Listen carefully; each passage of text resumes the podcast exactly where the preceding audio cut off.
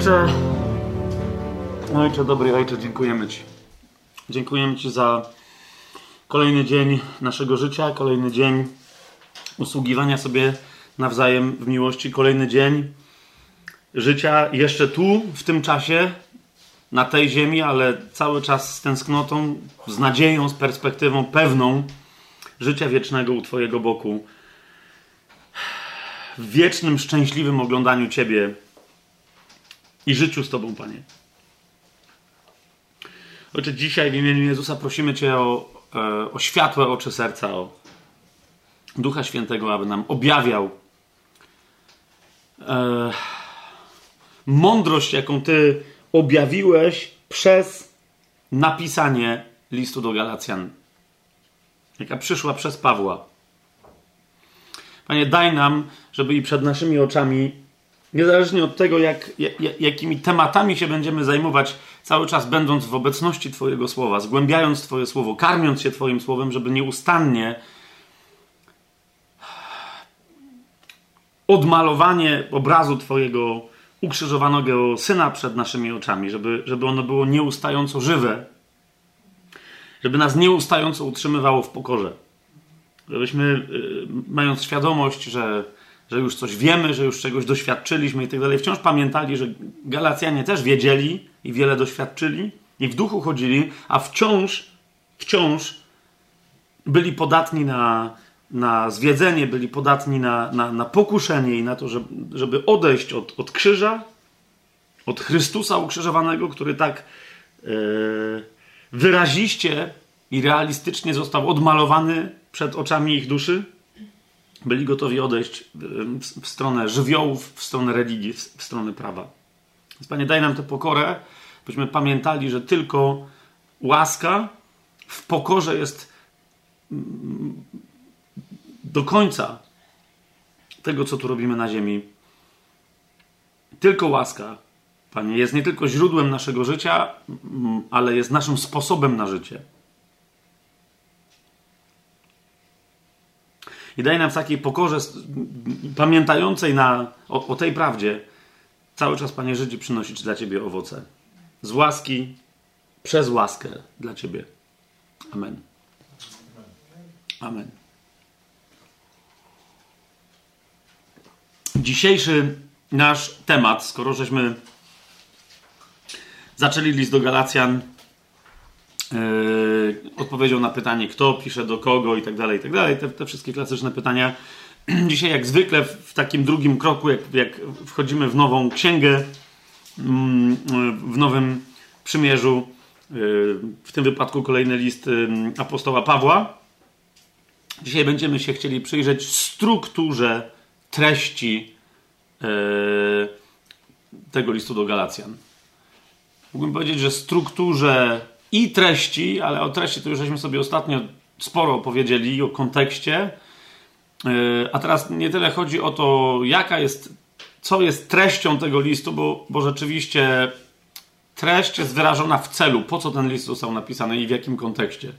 Ale jak ta treść jest ustrukturyzowana, ponieważ, mm, ponieważ to samo w sobie jest też specyficznym rodzajem treści.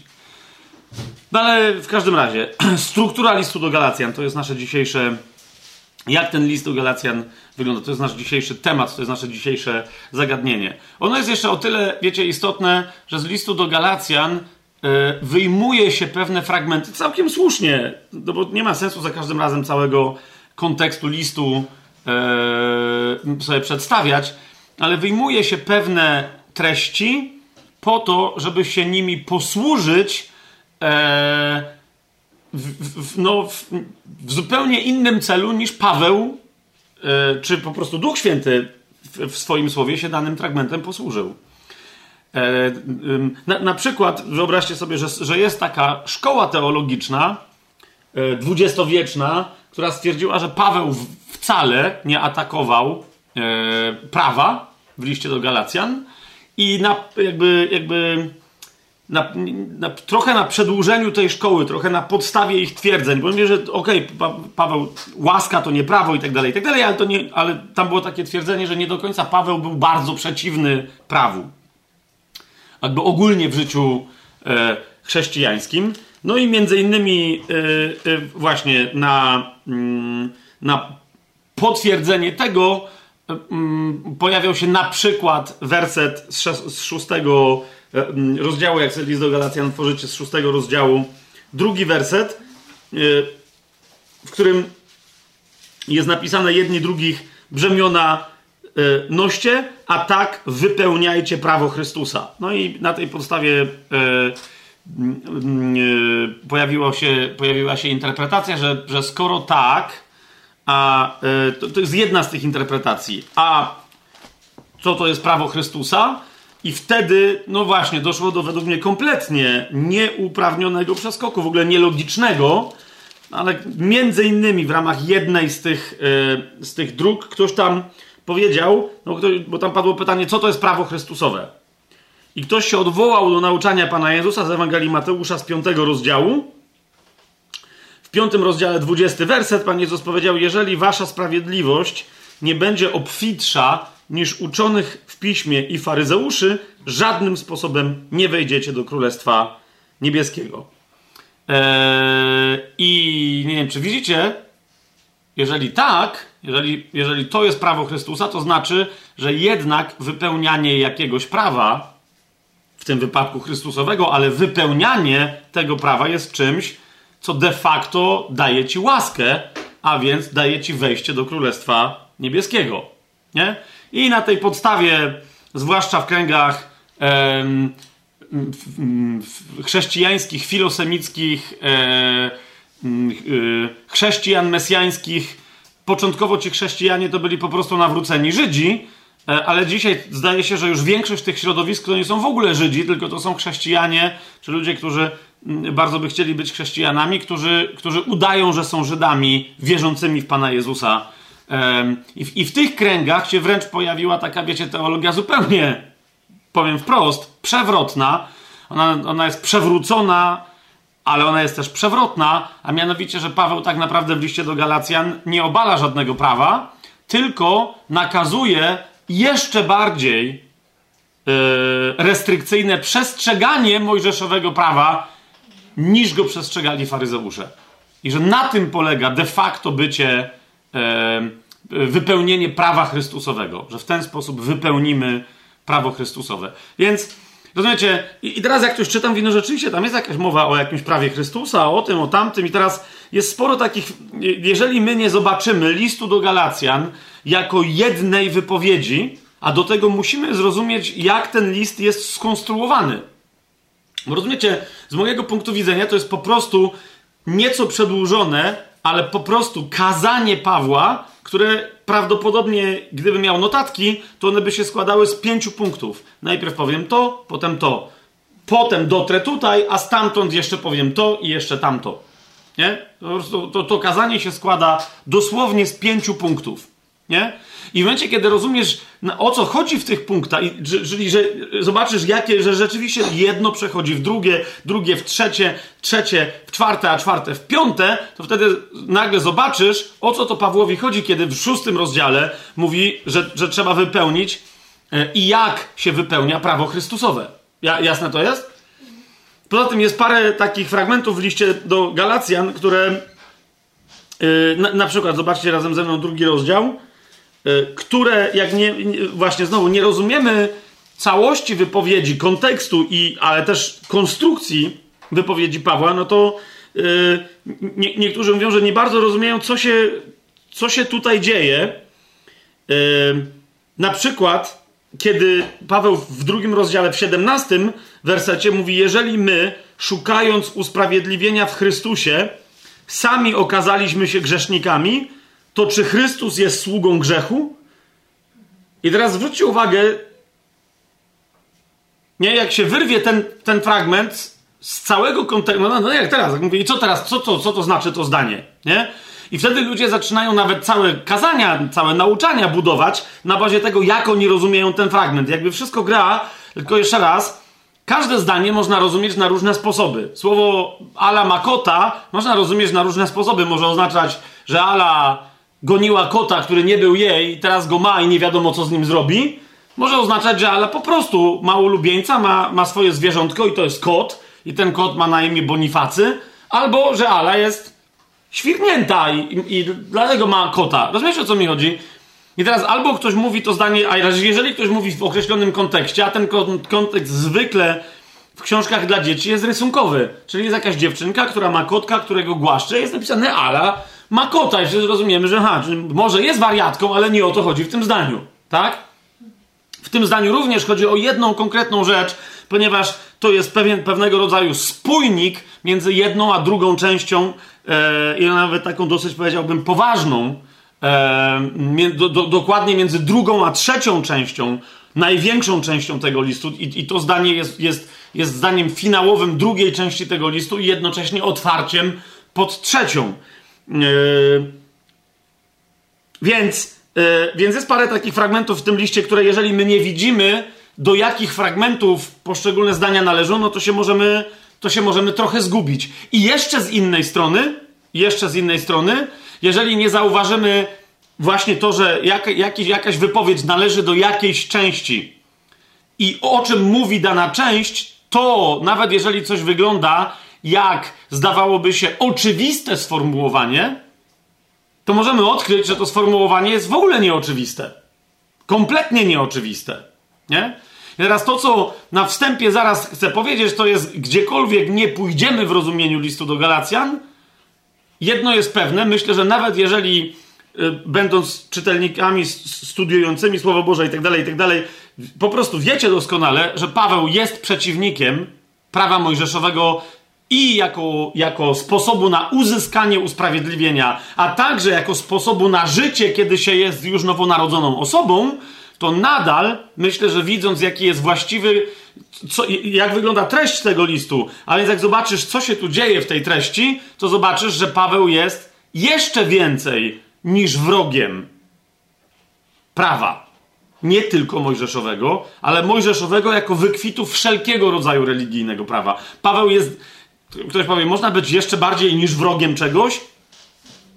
No właśnie, to jest bardzo interesujące. Jest bardzo interesujące. I teraz, więc powiem Wam tak.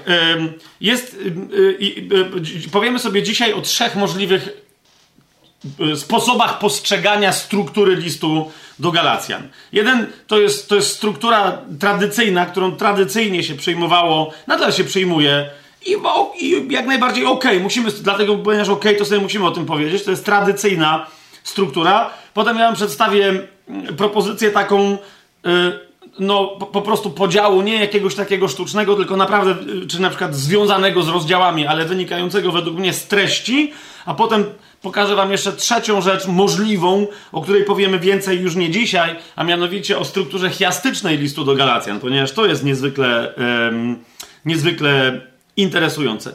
Zanim jednak w ogóle cokolwiek powiem, to mi bo mi się jedna rzecz przypomniała. E, ostatnim razem e, e, czepnąłem poważnego babola, na którego mi Ania e, zwróciła uwagę, bo mając swój tok myślowy, powiedziałem o obrzezaniu Tymoteusza, że Paweł go w Jerozolimie obrzezał, czy, czy wręcz nawet w drodze do Jerozolimy. Już mniejsza o to, jaki miałem tok myślowy. Chodzi o to, że oczywiście, że mowa o obrzezaniu Tymoteusza jest dokładnie tam, gdzie, nawiasem mówiąc, cytowałem ten fragment, z którego wynika, że, że Tymoteusz jest Galacjaninem, tak? Że należy do tych Galacjan, do których Paweł pisze i tam zaraz jest powiedziane, że, że, yy, że go Paweł obrzezał. Mój tok rozumowałem, jakby coś właśnie zapędziłem się, bo chciałem coś powiedzieć, a potem uznałem, że nie chcę tego powiedzieć. Potem uznałem, że chcę to powiedzieć, ale nie teraz no i się skończy właśnie.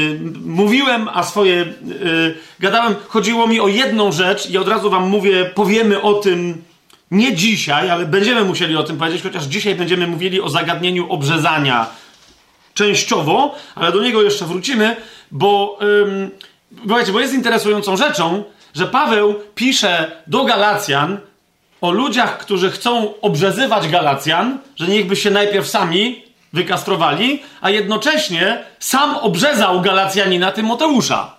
Jednocześnie pisząc list do Galacjan, że postawił się w życiu, by nie ochrzcił i nie ochrzcił Tytusa.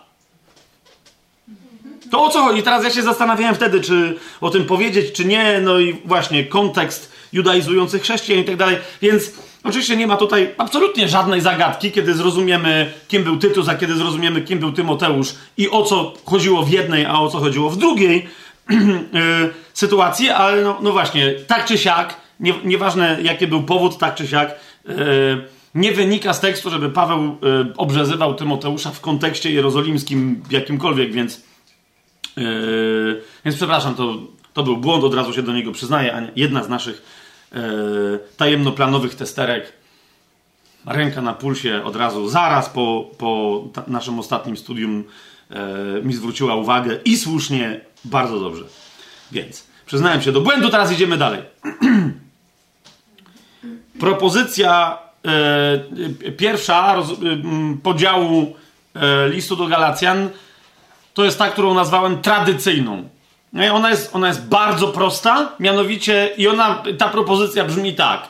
Dzielimy list do Galacjan na trzy części. Pierwsza część, yy, naj, naj, ona najczęściej, bo jakby wiecie, znajdziecie różnych egzegetów, yy, tak zwanych protestanckich, tak, pierwszych reformatorów. List do Galacjan bardzo ważny dla Lutra, podobnie jak list do Rzymian, możecie się domyślać. Dlaczego?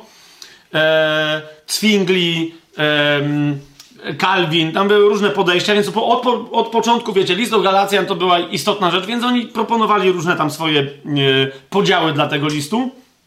E, potem inni, późniejsi reformatorzy, baptyści i anabaptyści i tak dalej, i różne rzeczy, XIX-wieczna e, teologia, starcie teologii dyspensacyjnej z teologią yy, przymierzy, jakby tam się miało rzeczywiście coś ścierać. No nie, nieważne, nie będę teraz w to wchodził. Ci, którzy znają historię teologii biblijnej, to, to, to, to wiedzą pewnie teraz więcej znacznie rozumieją, o co mi to chodzi. Idzie mi o co, że więc jakby różne są odmiany, ale zasadniczo ten podział jest taki i jak się z nim spotkacie, to, to będzie chodziło, nieważne jak, jak tam poszczególne te nazwy się będą, naz, jak, jakie nazwy na poszczególne części się pojawią, ale to jest podział na po dwa rozdziały tak? Czyli pierwsza część to jest rozdział pierwszy i drugi. Druga część to jest trzeci i czwarty, a trzecia część to jest piąty i szósty rozdział. Tak? I teraz chodzi mi o to, że najczęściej ta pierwsza część, czyli rozdziały pierwszy i drugi, jest nazywana częścią historyczną. Ta druga część, czyli rozdziały trzeci i czwarty, jest nazywana najczęściej częścią teologiczną, a potem rozdziały 5 i 6 są nazywane najczęściej częścią praktyczną. Tak? Czyli mamy podział trzy części: część historyczna, część teologiczna i część praktyczna. Tak? Ehm... I teraz, yy, yy, yy, Gani, co jest bardzo istotne, przyjrzyjmy się tej. Bo dlaczego, czemu nie zostaniemy w takim razie w tym podziale? Po pierwsze, bo on jest nie za bardzo, według mnie, precyzyjny.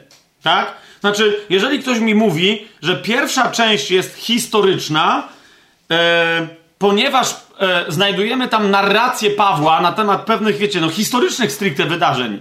Jego starcie w Antiochii z Piotrem, że jest hipokrytą, spotkanie jego z Piotrem, Janem, jak... no wiecie o co mi chodzi, te wszystkie rzeczy, że, że był w Arabii, że gdzieś tam, że coś. Ja to rozumiem, ale ta opowieść nie zajmuje całego pierwszego i drugiego rozdziału. Tak? E, to jest jedno. I, i, I, powiedziałbym, że jeżeli się e, gdzieś pojawia teologia, no to teologia się pojawia i w pierwszym rozdziale, z całym szacunkiem, ale czym innym, jeżeli nie teologicznym stwierdzeniem, e, jednym po drugim, są zdania, które się zaczynają od szóstego wersetu pierwszego rozdziału.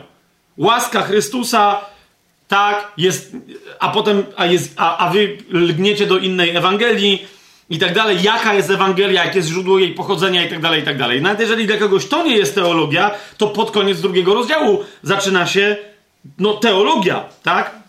Od zasadniczo 16 wersetu, no czym to jest, jeżeli nie teologicznym stwierdzeniem? Człowiek nie jest usprawiedliwiony z uczynków prawa, ale przez wiarę Jezusa Chrystusa i my uwierzyliśmy w Jezusa Chrystusa i tak dalej, i tak dalej, i tak dalej. Nie? To, co, to co to jest, jak nie teologia?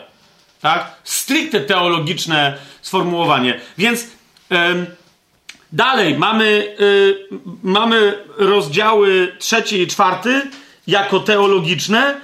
Okej. Okay ale powiedzcie mi, y, a w piątym rozdziale, który już w teorii miałby być praktyczny, czym jest, jeżeli nie teologicznym sformułowaniem, bo w Chrystusie Jezusie, to jest piąty rozdział, szósty werset, ani obrzezanie nic nie znaczy, ani nie obrzezanie, ale wiara działająca przez miłość, to Paweł nie wie praktycznie, co to znaczy, tylko on sformułuje na przedłużeniu e, wcześniejszych teologicznych sformułowań, dalej rozwija pewną myśl na temat nowego stworzenia. Jeszcze o tym więcej dzisiaj będziemy mówić. Więc widzicie, o co mi chodzi?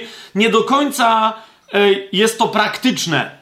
To, że w tej drugiej części, w ostatniej, trzeciej części rzeczywiście jest najwięcej praktyki, to okej, okay, ale to nie znaczy, że tam nie ma, e, że, ta, że tam nie. Plus, wiecie, no, równie historyczne jak początkowe wypowiedzi Pawła są również końcowe wypowiedzi Pawła na temat jego noszącego piętna, wiecie, na sobie i tak dalej. Na, na, na temat e, w czwartym rozdziale, jak Paweł mówi, jak go Galacjanie przyjęli, pamiętacie to? To jest również sformułowanie historyczne, więc jakby, wiecie, ja rozumiem, że dominantą pierwszych dwóch rozdziałów może być dla kogoś e, e, historyczne opowiadanie, historyczna narracja Pawła, dominantą trzeciego i czwartego rozdziału teologicz, teologia, a dominantą piątego i szóstego rozdziału praktyczne zagadnienia, nie?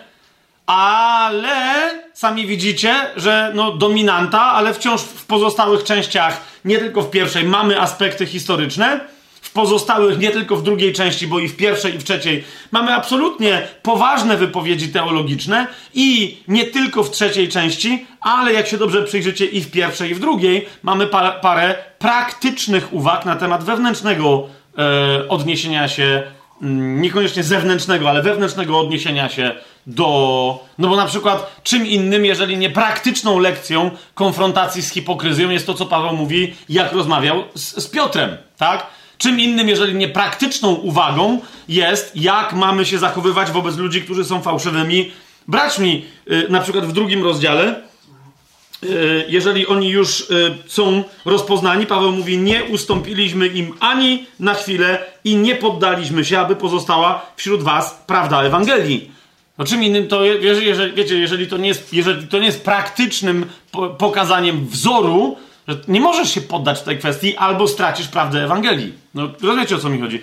Więc jeszcze raz, ten podział jest po pierwsze, dlatego, e, jeszcze raz, on jest pomocny, łatwo jest go zapamiętać. Jeżeli ktoś e, e, czytał parokrotnie chociaż list do Galacjan, to wtedy będzie, jak sobie za, przy, będzie miał w pamięci pierwszy i drugi rozdział historyczne, no bo i w pierwszym, i w drugim rozdziale Paweł mówi o tych swoich historiach. Drugi, trzeci i czwarty rozdział teologiczne, piąty i szósty praktyczne. To mu to pomoże, wiecie, pamiętać, gdzie będzie szukać czegoś mniej więcej, nie?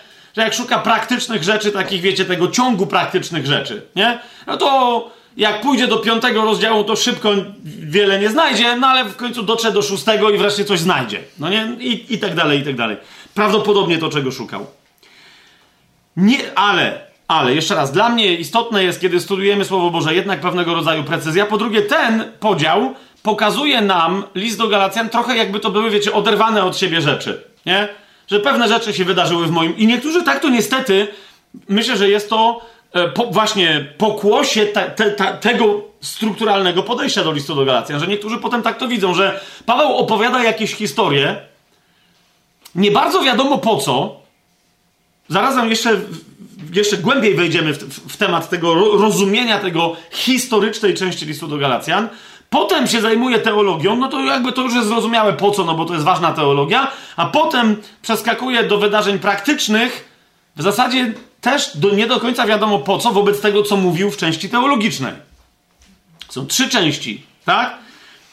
Z całym szacunkiem, ale zauważcie, e, że ten brak zrozumienia jest tak duży, że jak zapytasz kogoś, gdzie Paweł kończy swoją rozmowę z Piotrem, opisywanie jej, zwróćcie uwagę, rozdział drugi, Paweł mówi, czternasty werset, ale gdy zobaczyłem, że nie postępują zgodnie z prawdą Ewangelii, powiedziałem Piotrowi wobec wszystkich, jeżeli ty, będąc Żydem, żyjesz po pogańsku, a nie po żydowsku, czemu przymuszasz pogan, aby, aby żyli po żydowsku? I teraz jest pytanie, czy tu jest koniec cytatu, czy też to, co dalej Paweł pisze, jest dalszą częścią te, tego, co on powiedział Piotrowi. Rozumiecie, o co mi chodzi? E, ten fragment między 15, my, którzy jesteśmy Żydami z urodzenia, a nie grzesznikami z pogan, aż do e, w, w zasadzie 18 wersetu, to jest jedna z największych dla niektórych konfuzji w liście do Galacjan. Co się tu dzieje? Czy to jest cytat? Czy Paweł to mówił Piotrowi? Ale teraz, nawet jeżeli wiecie, gdzieś tu Paweł skończył to, co cytował, i nagle jest gada, gada, gada, opowiada jakieś historie, i nagle przechodzi z Chrystusem, jestem ukrzyżowany. Nagle jest what? Ale co? Co to ma wspólnego z tym, że Piotr jadł z Żydami? Co się tam w ogóle wyprawia? Bo nawet jeżeli był hipokrytą, rozumiecie, to mógł nie wiedzieć, to nie był grzech. Co, się, co w ogóle się dzieje? Dlaczego? Co? I dlatego niektórzy mówią, no, bo to jest bardzo osobisty list, Paweł jest podenerwowany. I teraz uważajcie, odpowiedź taka tradycyjna, teologiczna na to podenerwowanie Pawła brzmi jak? Mianowicie, i uważajcie, bo to jest inny rodzaj, to będą inne nazwy. Mianowicie dalej, jest pierwsza część tego listu, potem druga i potem trzecia. Ta, którą najczęściej się nazywa historyczną, bywa też nazywana obroną Pawła. Ok? Obroną Pawła. A albo niektórzy mówią, że część historyczna jest wypełniona czym? Historycznymi argumentami na to, Pawłowymi, które mają na celu obronić jego apostolski autorytet. Nie? To jest to. I że Paweł to pokazuje. I, i teraz, więc, więc myśl jest jaka? Pierwsza część, czyli historyczna, służy czemu? Temu, że Paweł, jego autorytet został podważony. Przyszli jacyś ludzie i powiedzieli, a Paweł nie do końca się znał, podważyli jego autorytet, to jest pierwsze. Taka jest interpretacja, że to jest to, co się stało. I wtedy oni powiedzieli, my wam powiemy właściwą, pełną Ewangelię, a więc druga część, czyli część teologiczna, czyli trzeci i czwarty rozdział według tego podziału, to jest po tym, jak Paweł broni swojego autorytetu, że ja jestem apostołem tak samo jak wszyscy inni, których wy uważacie za największych apostołów. Dwa, następnie Paweł dopiero w drugiej części broni Ewangelii. Jest to, jest to jasne, co ja teraz mówię? No i w trzeciej części, e, e, czyli w piątym i szóstym rozdziale, mówi praktycznie, co robić. Nie? I, w, i w związku z tym, to, to e, jakby praktycznie Paweł mówi, co macie zrobić i czego macie nie robić. Czyli praktycznie macie pod żadnym pozorem nie dać się obrzezać, macie nie przestrzegać prawa mojżeszowego, a za to macie przestrzegać innych praw. Takie jest rozumienie. Ok? I teraz o co mi chodzi? Eee, jeszcze z tym podziałem na trzy części historyczna, teologiczna i praktyczna, okej, okay, plus minus mogę się zgodzić, ale jeżeli ktoś mi mówi historyczna część, to jest część, w której Paweł broni swojego apostolskiego autorytetu, w drugiej części broni prawdziwej Ewangelii, a w trzeciej części pokazuje praktycznie, jak ma wyglądać życie, to na to muszę powiedzieć, nie zgadzam się. Ponieważ według mnie tego nie ma w tekście. Nie? I ja teraz rozumiem, że bo Paweł był w różnych miejscach atakowany i tak dalej, i w różnych miejscach Paweł się odnosi do ludzi, którzy atakują jego i kwestionują jego autorytet apostolski e, w kościele. Lub też to, że w ramach tego autorytetu, co on może robić, a czego nie może robić w ramach tego autorytetu. Nie wiem, czy rozumiecie o co chodzi. Do, do, do egzekwowania, czego ma prawo jako apostoł. I na przykład mieliśmy tego typu zagadnienia e, w pierwszym i w drugim liście do Koryntian. Ale tam mówił wyraźnie i ewidentnie mówił, że są ludzie, którzy podważają i jego autorytet apostolski, albo autorytet apostolski sam w sobie, czyli co w ramach autorytetu apostolskiego można zrobić. Ale według mnie, jeżeli ktoś twierdzi, że Paweł w liście do Galacjan w pierwszej kolejności i w ogóle pierwszorzędnie broni się przed zarzutem, że nie jest apostołem, to z całym szacunkiem ja tego tutaj nie widzę. Okej? Okay? E, według mnie z tego tekstu wynika raczej coś innego.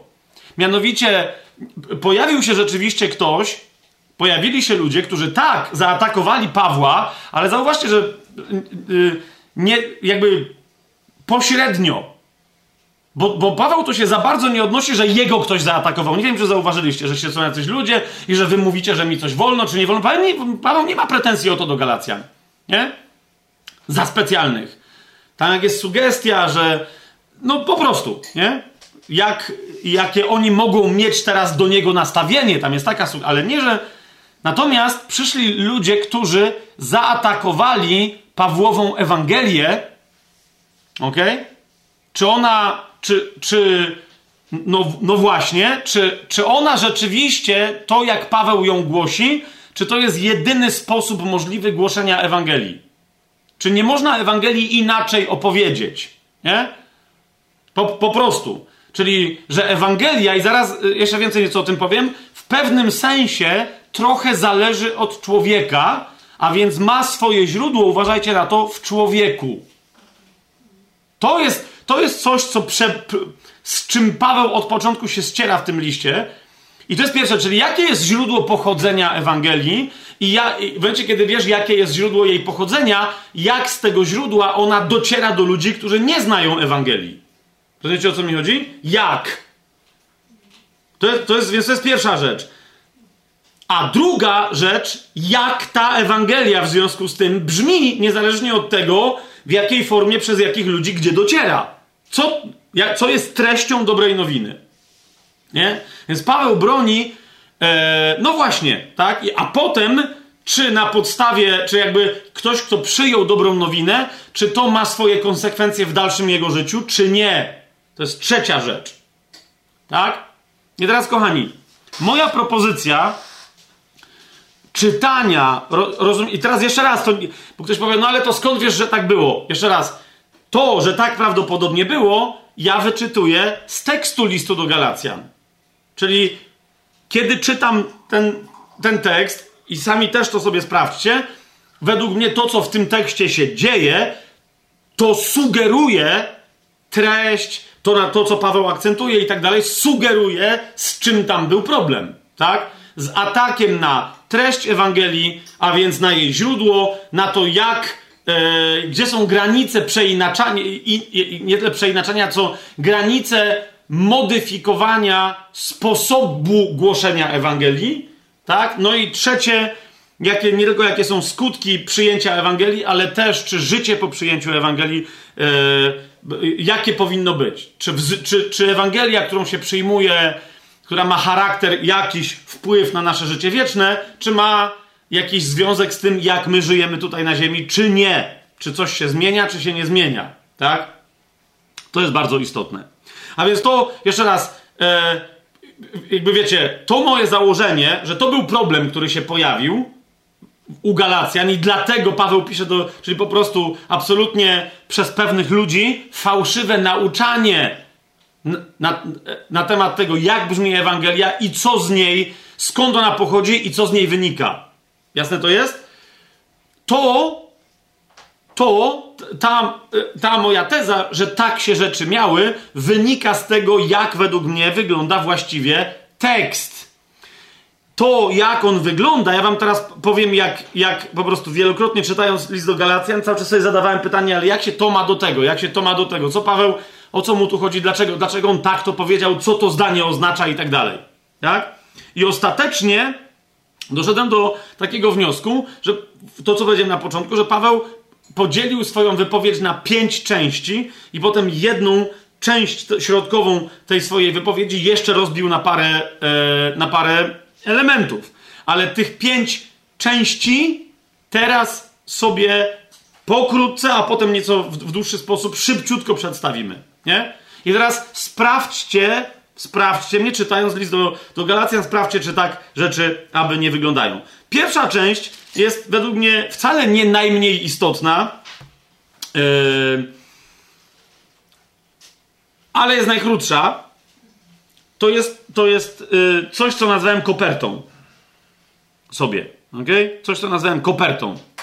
To jest. Yy, I ta pierwsza część yy, to jest część z pozdrowieniem początkowym i końcowym. Tak? Dlatego to nazwałem kopertą. Czyli to jest pierwszy rozdział listu do Galacjan, wersety od pierwszego do piątego. Tak? Kto pisze, do kogo pisze i klasyczne pozdrowienie y, chrześcijańskie. Tak? O, to jest to. I chociaż według mnie ostatni werset tego listu, czyli werset 18, należy do ostatniej części tego listu integralnie, no ale w pewnym sensie jest też zamknięciem, bo jest na końcu amen, tak? Więc powiedziałbym, pierwsza część okalająca e, porządkowo, korespondencyjnie grzecznościowa, to jest pierwszy rozdział listu do Galacjan, wersety od pierwszego do piątego i szósty rozdział listu do Galacjan, werset osiemnasty. To jest pierwsza część. Mam dalej tłumaczyć, o co mi tu chodzi, czy, czy nie? Ok. Druga część, uważajcie na to, co teraz powiem, i za chwilę sobie to rozbudujemy. Druga część to jest list do Galacjan, wersety, pierwszy rozdział, od wersetu szóstego do drugiego rozdziału, do wersetu 17. I teraz ja to sobie bardzo precyzyjnie tutaj ponazywałem, żeby później się, żebyśmy nie mieli pomieszania z poplątaniem. I teraz ta druga część listu. Teraz, jeżeli wy uznacie, że pierwsza to jest tylko, wiecie, to jest część zero, niech będzie. Ale w każdym razie, ponazywajcie sobie to potem, ponumerujcie jak chcecie. Tak? Dla mnie to jest, to jest, to jest wiecie, to od tego się zaczyna cały list do Galacjan. To jest pierwszy rozdział, szósty werset do aż 17 wersetu drugiego rozdziału. Jakbym to nazwał? Obrona boskiego pochodzenia Ewangelii łaski jako jedynej Ewangelii. Tak bym nazwał to. Czyli yy, ja nie mówię, że Paweł tu przy okazji nie broni swojego yy, apostolskiego autorytetu, ale według mnie to jest niewłaściwa interpretacja tego, po co Paweł pisze to, co pisze. Nie? Eee, ponieważ, jeszcze raz, nawet te fragmenty, w których Paweł mówi, że został uznany, w nich nie chodzi o to, że on został uznany jako apostoł przez innych apostołów, ale że Ewangelia, którą on głosi, została uznana przez tych, którzy mieliby najwięcej prawa, żeby tej Ewangelii nie uznać, bo to byli ci, na przykład Jan i Piotr, którzy powiedzieli: Nie jest dobrze, żebyśmy my się zajmowali stołami, dobrze, żebyśmy my się zajęli modlitwą i posługą słowa. Tak? Czyli ci, którzy się znali na słowie, że tak wyrażę, duchowo w kościele profesjonalnie, oni uznali Pawła w jego misji w Ewangelii, którą on głosił. I podali mu na to prawicę, a nie na to, że on jest apostołem. Jakby tam nie ma mowy, tam nie, tam nie ma takiej dyskusji. Ja jeszcze za chwilę głębiej w to wejdziemy, żeście zobaczyli całość, ale to jest, taka jest moja teza, tak? Że ta część druga po kopercie to jest obrona Paweł broni boskiego pochodzenia Ewangelii łaski. Że to jest coś, co sam Bóg objawił i że to jest jedyna Ewangelia i Bóg nie objawił dwóch różnych Ewangelii albo trzech. Że jest Ewangelia łaski, a jest jeszcze jakaś i jest jeszcze jakaś. Bo być może, że ci ludzie, którzy przyszli, powiedzieli: Hej, wszystko gra, ale my mamy inne trochę objawienie i jakby to jest takie i ono też pochodzi od Boga. Nie? A on mówi nie, Ewangelia pochodzi nie od człowieka, nie jest wynikiem reinterpretacji Starego Przymierza, nie jest wynikiem objawienia wynikającego ze studium Słowa Bożego i ktoś na coś wpadł. Ale to jest objawienie pochodzące wprost od Boga, to jest informacja, którą mamy od Boga. Tak? I teraz, jak Paweł kończy tę obronę pochodzenia boskiego, Ewangelii łaski, co robi? To jest trzecia część broni tejże samej Ewangelii łaski. Czyli jeszcze raz, pierwsza część druga to jest obrona boskiego pochodzenia Ewangelii łaski jako jedynej Ewangelii, a potem Paweł broni przed jakąkolwiek inną Ewangelią Ewangelii łaski. Tak? Pokazując, że wszystkie inne nie mogą. Yy, broni jej jako jedynej oraz broni jej przed, przed zafałszowaniami. Bo mówi, że albo Ewangelia łaski, albo Ewangelia jest Ewangelią łaski, albo jest czymś innym, nie jest w ogóle dobrą nowiną żadną. Po prostu. Nie? I teraz uważajcie, ta trzecia część to jest, no, konsekwentnie ciągnie się od drugiego rozdziału wersetu 18. Uważajcie, bo teraz to będzie nieco zaskakujące. Aż do piątego rozdziału, do dwunastego wersetu. To jest, taki bym dał temu tytuł, obrona Ewangelii łaski. I, I, gdybym miał dać temu podtytuł, to, to, by, to by to brzmiało, to jest obrona Ewangelii łaski jako najpierw a. źródła usprawiedliwienia na życie wieczne oraz b. podstawy błogosławionego życia już teraz przed śmiercią swojego ciała. Bo to jest bardzo, to są dwie różne rzeczy, nie? Bo Paweł mówi, po pierwsze, przychodzą ludzie, którzy mówią, że życie wieczne można uzyskać inaczej niż tylko przez łaskę, a potem mówi, a nawet jak się zgadzają, że przez łaskę, to potem mówią, że z wdzięczności do Boga teraz należy żyć na bazie na przykład prawa. Więc Paweł mówi, nie, Ewangelia łaski oznacza, że życie wieczne masz z usprawiedliwienia, a następnie życie po otrzymaniu życia wiecznego, w ramach życia wiecznego, jeszcze tu na ziemi, jest życiem w sprawiedliwości, bo z usprawiedliwienia wynika sprawiedliwość, a sprawiedliwość bazuje znów tylko i wyłącznie na łasce, albo nie jest sprawiedliwością, ale jakąś formą fałszywą sprawiedliwości. Mamy jasność? Więc jeszcze raz, jakby tu mamy dwa fundamenty, czy to jest obrona Ewangelii łaski jako źródła usprawiedliwienia na życie wieczne i jako podstawy życia sprawiedliwością, czyli błogosławionego życia już teraz. Jasne? Y, tak? Okej, okay, dobra. I teraz czwarta część e, mówi o tym, jaki charakter ma nowe życie w Duchu Świętym.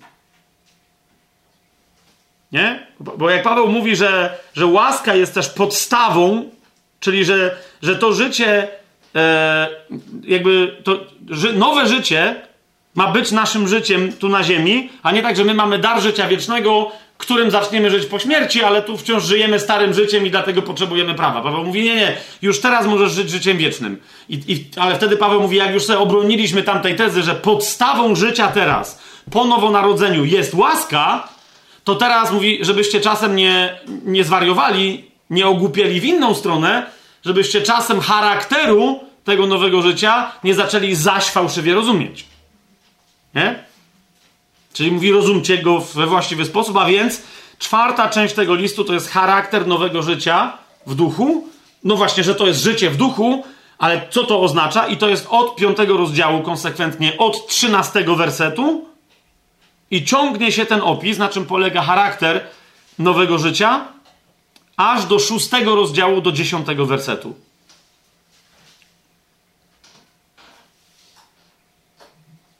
I wreszcie mamy piątą część tego listu, bardzo specyficzną. Ja bym ją nazwał, co to jest piąta część?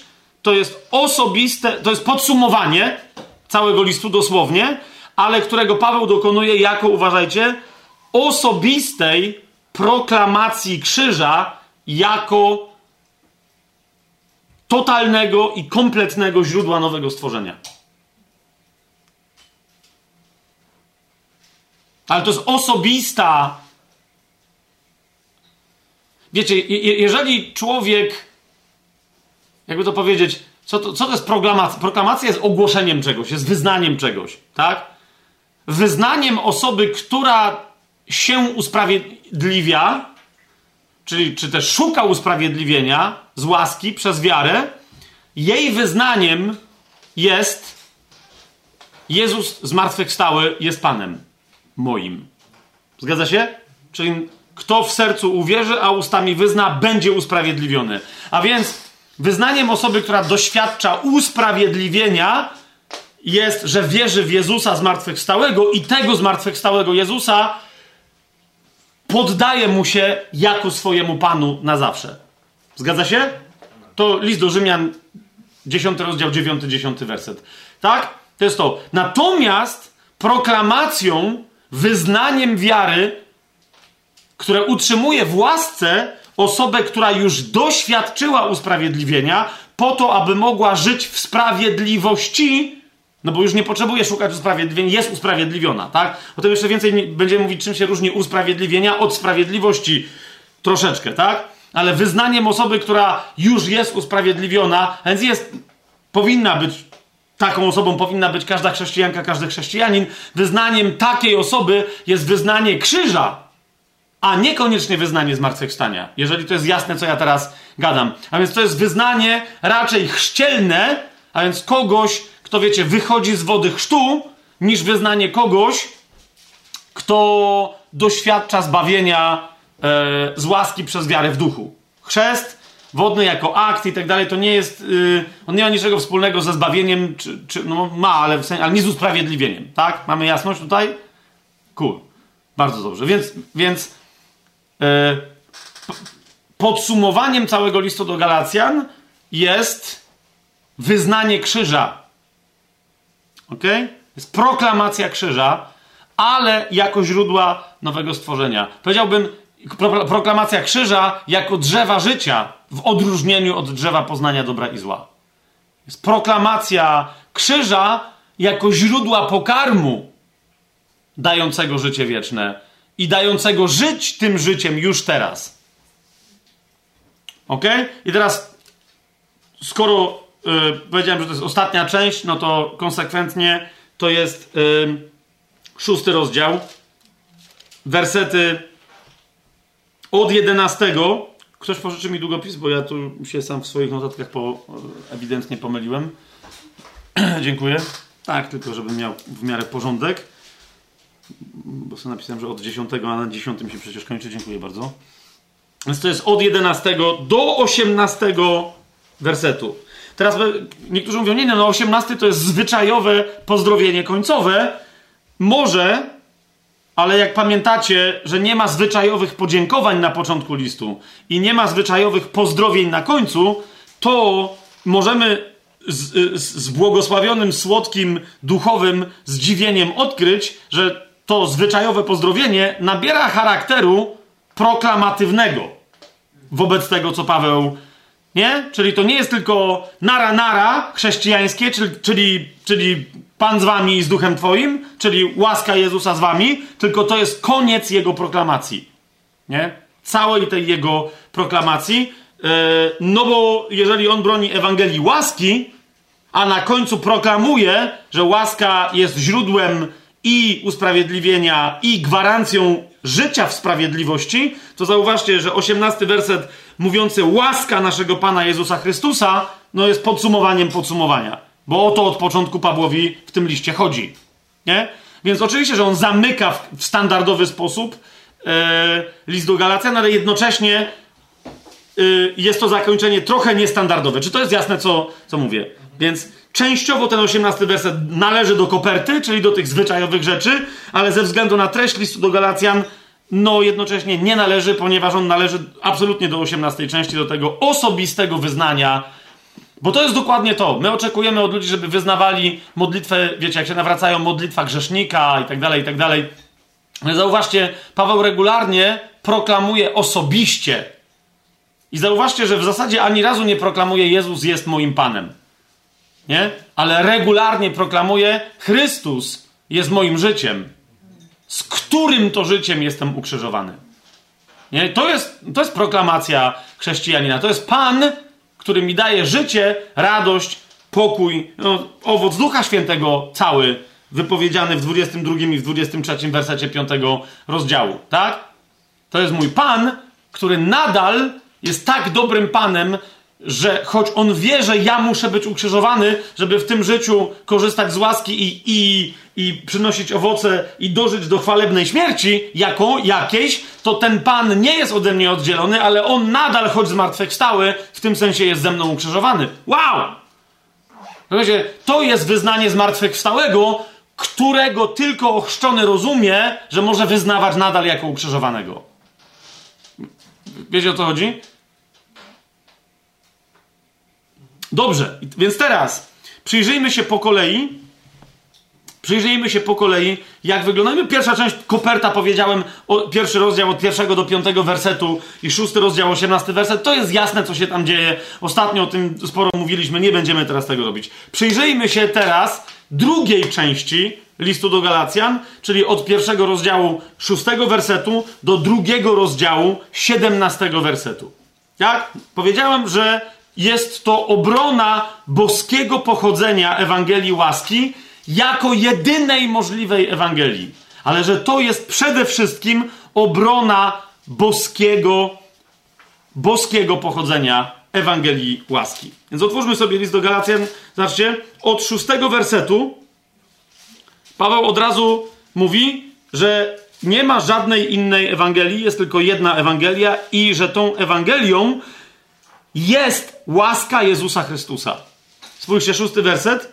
Paweł y, mówi: Dziwię się, że tak szybko dajecie się odwieść od tego, który was powołał ku łasce Chrystusa do innej Ewangelii.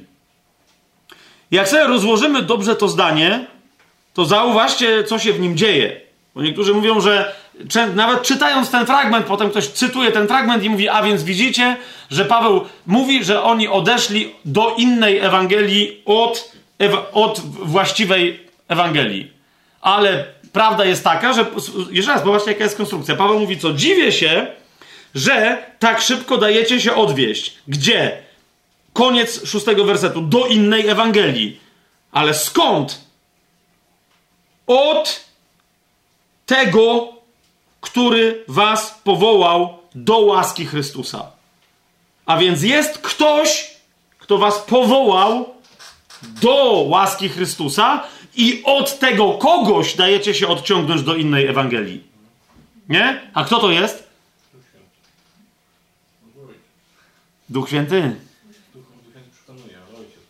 To jest ojciec. Nie? Nikomu nie jest dane, jeżeli go nie pociągnie ojciec. Ja nie będę teraz zaś tego tematu rozważał. Jasne, że to jest Bóg, bo tu chodzi o Boga, jednego, nie ma żadnego innego, trójosobowego, który jest Ojcem i Synem i Duchem Świętym, ale yy, nie? Tu chodzi więc o Ojca, także chodzi o, o, o Pana Jezusa, także chodzi o Ducha Świętego, ale chodzi o nasze ostateczne, pierwotne źródło i ostateczny cel naszego życia, którym jest Ojciec, bo Jego celem Chrystusa jako człowieka, e, też, też Jego celem jest Ojciec. I, I jako Syna, jako Boga, jako boskiej istoty je, jest też Ojciec. Wszystko będzie poddane pod stopy Jezusa, aby On wszystko włącznie z sobą Jemu podstało, o, bo Ojciec jak pamiętacie, jest większy. Tak? Zatem, ale rzeczywiście dobra nowina, zwróćcie uwagę, czyli jest jedna rzecz, to jest jedna Ewangelia i jest inna Ewangelia. Jest jakaś inna Ewangelia. Chodzi o to, że ta właściwa Ewangelia jest odpisana, odpisana w jaki sposób? Ten, który was powołał ku łasce Chrystusa bo dzięki tej łasce realizacja tego powołania może się dokonać, ale to jest właściwie brzmiąca ostatecznie dobra nowina. Ten, który was powołał ku łasce Chrystusa. To jest jedna nowina i od tej do, dobra nowina, jedyna dobra nowina i od tej dobrej nowiny Paweł mówi, odpadliście do innej Ewangelii. Druga bardzo istotna rzecz, mianowicie Paweł pisze, która to Ewangelia inna nie jest żadną inną. Nie chodzi o to, że nie jest inną, tylko nie jest inną Ewangelią. Znaczy, nie jest inną dobrą nowiną. Jest inną jakąś nowiną, jest inną teologią, jest innym jakimś przekazem, ale nie ma żadnej innej. Jest jedna Ewangelia. Każda inna Ewangelia nie jest Ewangelią. Czy to jest jasne? No właśnie, to, to, są, to są pierwsze, jak już yy, zwyczajowe, yy, korespondencyjne rzeczy Paweł kończy. To jest pierwsza jego wypowiedź. Odchodzicie do innej Ewangelii, ale ta inna Ewangelia nie jest Ewangelią. Ok? Oni są tylko pewni, pewni, tu jest dodane, że ludzie, ale nie, są pewne osoby, może ludzie, może nie ludzie, którzy was niepokoją i chcą wypaczyć Ewangelię Chrystusa. Więc się pojawia znowu słowo Ewangelia. Ewangelia albo jest Ewangelią Chrystusa, albo nie jest Ewangelią. To jest bardzo istotne na wstępie tego listu, zaraz będziemy to rozwijać. Rozumiecie? Teraz jeżeli nie rozumiesz, kim jest Chrystus, to, to ty nie wiesz wtedy nie kim według Żydów miał być Chrystus, kim według Żydów dalej ma być, bo oni Jezusa nie uznali za Chrystusa i tak dalej, ale kim jest ten, który jest Mesjaszem. Jako kto był Mesjaszem, co jako Mesjasz uczynił, co de facto było objawieniem mesjańskim. To jest Ewangelia Chrystusa. Nie ma żadnej innej Ewangelii. Jeżeli ktoś głosi fałszywego Chrystusa, to oczywiście głosi fałszywą Ewangelię, ale wciąż to jest dobra nowina, jest związana z osobą, yy, z osobą yy, Chrystusa. Jest to jasne? I teraz uważajcie. Kolejna rzecz to jest yy, list do Galacjan, 8-9 rozdział. Paweł następną rzecz ustanawia na wstępie listu. Mówi, mówi że no są inni ludzie, którzy chcą wypaczyć Ewangelię Chrystusa. A wypaczenie oznacza, że ona już nie będzie jego Ewangelią, bo ona nie może być wypaczona, to będzie inna Ewangelia i potem się pojawia ósmy, dziewiąty werset, ale chociażbyśmy, nawet my, Czyli mówi, pojawili się inni ludzie i oni coś innego głoszą. Ale mówi, nawet gdybyśmy się my pojawili, czyli ja z moimi współpracownikami, którzyśmy wam głosili właściwą Ewangelię.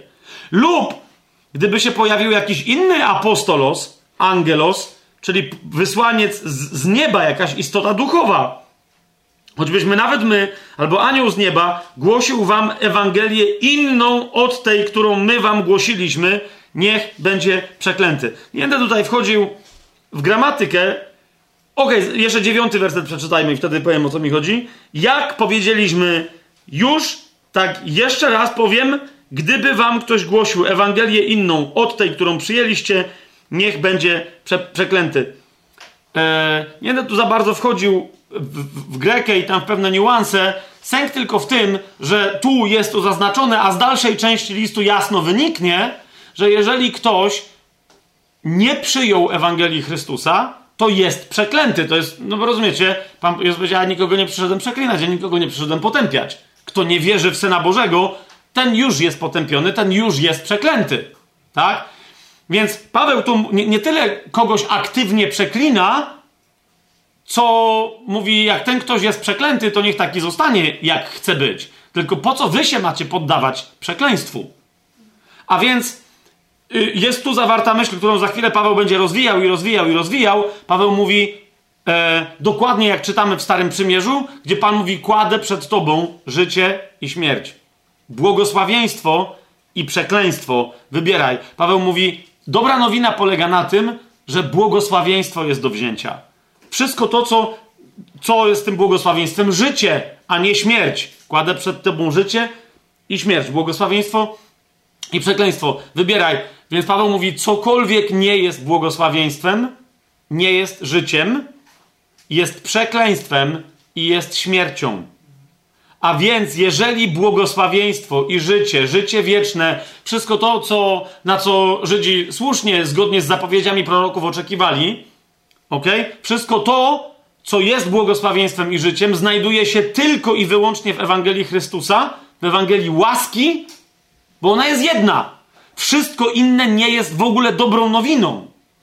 Rozumiecie o co chodzi? Więc Paweł mówi, ktokolwiek będzie głosił co innego, że jest błogosławieństwem, niech będzie przeklęty, ponieważ to, co głosi, jest przekleństwem i on przeklęty może głosić tylko przeklęte.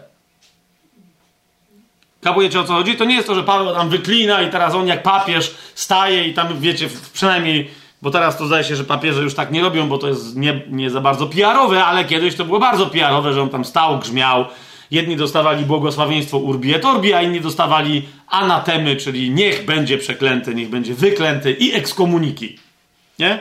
Więc Paweł tu yy, jakby tylko stwierdza fakt, że ktoś taki, czy to będzie istota duchowa, czy człowiek, kto, te, kto głosi, in, twierdząc, że głosi Ewangelię Chrystusa, głosi inną Ewangelię, niech, niech będzie przeklęty, jak jest przeklęty.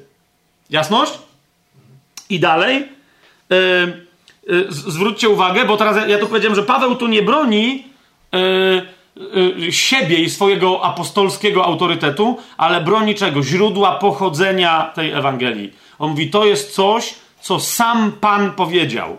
Niektórzy, którzy uważnie czytają Ewangelię, ale jeszcze nie dość uważnie, mówią rzeczywiście, tak jest. Paweł tu mówi, że, że, że rzeczywiście to Bóg objawił tę prawdę, ale potem dodają, bo to jest jeden, jedna, jeden z, jedna z taktyk ataku na chrześcijaństwo, rzekomo ataku biblijnego, mianowicie, to jest, wiecie, to jest ta koncepcja, pseudoteologia, która mówi, e, że Pan Jezus przyszedł i tam może ludzkość odkupił, ale chrześcijaństwo wymyślił dopiero Paweł. I, I, dokładnie argumentacja się bierze stąd, bo, bo, bo właśnie ci niektórzy e, teolodzy dziwni, a to są często żadni teolodzy, mówią, no przecież Paweł sam tutaj mówi, że tylko on dostał takie objawienie. Nie? I oni mówią, on tu nie broni swojego autorytetu apostolskiego, ale że tylko on wie, jak brzmi ta dobra nowina, którą potem mają żyć wszyscy chrześcijanie. Więc zwracam wam na co uwagę. Paweł mówi, nieważne przez kogo przyszło objawienie, mówi, chociaż przyszło przeze mnie. Ale bo to jest, wiecie, to jest tak samo jak, e, jak z tym skądnym, kto ustalił, które księgi w Biblii są natchnione. Kościół to ustalił. Tak? Kościół to ustalił. Kto ustalił Łukaszowi, żeby napisać Ewangelię Łukasza, jak napisać? Nikt. On ją tak napisał, jak napisał. To było jego. Ale potem cały Kościół czytał i powiedział, to Duch Święty natchnął. Nikt tam się nie spotykał, nikt się nie umawiał. To był cały ten proces, tak? Piotrek, to ostatnio żeśmy akurat przy, w innym kontekście to rozważali. To był cały ten proces. Rozumiecie, ile zgromadzeń w różnych miejscach, które nie miały ze sobą żadnego kontaktu. Wszystkie kopiowały dokładnie te same księgi Nowego Testamentu, uznając, że to jest kanon. Wszystkie. Tak? Potem się jedni z innymi spotykali i tak dalej. Mówią, o, okej, okay, okej, okay, wy też, no, ale nie musieli niczego potwierdzać, bo wszyscy wiedzieli, mamy tego samego Ducha Świętego na litość boską. Tak? Więc to samo jest tu, co Paweł, Paweł mówi. On nie mówi, że tylko on dostał, zauważcie, on nie mówi, że tylko on dostał to objawienie. Ok?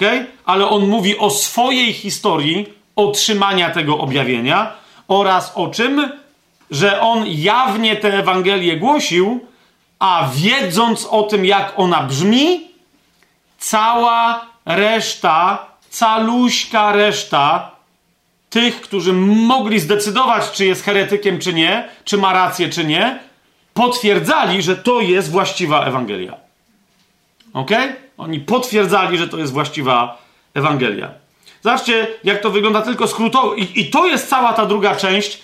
To jest obrona, jeszcze raz powtórzę, obrona Ewangelii, jej boskiego pochodzenia, objawionego przez Boga całemu Kościołowi. A to, że w tym objawieniu, być może, być może, że tylko Paweł e, objawił ale wiecie, ale z drugiej strony czytam w dziejach apostolskich Piotra, który nie mówi, że ma to objawienie od Pawła, a ma dokładnie to samo objawienie.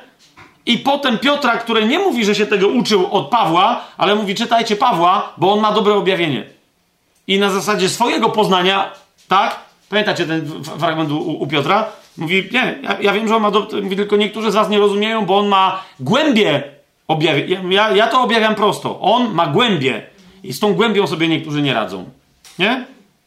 Więc, więc no, ale najpierw tu przeczytajmy. List do Galacjan, yy, pierwszy rozdział, jedenasty werset. Zauważcie. Paweł, i zwróćcie uwagę, jak to jest istotne. Oznajmiam wam, bracia, to jest jedenasty yy, i dwunasty werset. Oznajmiam wam, bracia, że głoszona przeze mnie Ewangelia nie jest według człowieka. Nie otrzymałem jej bowiem, ani nie nauczyłem się jej od człowieka, ale przez objawienie Jezusa Chrystusa.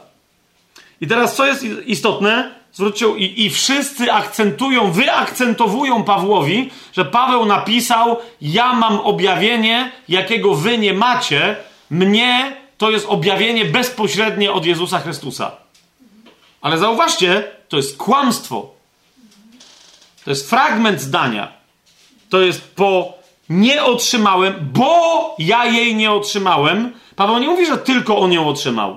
Zwróćcie uwagę, oznajmiam wam, bracia, że Ewangelia przeze mnie głoszona nie jest od człowieka.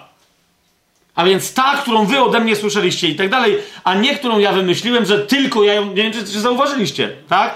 I ona również, jeżeli inni ją będą głosić, ona to musi być również Ewangelia, która jest nie od człowieka. Tak? Więc to on podkreśla. Oznajmiam wam, bracia, że głoszona przeze mnie Ewangelia, ale jeszcze raz, akcent jest na co? Ogłaszam wam, że Ewangelia, tak? Która, no ta, którą ja głoszę, ale co tu jest istotną częścią tego zdania? Ewangelia. Oznajmiam wam, bracia, że Ewangelia nie jest według człowieka. A to, że głoszona przeze mnie, to jest przymiotnik do tej Ewangelii. Bo, bo, bo Paweł, to, wiecie, zaczynał od tego, że że gdyby ktoś głosił wam inną Ewangelię niż tę, którą myśmy wam głosili. Nie? I on mówi, ta Ewangelia więc, którą my głosimy, którą ja głoszę, ona jest nie od człowieka. Więc to jest pierwsze, co musicie zrozumieć. Czy kiedy słuchacie czegoś, co brzmi jak Ewangelia, co jest ogłoszone, że jest Ewangelią i tak dalej, czy to jest aby na pewno Ewangelia od Boga, czy jest to kombinatoryka ludzka? Tak? Drugi rozdział, i, I, dalej Paweł w pierwszym rozdziale pokazuje, jaka była jego historia, i pokazuje, że on mógł na różne sposoby wymyślić Ewangelię. Tak? Ale podkreśla, że on ją przyjął wbrew temu, co wiedział ze Słowa Bożego jako faryzeusz. Tak? Do końca, do koń... i mówi, że zaczął głosić dokładnie Ewangelię w taki sposób, że ona się sprzeciwiała jego dziedzictwu żydowskiemu, ale zauważcie, w całym pierwszym rozdziale mówi o tym, że Kościół słyszał, co on głosi, nawet jeżeli znał jego przeszłość i oni nie bardzo wiedzieli, kto to jest, ale zauważcie, Kościół nie miał nic przeciwko temu, co on głosił. Zobaczcie pierwszy rozdział. Bo Paweł mówi, że on się nawet nie znał z apostołami. Nie, on tam z jednym się przywitał, tu samotnie chodził. Ok? 22 werset, zobaczcie, pierwszy rozdział, 22 werset. Nie byłem osobiście znany kościołom Judei, które są w Chrystusie. Słyszeli tylko, uważajcie, ten, który kiedyś nas prześladował, teraz głosi wiarę, którą przedtem niszczył. Zwróciliście uwagę? To jest to, co za chwilę Paweł będzie mówił. Ewangelia jest tylko i wyłącznie z łaski przez wiarę. I on mówi, to jest to, co oni słyszeli. On głosi wiarę, którą do tej pory pod... niszczył jako ktoś przeciwny tej idei. I chwalili Boga z mojego powodu. Więc on mówi, cały Kościół słyszał, co ja głoszę, i oni nie, nie, nie znali. Zresztą pamiętacie, tam niektórzy się bali, czy to no Ananiasz pierwszy zaraz po tak. Przecież to jest chłop, który nas prześladuje i to potem, i, i to potem się ciągnęło za Pawłem, tak? Ale Paweł mówi, ale jak oni słyszeli, co ja głoszę, to oni się z tym zgadzali. Dalej, drugi rozdział, zobaczcie, piąty werset. Jak mówi yy, o tym, że się pojawili fałszywi bracia, którzy mieli wyszpiegować naszą wolność, Paweł mówi, nie ustąpiliśmy im ani na chwilę i nie poddaliśmy się, aby pozostała wśród was prawda Ewangelii. A więc on mówi, że doszło do starcia pewnego teologicznego i Paweł mówi, że w ramach tego starcia no, chodziło nie, wiecie, o jakieś tam skutki Ewangelii i tak dalej, tylko chodziło o to, jak brzmi prawda Ewangelii. I że on brał udział publicznie w tego rodzaju debatach, w rozmowach, no chociażby Sobór tak zwany Sobór Jerozolimski, 15 rozdział Ewangelii e, Dziejów Apostolskich.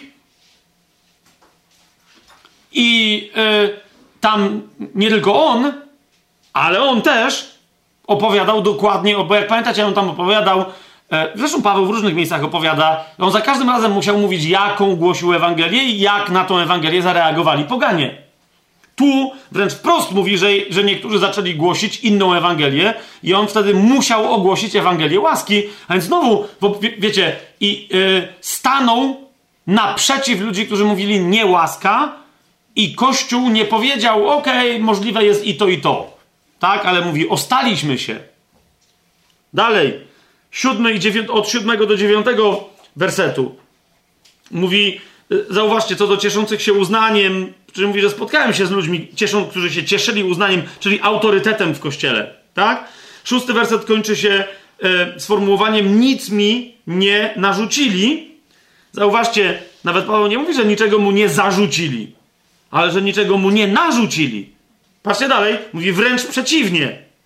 I teraz zwróćcie uwagę, co Paweł mówi, że ci najbardziej cenieni w kościele zauważyli u niego. Wręcz przeciwnie, kiedy widzieli, że została mi powierzona Ewangelia wśród nieobrzezanych, jak Piotrowi wśród obrzezanych, ten bowiem, który działał skutecznie przez Piotra w sprawowaniu apostolstwa wśród obrzezanych, skutecznie działał i we mnie wśród pogan. I gdy poznali daną mi łaskę, Jakub, Kefas i Jan, którzy są uważani za filary, podali mnie i Barnabie prawicę na znak wspólnoty, abyśmy szli do pogan, jak oni do obrzezanych a oni do obrzezanych. Zwróćcie uwagę, po pierwsze, gdyby Paweł bronił swojego autorytetu apostolskiego, to nie wydaje się wam, że raczej sformułowanie w, ust, w ósmym wersecie tego zdania w nawiasie brzmiałoby ten bowiem, który działał skutecznie przez Piotra w jego apostolstwie dla obrzezanych, skutecznie działał i przez moje apostolstwo wśród pogan.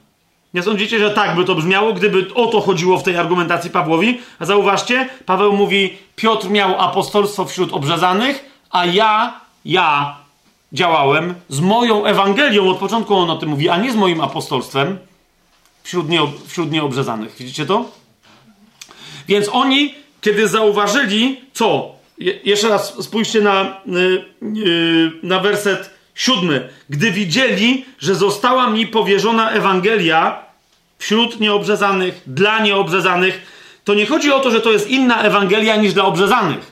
Chodzi o to, że zostało mi powierzone, powierzone głoszenie Ewangelii tak jak Piotrowi głoszenie wśród obrzezanych, tak mnie głoszenie czego? Tej samej Ewangelii wśród nieobrzezanych. A więc oni rozpoznali, że Ewangelia, którą ja głoszę, jest tą samą Ewangelią, tylko że my mamy pójść do, do kogoś innego. Jasne? Jaka to jest Ewangelia? Ta, o której Paweł mówi, która pochodzi od Boga. A więc Paweł mówi, widzicie, Jan, Piotr, Jakub, oni również, zna, skąd by mogli rozpoznać, że ja mam właściwą Ewangelię? Tak? Więc zauważcie, Paweł nie mówi tylko ja miałem takie objawienie, ale mówi ja miałem objawienie, mnie nikt tej Ewangelii nie głosił w pełni. Ja miałem takie objawienie, a oni, jak do nich przyszło to objawienie, to nie wiem, ale oni mieli swoje objawienie. I ono jest tym samym objawieniem. Czy to jest jasne? To jest objawienie, jeszcze raz powtórzę, Ewangelii łaski. I wreszcie drugi rozdział, 15 i 16 werset. Zauważcie, to jest według mnie y, dalszy cytat tego, co Paweł mówi do Piotra. Tak? Wtedy, kiedy Paweł zaczął udawać, że niby zachowuje e, koszerne przepisy z Żydami, bo tu nie chodziło o przebywanie z poganami, tylko o jedzenie niekoszerne. Okay? Paweł do niego powiedział, mówi, gdy zobaczyłem, 14 werset, że nie postępują zgodnie z prawdą Ewangelii, co to ma wspólnego z jedzeniem? No, no właśnie to, yy, co za chwilę Paweł będzie poruszał, a mianowicie, że Ewangelia jest Ewangelią łaski, a nie zachowywania jakichkolwiek przepisów. Tak? Ja mówię, skoro zauważyłem, że nie postępuję zgodnie z prawdą Ewangelii, powiedziałem Piotrowi, i teraz zauważcie, Paweł do niego mówi, jeżeli ty będąc Żydem, żyjesz po pogańsku, nie? A więc mówi mu, co z tego, że ktoś jest Żydem, czy że ktoś jest nie jest? Zbawienie pochodzi z jednego źródła. Nie? I według mnie on dalej kontynuuje tę myśl, cytat, co mówił Piotrowi w wersecie 15 i 16, czyli on, bo, bo zaczął, jeżeli ty będąc Żydem, i zauważcie, Paweł mu mówi: Ja jestem tak samo Żydem jak ty. To jest 15 werset. My, którzy jesteśmy Żydami z urodzenia, a nie grzesznikami z pogan. Nie? Bo zauważcie, niektórzy mówią: Nie, nie, to już jest koniec cytatu, i tutaj Paweł pisze do Galacjan. No serio? Jeżeli gdzieś nie było żadnych Żydów, to właśnie wśród Galacjan. Znaczy oni tam byli, ale nie byli wymieszani z nimi. Wiecie, tak jak Paweł, Paweł pisał list do Rzymian, do Koryntian, to tam pisał do chrześcijan nawróconych z pogan i nie z pogan, z Żydów, tak? Ale do Galacjan nie. Więc jeżeli Paweł mówi my, którzy jesteśmy Żydami z urodzenia, to znaczy, że kontynuuje wypowiedź do Piotra. Że to jest cytat z wypowiedzi z Piotra. Więc, ale, ale co do niego mówi? My, którzy jesteśmy Żydami z urodzenia, a nie grzesznikami z pogan, wiedząc, że człowiek nie jest usprawiedliwiony z uczynków prawa, ale przez wiarę tu mamy w Jezusa Chrystusa, tu jest co innego, ale no okej, okay, na razie zostawmy jak tak, jak jest, ale przez wiarę w Jezusa Chrystusa i my uwierzyliśmy w Jezusa Chrystusa, a byliśmy byli usprawiedliwieni z wiary Chrystusa, a nie z uczynków prawa. Dlatego, że z uczynków prawa nie będzie usprawiedliwione żadne ciało. Upomnienie, upomnienie Piotra jest upomnieniem nie o to, że on zachowuje takie czy inne prawko, i czy on powinien zwyczajowo jakieś prawko zachowywać, czy nie, ale że jego zachowanie sugeruje, że tego rodzaju zachowanie zyskuje łaskę. Nie wiem, czy rozumiecie.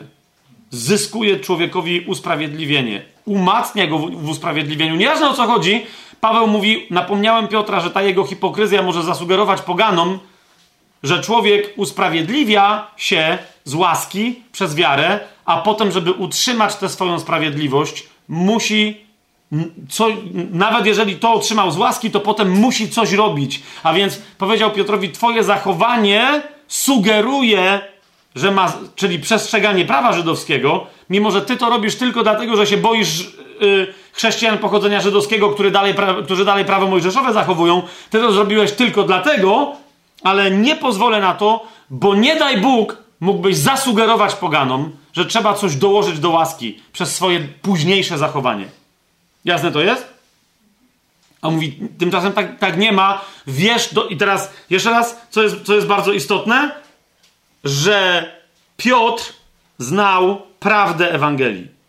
Nie? A więc, że Ewangelia jest boskiego pochodzenia. Ona nie przyszła do kościoła przez Pawła, Ona była znana całemu Kościołowi, ponieważ Duch Święty objawia całemu Kościołowi. Jedni potrafią to objawienie, które przychodzi do całego Kościoła, wyartykułować lepiej, inni po wyartykułowaniu oraz w różnych celach potrafią wyartykułować lepiej. Ewangeliści znacznie lepiej artykułują Ewangelię, kiedy głoszą Ewangelię niewierzącym niż wierzącym. Nauczyciele znacznie lepiej artykułują Ewangelię, kiedy głoszą wierzącym raczej niż niewierzącym. I tak dalej. Wiecie o co mi chodzi, tak? Niemniej objawienie w kościele jest jedno i to samo i jest pochodzenia, gdy idzie o dobrą nowinę, ale cała reszta objawienia też jest pochodzenia niebieskiego. Amen? Przechodzimy teraz do drugiej części. Jak już to mamy, a więc Paweł broni tego pochodzenia, tej dobrej nowiny. I cała historia, którą to pokazuje, pokazuje po to, żeby powiedzieć, wszyscy w kościele znają tę dobrą nowinę, nie tylko ja. Swoją drogą, jak na razie list do Galacjan sobie zostawimy, a otworzymy yy, dzieje apostolskie. 15 rozdział, skoro, yy, skoro już się na te dzieje apostolskie powołałem.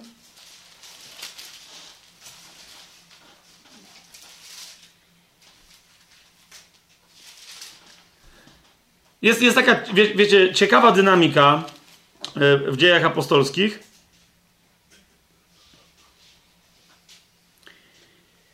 Każdym razie, e, zanim o tej dynamice powiem, w 15 rozdziale, zobaczcie, 15 rozdział, cały Sobór Jerozolimski, tak zwany się, czy Zgromadzenie Jerozolimskie się zbiera. Dlaczego? Bo właśnie pojawiają się ci, którzy pojawili się w pewnym momencie, nie, nie bacząc na, na, na słowa, a więc widzicie, że to byli fałszywi bracia, bo ich nie interesowało, co Kościół uradził, że wie na zgromadzeniu w Jerozolimie. Tak? Są ci sami ludzie i oni nie uznali tego, co powiedział Kościół. Więc 15, ale najpierw się pojawili i powiedzieli, 15 rozdział, pierwszy werset, niektórzy przybysze z Judei nauczali braci, jeżeli nie zostaniecie obrzezani według zwyczaju Mojżesza, Swoją drogą zwróćcie uwagę, co się tu dzieje. Obrzezanie zostało przywiązane do obyczaju, a więc do prawa mojżeszowego, hmm? bo ono oczywiście istnieje w prawie, obrzezanie, i, i jest, bardzo, jest bardzo istotne, yy, ale za chwilę się pojawi do, dokładnie, znaczy Paweł wy, wyraźnie powie, na czym polega przekręcenie Słowa Bożego, gdy chodzi o przywiązanie obrzezania do prawa mojżeszowego. Nie? To jest niezwykle istotne, jest niezwykle istotne. Bo ci, którzy atakowali później e, w Galacji i wszędzie w innych miejscach, atakowali prawo mojżeszowe musi być zachowane, ponieważ nawet Abraham, który żył długo przed Mojżeszem i nie znał prawa mojżeszowego, został usprawiedliwiony z czego? Z uczynku, o którym później się dowiedzieliśmy, że był uczynkiem prawa. I, i teraz. Ja rozumiem, bo się uśmiechacie, ale, ale jeszcze raz, jeszcze raz, bo, bo, bo jakby zarzut był taki nie, że to potem zostało włączone do prawa, ale oryginalnie, że przecież Abraham dał się obrzezać. To był uczynek. Tak czy nie? To, był, to była część zawarcia przymierza z Panem. Więc oni potem powiedzieli, no to jeżeli my mamy przymierze, to jak? Nawet jeżeli to jest symboliczny uczynek, to musi być uczynek. I teraz zwróćcie uwagę, bo mamy problem w chrześcijaństwie. Tak? całe rozumienie w katolicyzmie, że czyn, którym jest ochrzczenie dziecka, jest zbawienny. Że tam działa wiara, ale że wiara, dopóki się nie wyrazi w czynie, nie jest zbawienna. Rozumiecie? Dopiero kiedy i, całe przeinaczanie listu Jakubowego pod tym względem, kiedy Paweł nie mówi o, o usprawiedliwieniu z łaski przez wiarę, tylko o tym, czy ktoś rzeczywiście jest usprawiedliwiony z łaski po rozpoznaniu owoców w jego życiu, to jest zupełnie co innego. Ale my, my, my nadal się cały czas z tym zmagamy. Co człowiek musi. Zauważcie, niektórzy mówią, nie, ale my wiemy, że, że nie, chrzest nie jest zbawiony. Zauważcie, mamy całe, całe ruchy dzisiaj, przebudzeniowe w kościele, które mówią, że częścią doświadczenia zbawienia jest ochrzczenie się. Nie dziecka, tylko dorosłej osoby, na bazie, ale że to dopiero dopełnia jego zbawienie. Tak? Niektórzy mówią, nie, to jest nie bo na przykład część, część, jakaś tam część, żeby nie było, że o, o, całej ostatniej reformacji mówię, ale część tak zwanych torbenowców od ostatniej reformacji dokładnie poszła w tamtą stronę. Potem oni się tłumaczyli, że niektórzy z nich, że nie, że oni wiedzą, że to nie jest żaden uczynek, nie? że to nie chrzest. Ale potem się okazało, że niektórzy z nich podtrzymują, że to jest wyznanie grzechów wszystkich. Że to jest pokuta, no bo kto pokutuje w pełni, pokuta jest wyrazem. I co jest interesujące, kto ich atakował, że ludzie muszą sobie zrobić spowiedź generalną z całego życia. Atakowali ich ultraortodoksyjni, konserwatyści e, spod znaku amerykańskich południowych baptystów. I dzisiaj nadal to zresztą w Stanach robią, bo Torben zdaje się, że się przeniósł do Stanów Zjednoczonych, mówiąc im, i teraz uważajcie na to, co teraz, co się dzieje, że wszyscy wiedzą, że tylko wiara jest w stanie y, otworzyć człowieka na łaskę, nie żadne uczynki, czy by to było chrzczenie ludzi w imieniu Jezusa, czy wyznawanie grzechów, czy cokolwiek. Dlatego jedyne, co człowiek musi zrobić, to modlitwa grzesznika. Co? Co? Co? Jeszcze raz. Zauważcie, że niektórzy do tego stopnia tego nie widzą, że nadal głoszą zbawienie tylko i wyłącznie z łaski przez wiarę. Wiarę w co? W zmartwychwstałego Jezusa i poddanie się. Wyznanie ustami jest pierwszym uczynkiem wiary, wynikającym z nowonarodzenia, ale to już jest uczynek. Usprawiedliwienie dokonuje się przez wiarę w sercu, z łaski przez wiarę, nie przez wyznawanie ustami. To jest owoc tego, że ktoś doświadczył usprawiedliwienia. Niemniej wciąż zauważcie, że jedną, jedną z form ewangelizmu, tak zwanego, czyli ewangelizacji, taką stricte ultraortodoksyjną jest co? Jest wezwanie ludzi do przodu. Czyli żeby wykonali jakiś gest, albo niektórzy nie, ja nie wzywam ludzi do przodu, ja tylko wzywam, żeby klękali. No okej, okay. ale rozumiesz, czyli to jest nadal pewien gest, dopóki ktoś nie głosi wyraźnie, że wzywa do gestu kogo? Tych, którzy już są usprawiedliwieni, bo uwierzyli w sercu. Nie wiem, czy rozumiecie. Nie? To to jest wezwanie ludzi, niestety, do usprawiedliwienia z uczynków. Tak? Czyli jest wezwanie, kto z was chce doświadczyć teraz usprawiedliwienia, niech wyjdzie do przodu. Będziemy się tu z przodu modlić jakby serio? Nie? W wyniku twojego głoszenia ma dojść Rozumiesz, do tego, że ktoś uwierzy w sercu i, jedyne, czego się możesz domagać, to jest wyznanie Jezusa jako Pana i tak dalej, podprowadzenia ludzi tam, ale kogo? Ludzi, którzy już wierzą w sercu. Czyli taki ewangelista powinien w pewnym sensie trochę proroczo powiedzieć, jest tutaj ileś tam osób, prawdopodobnie, jeżeli nie jest prorokiem, to prawdopodobnie, które uwierzyły, które wierzą teraz Jezusowi, zmartwychwstałemu w to i tak dalej, i tak dalej. I teraz wołam, wyjdźcie do przodu, oddajcie mu swoje życie jako Panu, bo byliście grzesznikami. Oddajcie swoje członki na, dajcie się ochrzcić. Wiecie o co mi chodzi? Zauważcie, taka jest dynamika na początku dziejów apostolskich. Tak? Czyli Piotr głosi Chrystusa i co się dzieje? Przychodzą do niego ludzie i mówią, to co mamy czynić? To, jeżeli my dobrze rozumiemy, czym jest usprawiedliwienie, to to są ludzie, którzy nie przychodzą, jak się mamy usprawiedliwić, tylko to są ludzie, którzy de facto już uwierzyli Piotrowi. Tak? Uwierzyli w Jezus. Oni de facto właśnie rozpoczęli proces e, w ramach usprawiedliwienia, proces uświęcenia. Nie? Więc, yy, a tu się pojawili jeszcze raz, znaczy dzieje apostolskie, 15 rozdział. Niektórzy przybysze z Judei nauczali braci, jeżeli nie zostaniecie obrzezani, według zwyczaju Mojżesza, to jest dokładnie to. Wiecie, to zauważcie, jak my to mamy w chrześcijaństwie cały czas. Cienka granica, cały czas przysuwana do aktu wiary, żeby ktoś był usprawiedliwiony. Nawet do samego aktu usprawiedliwienia. Że musi coś zrobić. To jest religia. Nie? Jak ktoś uwierzy pod wpływem ducha, twojego głoszenia słowa i tak dalej, i tak dalej, to cała reszta rzeczy, które się mogą, jego wyznania, modlitwy i tak dalej, pokuty, te wszystkie historie, to już są akty wynikające z jego nowonarodzenia. A, ale ci powiedzieli, nie, nie możecie być zbawieni. Musicie dać się obrzezać, bo to jest coś, to jest coś, co nawet Abraham zrobił. I jeszcze raz, pomyśl dobrze, nie zrobił? Pan mu powiedział, że to jest znak tego, że mamy przymierze. Nie stało się tak i Abraham to zrobił. Nie? I no właśnie, co mu zostało poczytane za sprawiedliwość? Bo do tego później Paweł dokładnie do tego argumentu będzie się odnosił. Co, kiedy się stało, a zostało mu poczytane za sprawiedliwość. Kiedy doszło do niemałych sporów i zatargów między nimi a Pawłem i Barnabą, widzicie, to jest to, o czym Paweł mówi, że się przeciwstawiali tego rodzaju Ewangelii jako nie Ewangelii. Jasne? Zaczęły się dyskusje. Zobaczcie piąty werset. Niektórzy ze stronnictwa faryzeuszy, którzy uwierzyli, powstali i powiedzieli, to jest 15 rozdział dziejów apostolskich, 5 werset, trzeba ich obrzezać i nakazać, żeby zachowywali prawo Mojżesza. Są dwie rzeczy. Obrzezanie, bo niektórzy mówią, że a Paweł z Galacjanami to miał tylko w zasadzie problem z obrzezaniem, a nie z całym prawem. Jedno z drugim szło w parze dla nich. Bo oni obrzezanie uważali de facto za część mistycznego prawa mojżeszowego, które obejmuje wszystko. Ok? I teraz zauważcie, wstaje Piotr, bo zauważcie, że Paweł z Barnabą gdzieś tam się kłócą z tymi zawodnikami.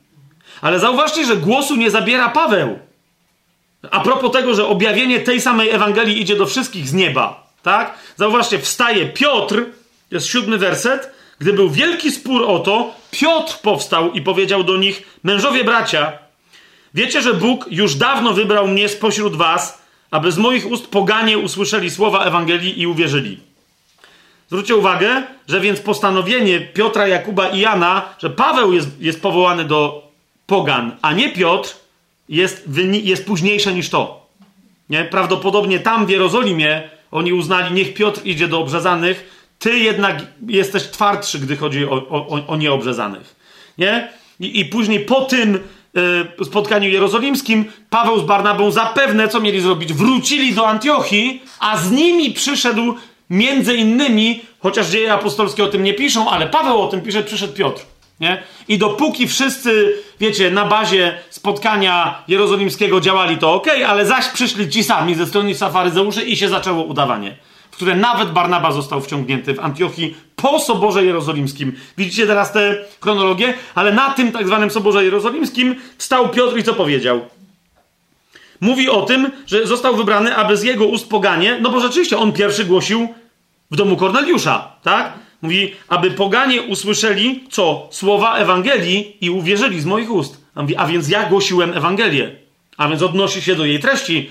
To, albo to jest ta sama Ewangelia co Pawła, albo nie, jest ta sama. On mówi, a Bóg, który zna serca, wydał im świadectwo, dając im Ducha Świętego tak samo jak nam. Wydał im świadectwo, że co? Że uwierzyli i że się nowo narodzili.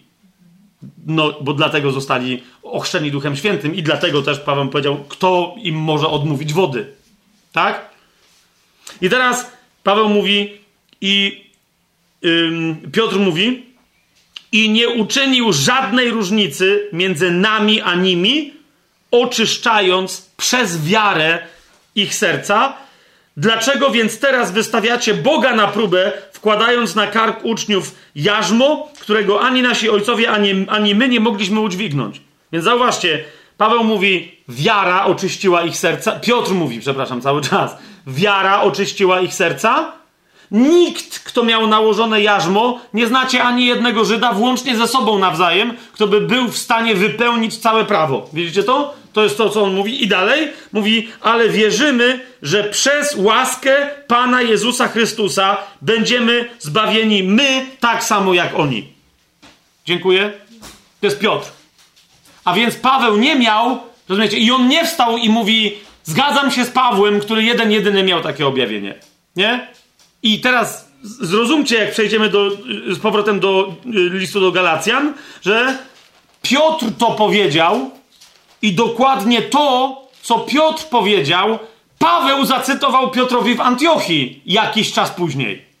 Bo pamiętacie, nikt z nas nie był w stanie udźwignąć. My wiemy, że nikt nie jest w stanie się zbawić przez wypełnienie prawa. My tak samo jak oni przez łaskę. I teraz zobaczcie jeszcze raz list do Galacjan, drugi rozdział. 15 werset. My, którzy jesteśmy Żydami z urodzenia, a nie grzesznikami z pogan, wiedząc, że człowiek nie jest usprawiedliwiony z uczynków prawa, ale przez wiarę w Jezusa Chrystusa i my uwierzyliśmy w Jezusa Chrystusa, abyśmy byli usprawiedliwieni z wiary Chrystusa, a nie z uczynków prawa, dlatego, że z uczynków prawa nie będzie usprawiedliwione żadne ciało. A więc mówi i my, tak samo jak poganie, z tego samego. Nie? Więc Paweł mówi, upomniałem Piotra, bo nawet jeżeli wtedy bardziej chodziło o obrzezanie niż o przestrzeganie całego prawa, to następnie Piotr wdał się w udawanie, że przestrzega całego prawa, jak ci, którzy kładą na to zbawienny nacisk, zmuszają do tego wszystkich pozostałych, włącznie z poganami. Nie? Zatem jeszcze raz, ostatni raz, powtórzę i przechodzimy dalej. Obrona, pierwsza, druga część tego listu od, od szóstego wersetu pierwszego rozdziału do 17 wersetu drugiego rozdziału, to jest obrona boskiego pochodzenia Ewangelii łaski, Ewangelii Chrystusa, czyli Ewangelii łaski, jako jedynej Ewangelii. A nie obrona że, że to, że, tego, że Paweł miał objawienie, nie obrona tego, że tylko on ma rację, ani nie obrona tego, że on też jest apostołem. Ok? Bo to w ogóle jemu. Sami, jeszcze raz, poczytajcie cały, cały ten tekst i zobaczycie, czy tak nie jest. E, ktoś mi potem powie, Fabian, jednak nie, okej. Okay. Ale to jest według mnie absolutnie pierwszoplanowe i pierwszorzędne. Obrona boskiego pochodzenia Ewangelii, która została dana całemu Kościołowi. Po co? Po to, żeby powiedzieć, jeżeli więc ktoś przeinacza tę Ewangelię, to co robi? Na pewno nie Boże dzieło. A więc musi być potępiony. Jest przeklęty i innych wprowadza pod przekleństwo. Wyprowadzając ich z życia, z tego, czym jest życie i czym jest błogosławieństwo. Bo ono jest tylko w łasce i przez łaskę. Amen? Dalej. Trzecia część to jest Galacjan od drugiego rozdziału 18 wersetu do piątego rozdziału 12 wersetu. Jeszcze raz powtórzę. Powiedziałem, że to jest obrona Ewangelii łaski jako A. źródła usprawiedliwienia na życie wieczne oraz B. następnie, jak już jest, ktoś jest, jak już ktoś y, został usprawiedliwiony, jako podstawy błogosławionego życia już teraz. Jako sposobu na życie, nie tylko na otrzymanie życia wiecznego. Czy to, czy to jest jasne? Dobra. I teraz yy, najpierw, że, że, że sprawiedliwość jest z usprawiedliwienia. Zobaczcie, yy, drugi rozdział. Yy, przepraszam, pierwszy rozdział, osiemnasty werset.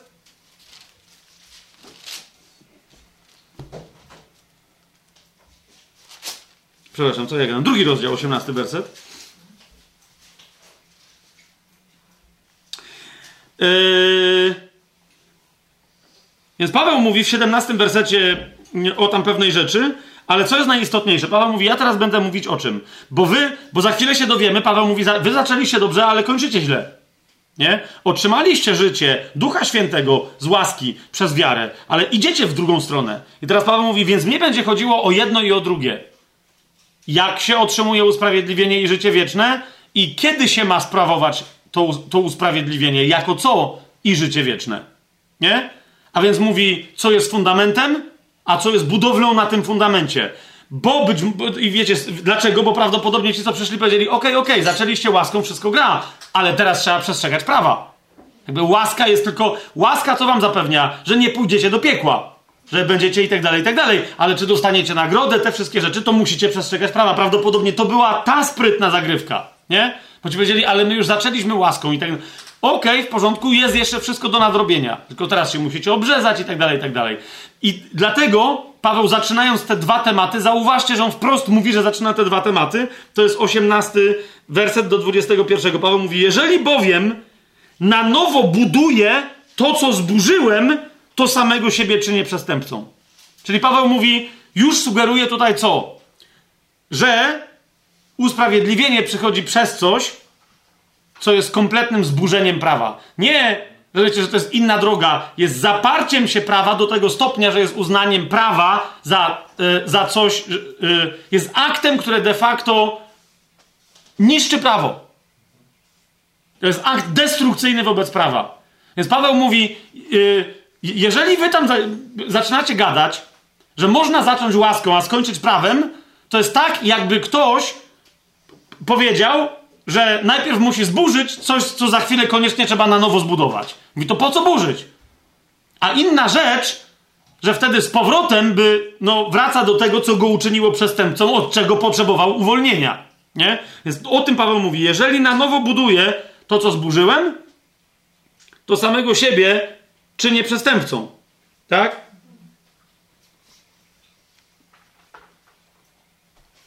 I tak dalej. I teraz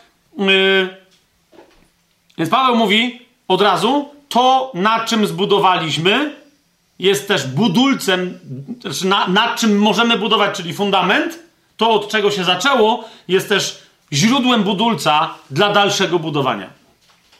Jasne? W jakimś miejscu stała lepianka, w tej lepiance mieszkał niewolnik. Ten niewolnik był śmiertelnie chory. Co jakiś czas przychodzili do niego ludzie i demony i go poniżali, potępiali, wyśmiewali, kaleczyli, gwałcili, torturowali itd., itd., itd. Na różne sposoby. I teraz co się stało? Paweł mówi, to coś zostało zburzone. To coś zostało zniesione. To coś zostało kompletnie anihilowane. W tym miejscu został założony fundament. I teraz wy mi chcecie powiedzieć, że jest sensowną rzeczą, żeby teraz na tym betonowym czy jakimś innym skalistym fundamencie, żeby z powrotem odbudować tę lepiankę, w której ja będę na powrót torturowany, gnębiony, męczony, wyśmiewany, poniżany i tak dalej. To jest to, jest, to, jest to co. To w takim razie całe to dzieło od początku było dziełem przestępczym. No to jest, to jest, to jest kompletny nonsens. Być może, teraz jeszcze raz, ja tu jest tylko być może, że tam teza była taka, że no, no, no tak, bo widzisz, trzeba jakoś dożyć do śmierci. I, zauważcie, że wielu chrześcijan dzisiaj ma dokładnie taką koncepcję.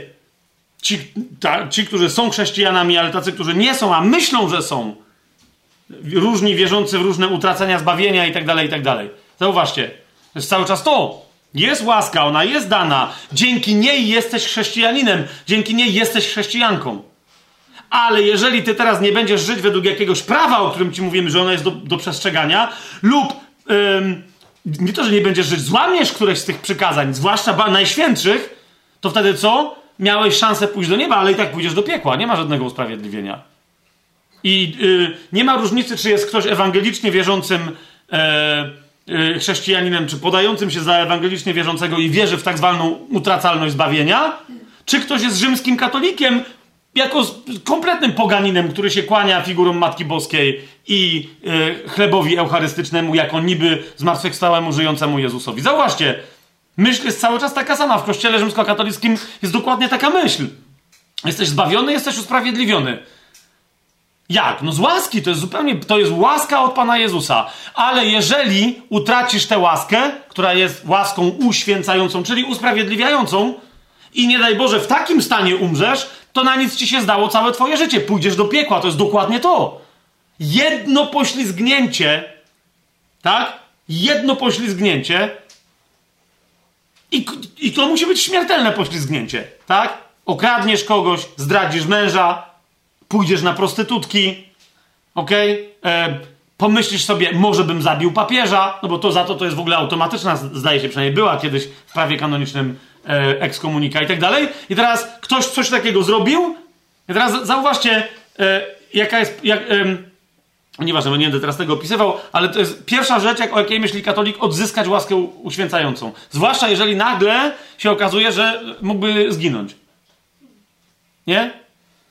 Jak ma grzechy ciężkie na sumieniu, ej, śmiertelne, nie, nie ciężkie, śmiertelne, czyli odbierające łaskę, jaką usprawiedliwiającą byśmy biblijnie powiedzieli, która jest tam nazywana łaską uświęcającą, no to wtedy, wierzcie mi, jak jest cwany, mon... a tam cwany.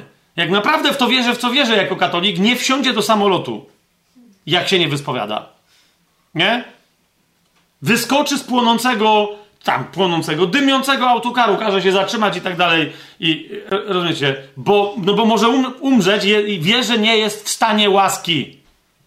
Więc co w takim razie, zauważ, co w takim razie w kościele rzymskokatolickim utrzymuje jego stan łaski? Jego uczynki. Bo za co możesz ktoś powiedzieć, nie, nie, to jest unikanie złych uczynków. Bzdura! Każda religia ma również pozytywne uczynki, których jak nie robisz, to też pójdziesz za to do piekła. W kościele rzymskokatolickim jest prosta rzecz jeżeli nie pójdziesz w niedzielę do kościoła.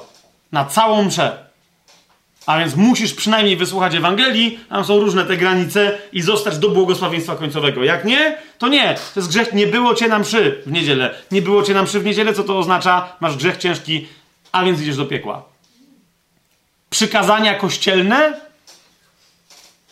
Nie? Niegdyś przecież tak było. Za zjedzenie mięsa w piątek Oczywiście odpowiednio zdefiniowanego, jak, yy, jak ślimaki jako ryby w Unii Europejskiej.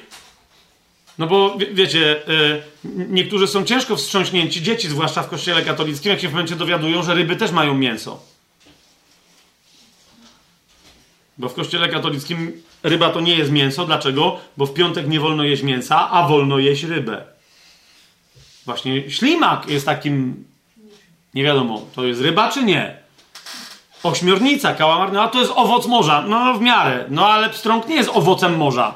A jak raka wyjmiesz ze stawu? No wiesz o co mi chodzi. I, I tak dalej, i tak dalej. I teraz, wiecie, ja pamiętam, ja brałem udział w tych rozważaniach na teologii, no bo się kształciłem na uczelni jezuickiej z innymi jezuitami. Tam wolno było dyskutować do pewnego momentu, ale jednak, nie, to było pytanie, czy jest rzeczywiście sens w tym, że za wystąpienie przeciwko prawu, które ewidentnie zostało sformułowane przez ludzi, nawet się tak nazywa, czyli jest to przekazanie kościelne, że ktoś miałby za nieprzestrzeganie tego prawa, które nie ma absolutnie pochodzenia boskiego, miałby iść do piekła. Co więcej, że to jest prawo, które nie jest pochodzenia boskiego do tego stopnia, że jest e, nawet w ramach samej tej instytucji terytorialne. Bo na przykład e, znałem ludzi, którzy w Nowym Sączu e, jeździli regularnie w piątki na porządnego steka na Słowację. Dlaczego? Bo na Słowacji to przykazanie kościelne nie brzmiało, że nie wolno w piątek jeść mięsa. Tylko, że tam to inne postawy jakieś tam trzeba było zachować, charytatywne, coś tam. Ale rozumiecie, to nie było wszędzie na świecie. Ja z, z absolutnie delektowałem się opowieściami jednego e, już dawno nieżyjącego misjonarza, którym się opiekowałem jako młody kleryk, który mi opowiadał, również rozdelektowany tymi swoimi opowieściami e, e, co do głębokości, mądrości Kościoła rzymskokatolickiego oraz jego mądrości w tej mądrości. Mianowicie, będąc misjonarzem w Zambii, to było genialne, jak był Wielki Piątek i to był, wiecie, misjonarze polscy jezuicy byli misjonarzami razem, zdaje się, z, z, z Irla, irlandzkimi i jeszcze, ale w każdym razie, wiecie, z tego celtycko-słowiańskiego, ciężkiego katolicyzmu, tak? Który, jak jest piątek, to jest ten ciężki post, w ramach którego tylko raz możesz się najeść dosyta w ciągu dnia, no i tak dalej. No są te ciężkie posty. No i nie wolno jeść e, mięsa. Natomiast E, z drugiej strony tam jakiegoś jeziora, gdzie oni tam przebywali, dosyć tam sporego, z drugiej strony tego jeziora by, była już, że się tak wyrażę, diecezja e, misyjna portugalska i oni w życiu nie słyszeli, żeby w Wielki Piątek ktoś miał mięsa nie jeść. Więc tenże brat, Stanisław, e, który był również znany jako Sokole Oko, fantastyczny myśliwy, zawsze Wielki Piątek to był jego, i on mówi, człowieku, człowieku, no, Miałeś kiedy taki Wielki Piątek? Mówię mu, no nie miałem. Bardzo bym chciał mieć. Szedł na polowanie z samego rana, uszczeliwał antylopkę, wiecie? potem ją świeżutką, młodziutką, potem ją zatargiwał na łódź, przepływał przez jezioro, no i oni tam, na, witał się, bo on ich tam regularnie właśnie w takie, wiecie, e, wielkie posty różne e, odwiedzał.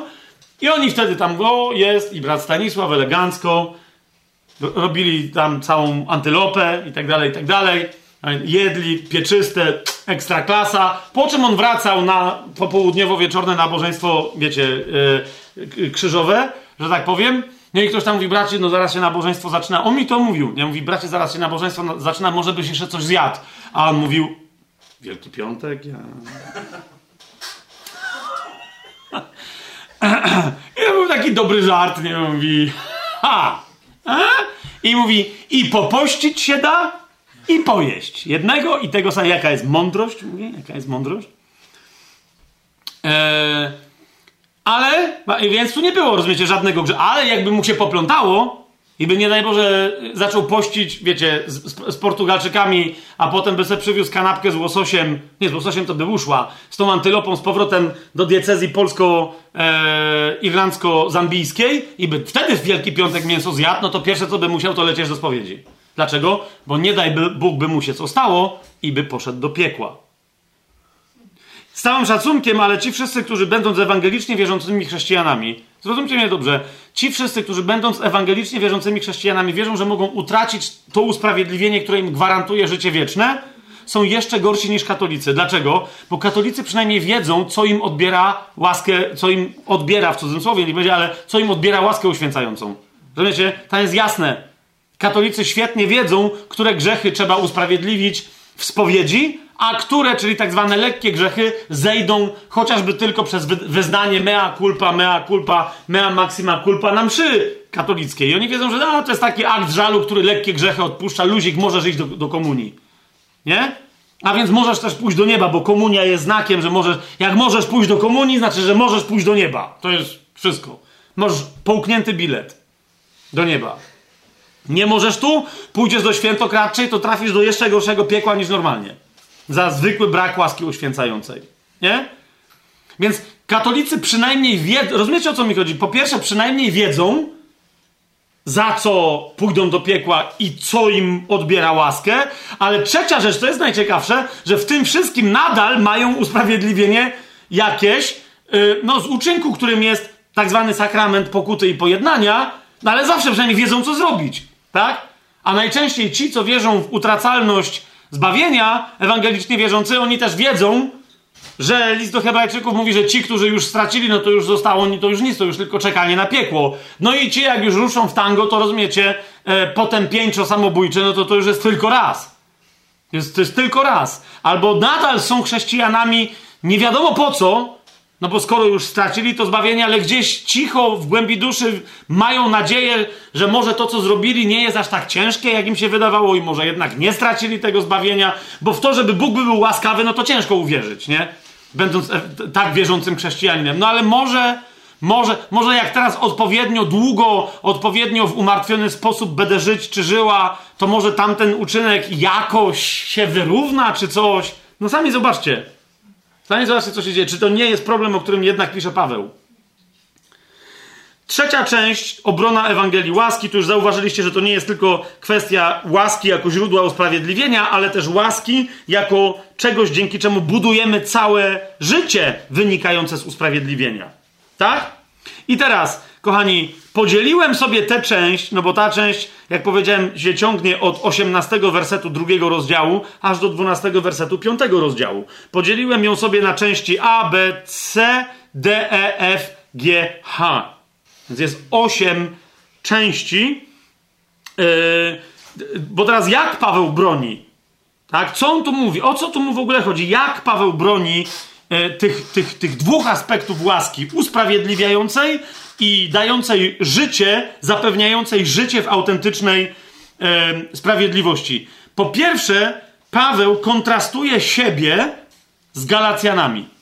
Czyli mówi, jak zrobiłem i robię ja, a jak zrobiliście i następnie robicie wy. Ok? Paweł, więc to jest pierwsza, to jest część, nie pierwsza, bo to jest trzecia część y, ta, z, tych, z tych pięciu dużych, a tu jest pod rozdział A tego, co Paweł robi. A więc po pierwsze, Paweł, jak już powiedział, pochodzenie Ewangelii jest boskie i wszyscy się z nią zgadzają, z tym pochodzeniem zgadzają, wszyscy tak samo głoszą, a więc, że Ewangelia jest Ewangelią łaski i niech nikt nie przychodzi i mówi, że Paweł głosi inaczej niż Jakub nawet, bo Jakub mi podał prawicę, a tym waszym głosicielom nikt na pewno nie podał prawicy, jakby nie podałby nawet, jakby wiedział, co głoszą, to następnie Paweł mówi, ta Ewangelia nie tylko służy do tego, żeby człowiek został usprawiedliwiony, ale następnie w wyniku usprawiedliwienia ona mu służy do tego, żeby żyć nowym, usprawiedliwionym życiem. Ok? I to jest właśnie to, co Paweł, yy, yy, Paweł mówi w tym liście do. Yy, czyli najpierw podaje siebie za przykład, tak? Paweł mówi: Ja jestem to, że ja jestem zbawiony z łaski, to jest jasne. Ale następnie, to jest 21 werset drugiego rozdziału, mówi, ale nie odrzucam, będąc zbawionym z łaski, nie odrzucam tej łaski na później. Nie? 21 werset, Tymek. Czego tam nie zauważyłeś? Nie odrzucam łaski, mówi. Nie? Czyli mówi, przyjąłem łaskę, ale nie jednorazowo dla usprawiedliwienia, a potem ją odrzucam, bo wracam do prawa. On mówi, nie, przyjąłem i jej nie odrzucam. Nie? Czyli ta część, w ramach, którego Paweł podaje, w ramach której Paweł podaje siebie za przykład konsekwentnego bazowania tylko i wyłącznie na łasce, to jest y, ta część trzecia A, to jest list do Galacjan, drugi rozdział od 18 do 21 wersetu. Od 18 do 21 wersetu. Paweł mówi: Ja bowiem, jeżeli bowiem ja na nowo buduję to, co zburzyłem, to samego siebie czynię przestępcą. Tak? Więc Paweł mówi: Nie, nie, nie, nie. nie zburzyłem przy pomocy łaski i dalej buduję na podstawie łaski, a nie wyrzekam się i nie odrzucam łaski. Tak? Centrum, centrum tego sformułowania jest, i za chwilę do tego wrócimy, z Chrystusem jestem ukrzyżowany. Nie? Skoro Chrystus oznacza łaska, i krzyż równa się łaska, to nie tylko przez Chrystusa i Jego krzyż i zmartwychwstanie po tym krzyżu przyjąłem łaskę, ale dalej w niej trwam. Jak? Że jestem dalej z Nim ukrzyżowany. Tak? A to, że teraz żyje, to jest 20 werset. To, że teraz żyje w ciele, żyje w wierze Syna Bożego, który mnie umiłował i wydał za mnie samego siebie.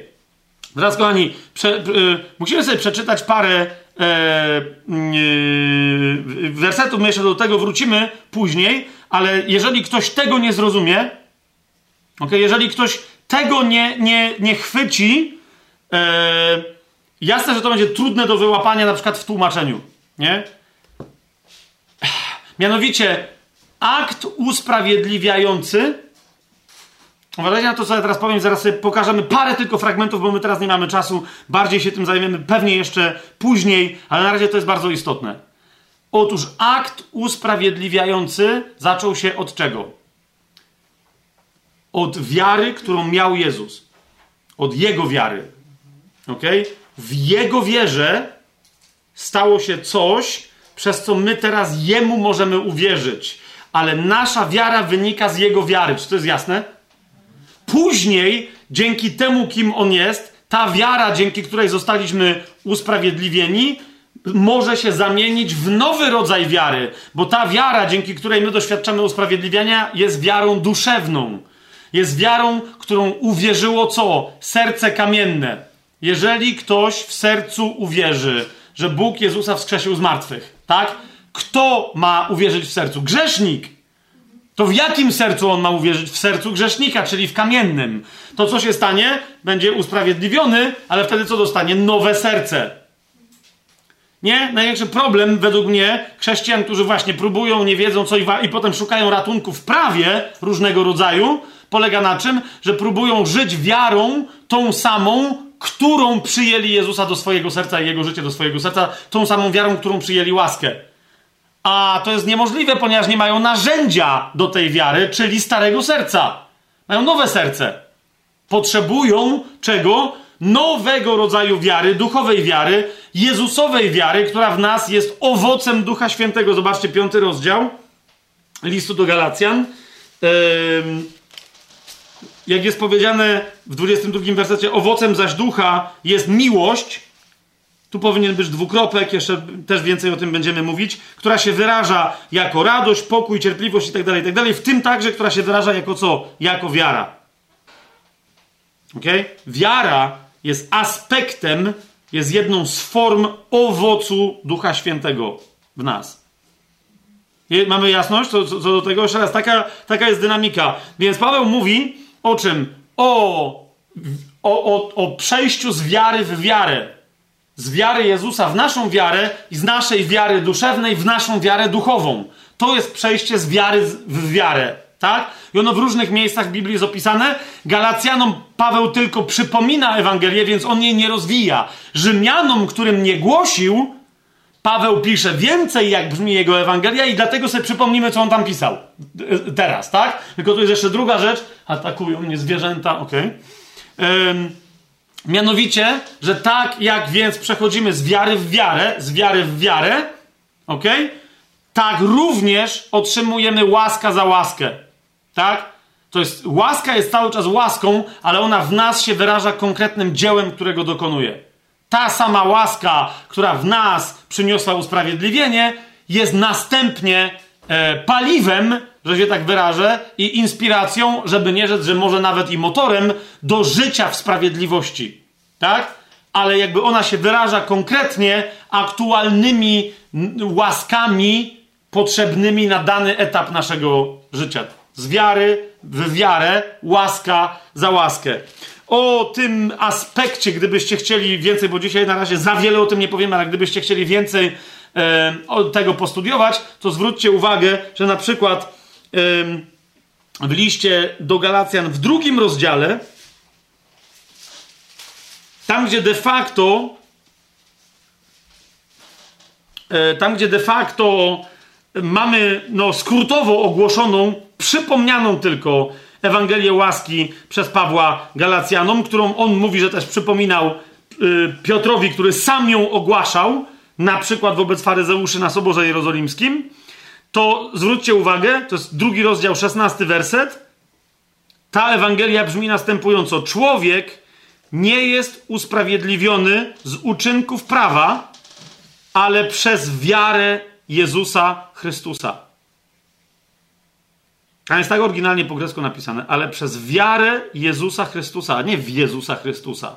Potem te kombinacje różne, też alpejskie, że e, no, ale e, tak się po grecku pisało, ale chodziło o wiarę w kogoś. No może, tylko jak ktoś w jednym zdaniu mówi o wierze Jezusa Chrystusa, a następnie o wierze w Jezusa Chrystusa i posługuje się inną konstrukcją, to chyba tą pierwszą się nie bez sensu posłużył, tak? Więc jest powiedziane, człowiek nie jest usprawiedliwiony z uczynków prawa, ale przez wiarę Jezusa Chrystusa. I mówi, i my, tak samo jak poganie, uwierzyliśmy w tego Jezusa Chrystusa, abyśmy byli usprawiedliwieni z wiary Chrystusa, a nie z uczynków prawa. Nie wiem, czy widzicie zresztą, że no tu nawet tłumacz, że tak powiem, sam trochę zgubił logikę. Tak? No bo w drugiej części jednak mówi, że to jest wiara y, Chrystusa.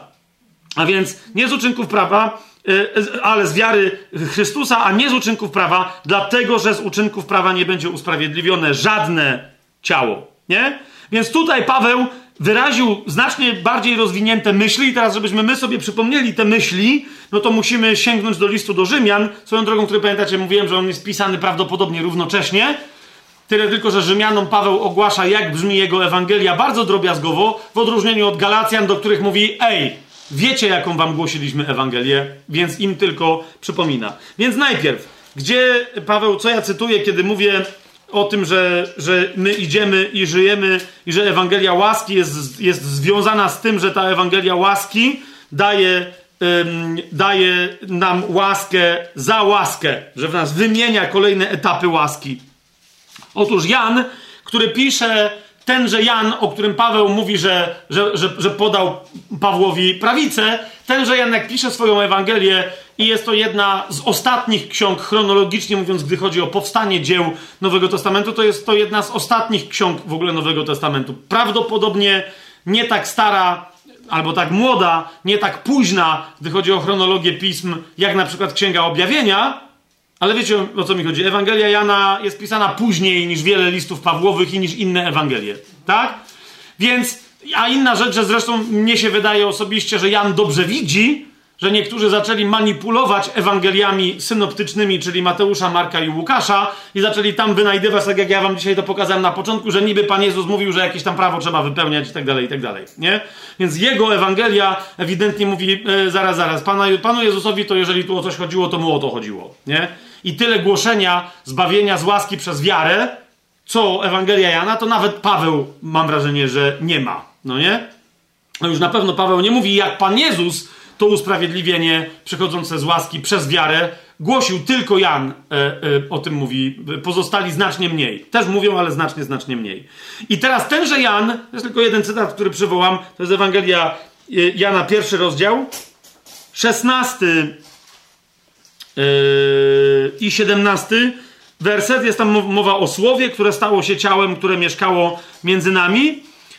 Yy, I teraz, że my z tego słowa z jego pełni, w takiej, w jakiej ono się objawiło wśród nas, myśmy, co? Zobaczcie, to jest szesnasty werset, z jego pełni my wszyscy otrzymaliśmy i łaskę za łaskę. Co my z jego pełni otrzymaliśmy? No wszystko z jego pełni otrzymaliśmy. I łaskę za łaskę. To jest powiedziane e, bardziej o, w, całej, w całym sposobie konstruowania w ogóle zdań w Ewangelii Jana. To jest powiedziane, co dostaliśmy i w jaki sposób dostaliśmy i dostajemy. Nie? Jak? Łaskę za łaskę. A co, co dostaliśmy? Dostaliśmy łaskę. Jak? Łaskę za łaskę. Jak to? Bo cała jego pełnia, zobaczcie, 17 werset, to jest prawo, mówi, bo prawo zostało dane przez Mojżesza. Nie wiem, czy zwróciliście uwagę, co tu Jan wyprawia. Przez kogo? nie przez Boga?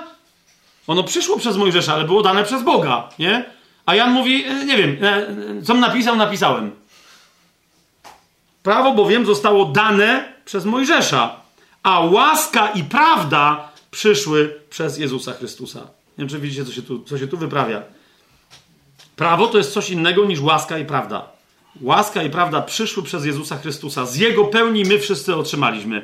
Co więc otrzymaliśmy? Łaskę i prawdę. Jak? Łaska za łaskę. Jeszcze Paweł w innym miejscu powie, postępując z chwały w chwałę, wpatrując się e, w Jego oblicze, postępując z chwały w chwałę. Amen? I teraz popatrzcie, jak Paweł głosi Ewangelię, żebyśmy to sobie dobrze rozbili, usprawiedliwienia oraz sprawiedliwości. Ewangelię łaski dla grzeszników i Ewangelię łaski dla już usprawiedliwionych osób. To jest bardzo istotne. Gdzie?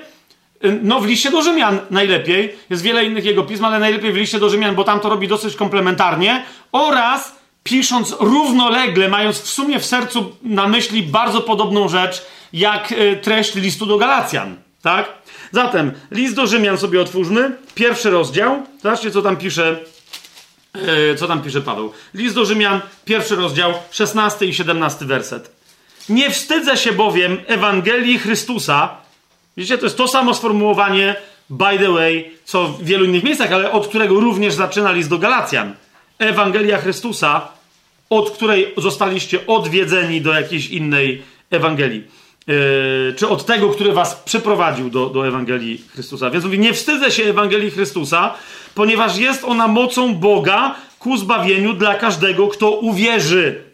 Najpierw Żyda, potem Y. I teraz uważajcie, w niej bowiem objawia się sprawiedliwość Boga z wiary w wiarę, jak jest napisane, sprawiedliwy będzie żył z wiary.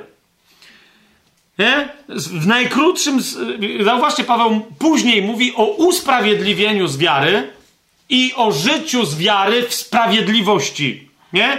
Ale cała sprawiedliwość Boga objawia się w czym? W tym, że On usprawiedliwia, a następnie daje żyć w sprawiedliwości tym, którzy już są usprawiedliwieni. Jak to się dokonuje? Z wiary w wiarę. Widzicie to? Paweł dalej to tłumaczy Rzymianom znacznie bardziej E, w znacznie bardziej złożony sposób. U, u, u, Galacjan tylko się dokładnie do tego odwołuje w mocno skrótowym sensie, bo mówi: Wy wiecie dobrze i pamiętacie. Tak? Dalej, no i tutaj jest powołanie się na ten sam fragment, na który Paweł się powołuje w liście do Galacjan: Sprawiedliwy z wiary żyć będzie. I zarówno w języku hebrajskim, e, jak i w języku greckim tutaj to oznacza nie, że sprawiedliwy, bo zauważcie, wszyscy cytują sprawiedliwy z wiary żyć będzie, a rozumieją, sprawiedliwy przez wiarę ożyje. Zwróćcie na to uwagę. Sprawiedliwy przez wiarę ożyje, bo zwykle ten fragment jest przywoływany do czego? Do uzasadnienia tego, że Stary Testament już mówił, że przez wiarę otrzymuje się usprawiedliwienie, czyli nowe życie. A, a ten fragment, swoją drogą, ten wyraz hebrajski, który jest przetłumaczony na pistis e, w Nowym Testamencie, oznacza raczej wierność niż wiarę. Ok? Więc E, Pan mówi, mój sprawiedliwy będzie żyć w sposób ciągły, całe jego życie będzie wynikało z wierności. Tak? A więc sprawiedliwy jest wierny, to jest ten, kto cały czas ma wiarę i żyje sprawiedliwością. To są wymienne wiara, ciągnąca się, życie, które trwa, sprawiedliwość, która non-stop wydaje swoje owoce. Mój sprawiedliwy będzie żyć z wiary, nie ożyje z wiary. Czy to jest jasne? Okej, okay, świetnie. Idziemy, list do Rzymian, trzeci rozdział. Bo oczywiście to jest cały, pamiętacie, cały wypływ, wyjaśnianie Żydom, Grekom i tak dalej, że wszyscy muszą doświadczyć tej samej łaski, tak? Włącznie a propos obrzezania, z tym, że Paweł tłumaczy, mm, mówi nie, nie, nie, obrzezanie, ale ob, dobra, obrzezanie zostawmy na razie. Więc trzeci rozdział, list do Rzymian, 21 do 24 wersetu. Teraz bez prawa została objawiona sprawiedliwość Boga. Teraz, żeby lepiej, bo to troszeczkę niefortunnie jest poukładane w języku polskim. E, otóż nie chodzi o to, że prawo nie brało udziału w objawieniu sprawiedliwości Bożej, tylko, tylko że sprawiedliwość, że została objawiona, zostało objawione, że sprawiedliwość Boga jest bez prawa. Jest bez związku z prawem. Jasne? Um, jeżeli macie pod ręką, nie wiem, na przykład King James tłumaczenie, nie wiem jak jest w New King James, ale nawet stare i tak dalej, to gdzie, wiecie, nie da się takiej łatwej jak w języku polskim inwersji wyrazów w zdaniu zrobić, bo to zmienia znaczenie, to tam zauważycie, że tam dbając o tą kolejność jest powiedziane, że została, yy, yy, że teraz została objawiona sprawiedliwość Boga bez prawa. Ok? Czyli, że ona jest po prostu, ona nie ma związku z prawem. Ona została objawiona bez prawa. Nie? Prawo ani nie jest objawicielem sprawiedliwości, gdzie, się dowiemy, że ono pokazuje raczej brak sprawiedliwości, niesprawiedliwość, czy nieprawość, czyli grzech, a niesprawiedliwość Boga. Sprawiedliwość Boga jest bez związku z prawem. I, a więc Paweł mówi, teraz została objawiona sprawiedliwość Boga bez prawa, poświadczona przez prawo i proroków. Ale ona jest bez związku z nim, tak? To, to tylko dzięki prawu i prorokom łącznie, a więc dzięki prawu rozumianemu także na sposób proroczy, tylko dzięki temu możemy zrozumieć, jak jest poświadczona ta sprawiedliwość. Ale nieważne, jak ktoś nie zna prawa i proroków, nadal ta sprawiedliwość się objawiła. Jak? Co to jest? I teraz zauważcie, Paweł mówi: Jest to sprawiedliwość Boga przez wiarę Jezusa Chrystusa dla wszystkich i na wszystkich innych wierzących, bo to jest przez jego wiarę na wszystkich innych, którzy dzięki tej z wiary w wiarę też wierzą. Nie ma bowiem różnicy. Wszyscy bowiem zgrzeszyli. Którzy wszyscy? No wszyscy, o których Paweł na przykład w pierwszym i w drugim rozdziale listu do Rzymian pisał, czyli i Żydzi, i poganie wszyscy pozostali, i Żydzi, i goje. I, y, wszyscy zgrzeszyli i są pozbawieni chwały Boga, a zostają usprawiedliwieni, a więc tu jest mowa, zauważcie, o pierwszej części sprawiedliwości. Na czym ona polega? Że Bóg usprawiedliwia. Nie? To jest pierwsza część sprawiedliwości. Bóg usprawiedliwia, że wszyscy zostają usprawiedliwieni za darmo z Jego łaski przez to odkupienie, które jest w Jezusie Chrystusie. Ok? Tyle. A więc pierwsza, co to jest sprawiedliwość Boga? Y, jest to sprawiedliwość Boga przez wiarę Jezusa Chrystusa, przez to, w co Jezus wierzył, przez to, w co On wiedział, co On przez swoją wiarę dokonał. To jest, to jest, to jest pierwsza rzecz. Druga rzecz to jest ci, którzy zostają w ten sposób usprawiedliwieni, a więc są przez Pana uznani za sprawiedliwych. Teraz co? Powinni umrzeć, żeby zachować tę swoją sprawiedliwość i iść do Królestwa Sprawiedliwych? Nie. Paweł da, w dalszej części, bo mamy jeszcze piąty rozdział i tak dalej, nie będziemy teraz tego robić, ale dalej Paweł mówi, nie, teraz wy jako tacy, kiedy przyjęliście przez wiarę łaskę i zostaliście usprawiedliwieni, teraz przez chrzest decydujecie się na co? Na życie w sprawiedliwości dla tej sprawiedliwości, która was usprawiedliwiła. To jest, zobaczcie, szósty rozdział. Najpierw werset siódmy, nie? Jak człowiek uwalnia się od grzechu? Przez śmierć. Najpierw przez śmierć Jezusa, ale potem od aktywnie od popełniania grzechu, jak się uwalnia? No, przez kompletnie swoją śmierć. Kto bowiem umarł, to jest szósty rozdział listu do Rzymian, został uwolniony od grzechu. Mamy to? Idziemy dalej. E, w tymże e, szóstym rozdziale, w trzynastym wersecie, Paweł mówi: A zatem, skoro jesteście ochrzczeni, zdecydowaliście się na śmierć, to nie on, to nie ma niczego wspólnego z waszym uwolnieniem was od e, skutków waszego grzechu i grzechów. To teraz chodzi o to, że, że wy się uwalniacie od, od tej mocy, którą grzech ma, e, bo on istnieje prawie jak zwierzchność aktywna w waszym ciele. A więc, żeby dalej żyć nie grzesząc. No, niektórzy pytają, a, no ale co to ma do rzeczy, skoro my jesteśmy, bo, bo niektórym Paweł mówi, żeby czasem niektórzy z was nie powiedzieli, a no teraz hulaj dusza, bo jesteśmy już usprawiedliwieni. Paweł mówi, no nie. No nie. Bo będąc usprawiedliwionymi na życie wieczne, w życiu tego ciała Pan chce, aby wasze ciało nie służyło grzechowi, ale sprawiedliwości. Trzynasty werset szóstego rozdziału listu do Rzymian. Nie oddawajcie waszych członków jako oręża niesprawiedliwości grzechowi, ale oddawajcie samych siebie Bogu jako ożywieni z martwych, a wasze członki jako oręż sprawiedliwości Bogu. I dalej Paweł, zauważcie, rozwija temat tego, rozwija temat sprawiedliwości. Mówi to i to się, i mówi, to jest to. Jest to. Dlatego wy musicie umrzeć. Dlaczego, dlaczego mówi, wy musicie umrzeć? Właśnie dlatego, żeby nie ba... rozumiecie, bo sprawiedliwości tej Bożej nie da się wykonać przy pomocy uczynków ciała. Z uczynków ciała nie może być ani usprawiedliwione żadne ciało, ani uczynkami ciała ciało nie zbuduje sprawiedliwości dalej. Rozumiecie o co chodzi? Więc martwe uczynki są tak samo złe, jak złe uczynki. Czemu? Bo są wszystkie one cielesnymi uczynkami, nawet jeżeli intencja przy martwych uczynkach jest dobra, ale jeżeli ty to robisz nie na mocy łaski, a na mocy swojego postanowienia, swojego wysiłku, swojego widzimisię, swojej próby zmanipulowania Boga, to twoja modlitwa może być martwym uczynkiem, jeżeli chcesz przez nią zmieniać sprawiedliwość Boga, twoje, twoje, twoja jałmużna, twoje yy, branie udziału w zgromadzeniu chrześcijańskim i tak dalej. Jasne to jest? Więc dlatego Paweł mówi, ty musisz umrzeć. Bo tylko wtedy twoje uczynki zaczną służyć. Dlaczego? Bo twoje ciało przestanie wymyślać sobie religię. Rozumiesz? Przestanie służyć religii, przestanie wymyślać, jak się służy Bogu, a twój duch wie, jak się służy Bogu. Jak? Tak, jak on się właśnie dowiaduje i on zmusi do tego ciało. Więc to jest to. I dalej Paweł w 14 i dalej yy, mówi, bo inaczej wcześniej czy później grzech nad tobą zapanuje. Natomiast jak, jak przestaniesz, jak po prostu pozwolisz wreszcie ciału umrzeć, 14 werset i dalej, grzech bowiem nie będzie nad tobą panował, bo nie jesteście pod prawem, ale pod łaską. Widzisz o co chodzi? To jest cały czas walka o łaskę. Jakiekolwiek uczynki cielesne one są zawsze obwarowane jakimś prawem, jakąś zasadą. Ty musisz to zrobić, bo, bo teraz jest niedziela, bo tu się daje 10%, bo jak kto to widział, żeby ktoś wstał rano i się nie pomodlił w taki czy inny sposób, kto to widział, żeby się ktoś kładł wieczorem, a jeszcze ani pół kartki Biblii nie przeczytał i tak dalej, i tak dalej. Kto to widział? Jak to? Rozumiesz, to jest cały czas coś, co zaspokaja ciało. Jak to żyjesz już miesiąc i ani jednego dnia nie pościłeś i tak dalej, i tak dalej, i tak dalej. Rzeczy, które masz robić, bo je trzeba robić, a nie bo duch twój je chce robić. Bo twoje serce, na którym prawo jest wypisane, bo to jest nowe serce, ono jest wytatuowane w prawie Bożym absolutnie wraz z mocą do jego realizacji.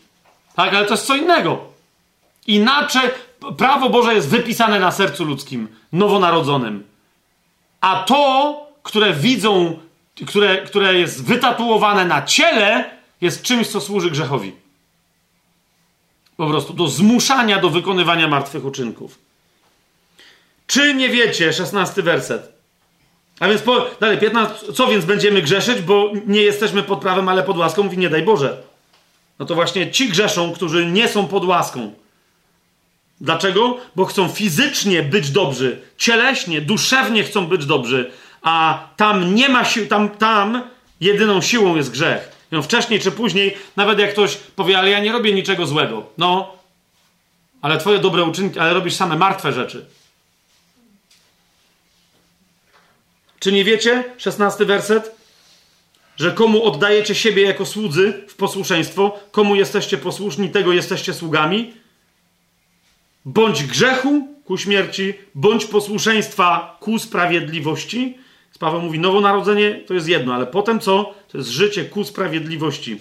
Ale chwała Bogu, powiada, że gdy byliście sługami grzechu, usłuchaliście serca, zwróćcie uwagę, usłuchaliście z serca wzoru tej nauki, której się poddaliście, a będąc uwolnieni od grzechu, staliście się sługami sprawiedliwości. I dalej Paweł jeszcze ten temat kontynuuje, nie tylko chodzi o to, że usprawiedliwienie, co powoduje, że rodzi się na nowo nowe stworzenie, które jest kim? Sługą sprawiedliwości. A więc Paweł w liście do Galacjan, jak ten temat roztrząsa, to zobaczcie dalej rozdział ósmy listu do Rzymian, dziesiąty werset. Jeżeli Chrystus jest w was, to ciało jest martwe. Jeżeli Chrystus jest z was, to ciało jest martwe z powodu grzechu, a duch jest żywy z jakiego powodu? Z powodu sprawiedliwości. Wiecie co, o co chodzi potem Pawłowi, jak tam zaczyna mówić, że wypadliście spod łaski? On im tylko o tym mówi. I przestaliście żyć tak, jakby Chrystus był w was. A więc jedyne co robicie, to krzyżujecie Syna Bożego. Jako kto? Jako dobrzy ludzie, którzy wypełniają prawo. Rozumiesz? A ty masz, ty masz być ukrzyżowany z nim, a nie ty chcesz go wieszać ukrzyżowanego na krucyfiksie w sobie. A najlepiej na sobie i demonstrować innym, jak to wypełniającym prawo i jakie to surowe prawo wypełniającym chrześcijaninem jesteś. Nie? Są dwie rzeczy. Jeśli Chrystus jest w was, to ciało jest martwe z powodu grzechu. Musi takie być, bo inaczej grzech będzie w nim żył i ono będzie grzeszyć. Ale duch jest żywy z powodu sprawiedliwości. Wtedy się wykonuje sprawiedliwość. A, a więc będąc usprawiedliwionymi z łaski przez wiarę, możemy żyć dalej jako słudzy sprawiedliwości wyłącznie przez łaskę i pod łaskę, pod łaską, a nie przez prawo. Czy to jest jasne? Dalej. Paweł w dziewiątym rozdziale listu do Rzymian tłumaczy, to jest dziewiąty yy, rozdział od 30 wersetu. Przeczytam to, to, jest, to się samo przez siebie broni i tłumaczy. Paweł pisze tak. Cóż więc powiemy? Dziewiąty rozdział listu do Rzymian, 30 werset i dalej. Cóż więc powiemy? To, że poganie, którzy nie szukali sprawiedliwości, dostąpili sprawiedliwości. Sprawiedliwości, która jest z wiary. Izrael zaś, zabiegając o prawo sprawiedliwości, nie doszedł do prawa sprawiedliwości. Dlaczego? Zwróćcie uwagę na to, co tu się dzieje, bo tu jest masakra. Ponieważ oni zabiegali nie z wiary, ale jakby było z uczynków prawa. Potknęli się bowiem o kamień potknięcia. Wiecie, co się tutaj dzieje? Paweł mówi, oczywiście, że im tak samo jak nam chodzi o sprawiedliwość, ale oni uznali, że od początku, ponieważ odrzucili skandalona, czyli Chrystusa ukrzyżowanego. Tak, to nie może być Mesjasz. Dlatego stwierdzili, jeżeli nie to, jeżeli to nie jest Mesjasz, to co? To nawet Mesjasz, jak przyjdzie, musi być poddany prawu. Dlaczego? Zaraz to sobie jeszcze więcej wytłumaczymy w liście, e, w liście do Galacjan. Ale, ale to jest to, co tutaj Paweł mówi. Oni odrzucili Chrystusa ukrzyżowanego jako zgorszenie i, i dlatego jedynym ich ratunkiem jest co? Jest są uczynki prawa. Dlaczego? Bo prawo w jednym miejscu obiecuje, że kto wypełni całe prawo, ten, ten, ten będzie żyć. Nie? Tylko, że jednocześnie słowo mówi tylko, że to jest niemożliwe. Ale oni woleli uwierzyć w, w coś, o czym słowo Boże mówi, że jest niemożliwe, niż w niemożliwość Chrystusa wiszącego na krzyżu. Ok? Więc y, jeszcze raz, on mówi, mając, nie mając w ogóle tych rozważań, poganie uwierzyli i mają sprawiedliwość, a ci mając rozważania o sprawiedliwości i szukając sprawiedliwości, gdzie na końcu wylądowali? w konieczności pozyskania tej sprawiedliwości z uczynków, a nie z łaski. A więc i sprawiedliwość, i usprawiedliwienie wynikają z łaski, jeszcze raz widzicie to, a nie z uczynków jakichkolwiek.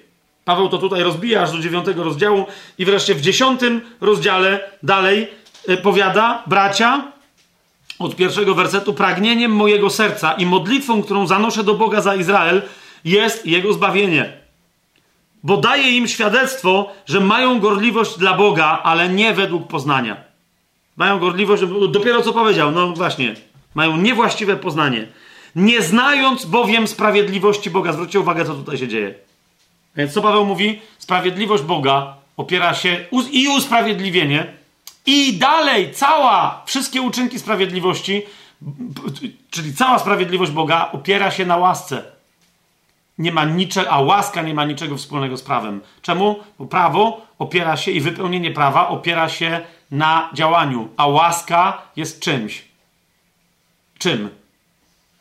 Czymś niezależnym od Twojego działania, co jest Ci dane, czy działasz, czy nie działasz. Czy to jest jasne? Jakby to było niejasne dla Was, to właśnie w liście do Rzymian Paweł dosłownie zdefiniował ten temat w czwartym rozdziale, gdzie, powie, gdzie, gdzie listu do Rzymian, gdzie mówi, to jest czwarty, to łatwo zapamiętać, Rzymian 4.4, to jest dosłownie definicja. Jak Paweł mówi, zdefiniujmy sobie więc, bo niektórzy nazywają łaską coś, co nie jest łaską. I tak mieszają jakieś tematy. Mówi, nie, łaska jest oczywista. Temu, kto pracuje, zapłata nie jest uznana za łaskę, ale za należność. A więc jak ktoś robi, to mu się należy to, na co sobie zasłużył. Jasne to jest? Mówi, temu zaś, kto nic nie robi, nie pracuje, ale wierzy w tego, który usprawiedliwia bezbożnego, jego wiara zostaje poczytana za sprawiedliwość. I to jest łaska. Jasne?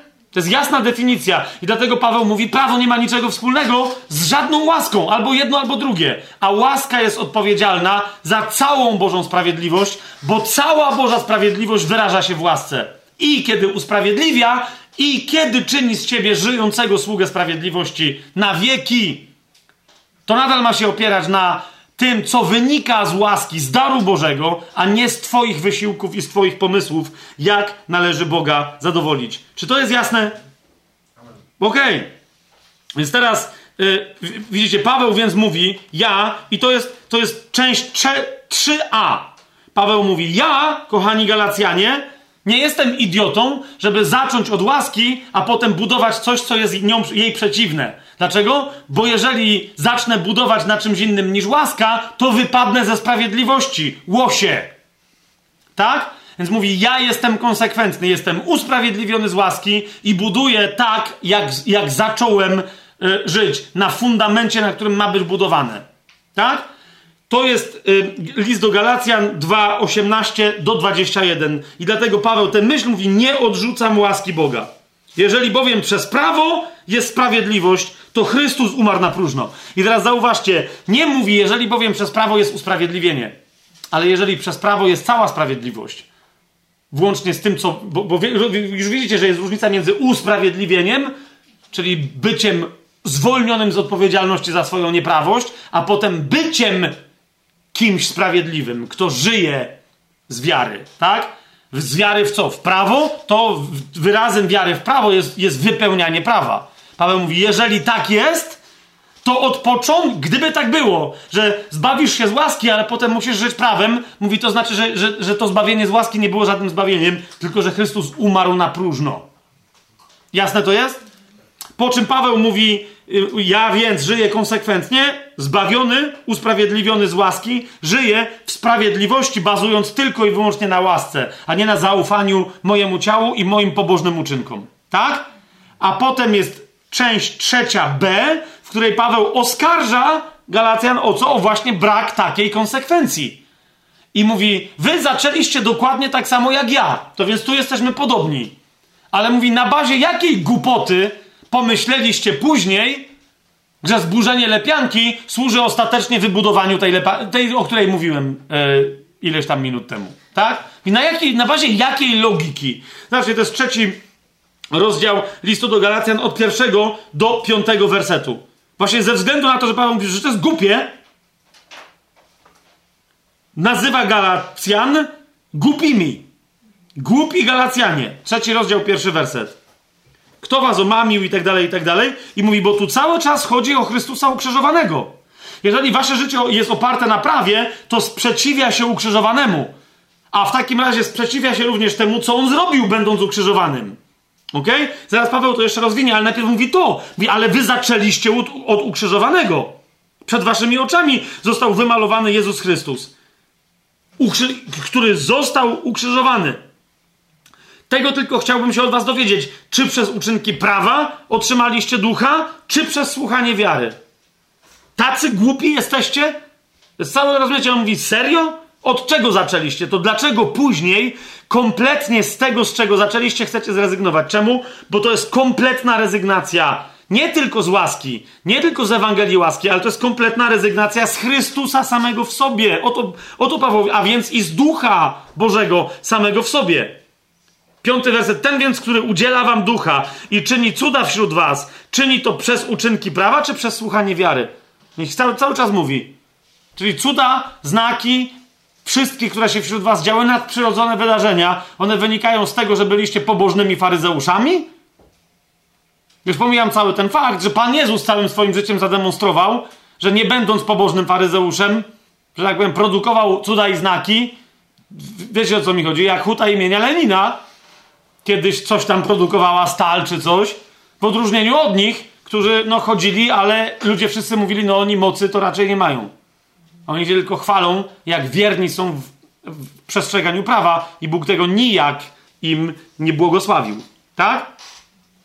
Część trzecia, to jest jasne. Tak? A i B, tu Paweł mówi, ja Łaska i buduje dalej na łasce. Wy zaczęliście od łaski, chcecie budować na prawie. Nie, nie dajcie się pomylić. Budowanie na prawie jest odrzuceniem i łaski, i Chrystusa samego w sobie. Więc po co wam było się tam w ogóle zbawiać? Po co? Prawo jest potrzebne tylko i wyłącznie komu? Tym, którzy dzięki niemu i przez nie chcą żyć, którzy dzięki niemu i przez nie chcą otrzymać błogosławieństwo, którzy dzięki niemu i przez nie chcą być usprawiedliwieni w oczach Bożych, chcą być zbawieni. Więc mówi, kto przyjmuje prawo, ten zmienia model zbawienia. To y, y, część C, czyli trzecia, część trzecia C, nie? To jest dokładnie Pawła y, wejście w ten temat. I teraz ten temat prawdopodobnie zaczął się od argumentu tych, wiecie, tych, co przyszli i powiedzieli, obrzezajcie się, ale po co? Przestrzegajcie prawa mojżeszowego. Oni mówią, po co? No, bo Abraham nawet, który, jesteście poganami, zwróćcie uwagę, tak samo jak Abraham. Abraham był Chaldejczykiem. Zważcie na to, tak? I, I, on, a jed, ale on poznał Pana i od niego się bierze cały Izrael? No nie od niego. Od jego wnuka się bierze Izrael, bo miał na imię Izrael, tak? To, że wszyscy mówią, ojciec Abraham jest, nasz, jest praojcem nas, nas, nas wszystkich, okej, okay. no ale on nie wiedział, że jest Żydem, tak? Yy, umów, umówmy się. On nie wiedział, a już, że jest Izraelitą, to już w ogóle jakby mu ktoś, wiecie, się po, pojawiłby się anioł z nieba, witaj, wiesz, że jesteś pierwszym z Izraela? Jakubowi jakby się ktoś pojawił, zanim dostał imię Izrael, by mu powiedział, że jest pierwszym z Izraela, to by się też zdziwił, tak? Więc argument, ja tu sobie napisałem, że prawdopodobny argument brzmiał jak, że Abra Abraham w zasadzie, nasz praojciec, był poganinem, tak jak wy, Galacjanie, nie znał prawa mojżeszowego, a jednak wszedł w logikę prawa, jak? Ponieważ zawarł przymierze z Bogiem i został uznany za sprawiedliwego przez obrzezanie się. I dlatego obrzezanie należy, bo potem jest, są całe przepisy, jak kiedy się ma obrzezać tam mężczyzn i tak dalej. Pamiętacie, że nieobrzezanego się nie wpuszcza do, do kto ma być nieobrzezany kogo, i że kogo się nie wpuszcza do zgromadzenia Izraela, a jak się go wpuści, jakie są kary za nieobrzezanych. To jest całe prawo mojżeszowe. Obrzezanie jest bardzo istotne w prawie mojżeszowym. Ono zostało wchłonięte jako znak przez Mojżesza i uznane za bardzo istotny element prawa. Więc ci prawdopodobnie przyszli i powiedzieli: Ej, wy jesteście jak Abraham, poznaliście Boga, dzięki łasce macie, bo Abraham miał objawienie Boga, tak? Ale teraz musicie żyć tak, jak Pan Bóg przykazał. Skąd my to znamy? To, tak, jak Pan Bóg przykazał. Tak macie żyć. A więc musicie się dać obrzezać. Teraz odpowiedź Pawła jest, mhm, jasne, bo to jest jego odpowiedź na ten argument, że przecież Abraham zaczął swoje usprawiedliwienie od uczynku, jakim było obrzezanie, a więc wszedł pod prawo. I teraz Paweł zaczyna dyskusję, czy aby na pewno tak było. Od, I ta dyskusja to jest część C. Ona się toczy od trzeciego rozdziału szóstego wersetu do wersetu osiemnastego aż gdzie Paweł, odwołując się do tego, czy aby na pewno Paweł był zbawiony z uczynku prawa, jednocześnie, no nie tylko, że pokazuje, że nie, ale wyjaśnia, jakie to ma konsekwencje dla nas, gdy chodzi o postrzeganie Jezusa i rozumienie łaski. Zanim jednak tutaj do tych fragmentów się odwołamy, bo, bo tak naprawdę Paweł tu wiele nie tłumaczy, bo on to musiał Galacjanom dobrze tłumaczyć.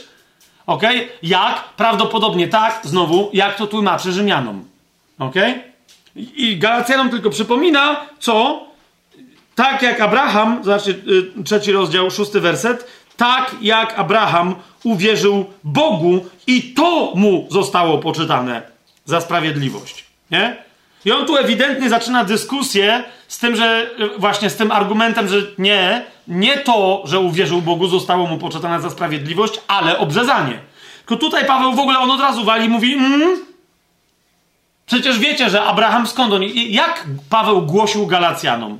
Otóż najprawdopodobniej, powiedzcie mi, że nie, Paweł głosił Galacjanom w następujący sposób kwestię, czy Abraham był zbawiony z uczynku, czy z łaski przez wiarę.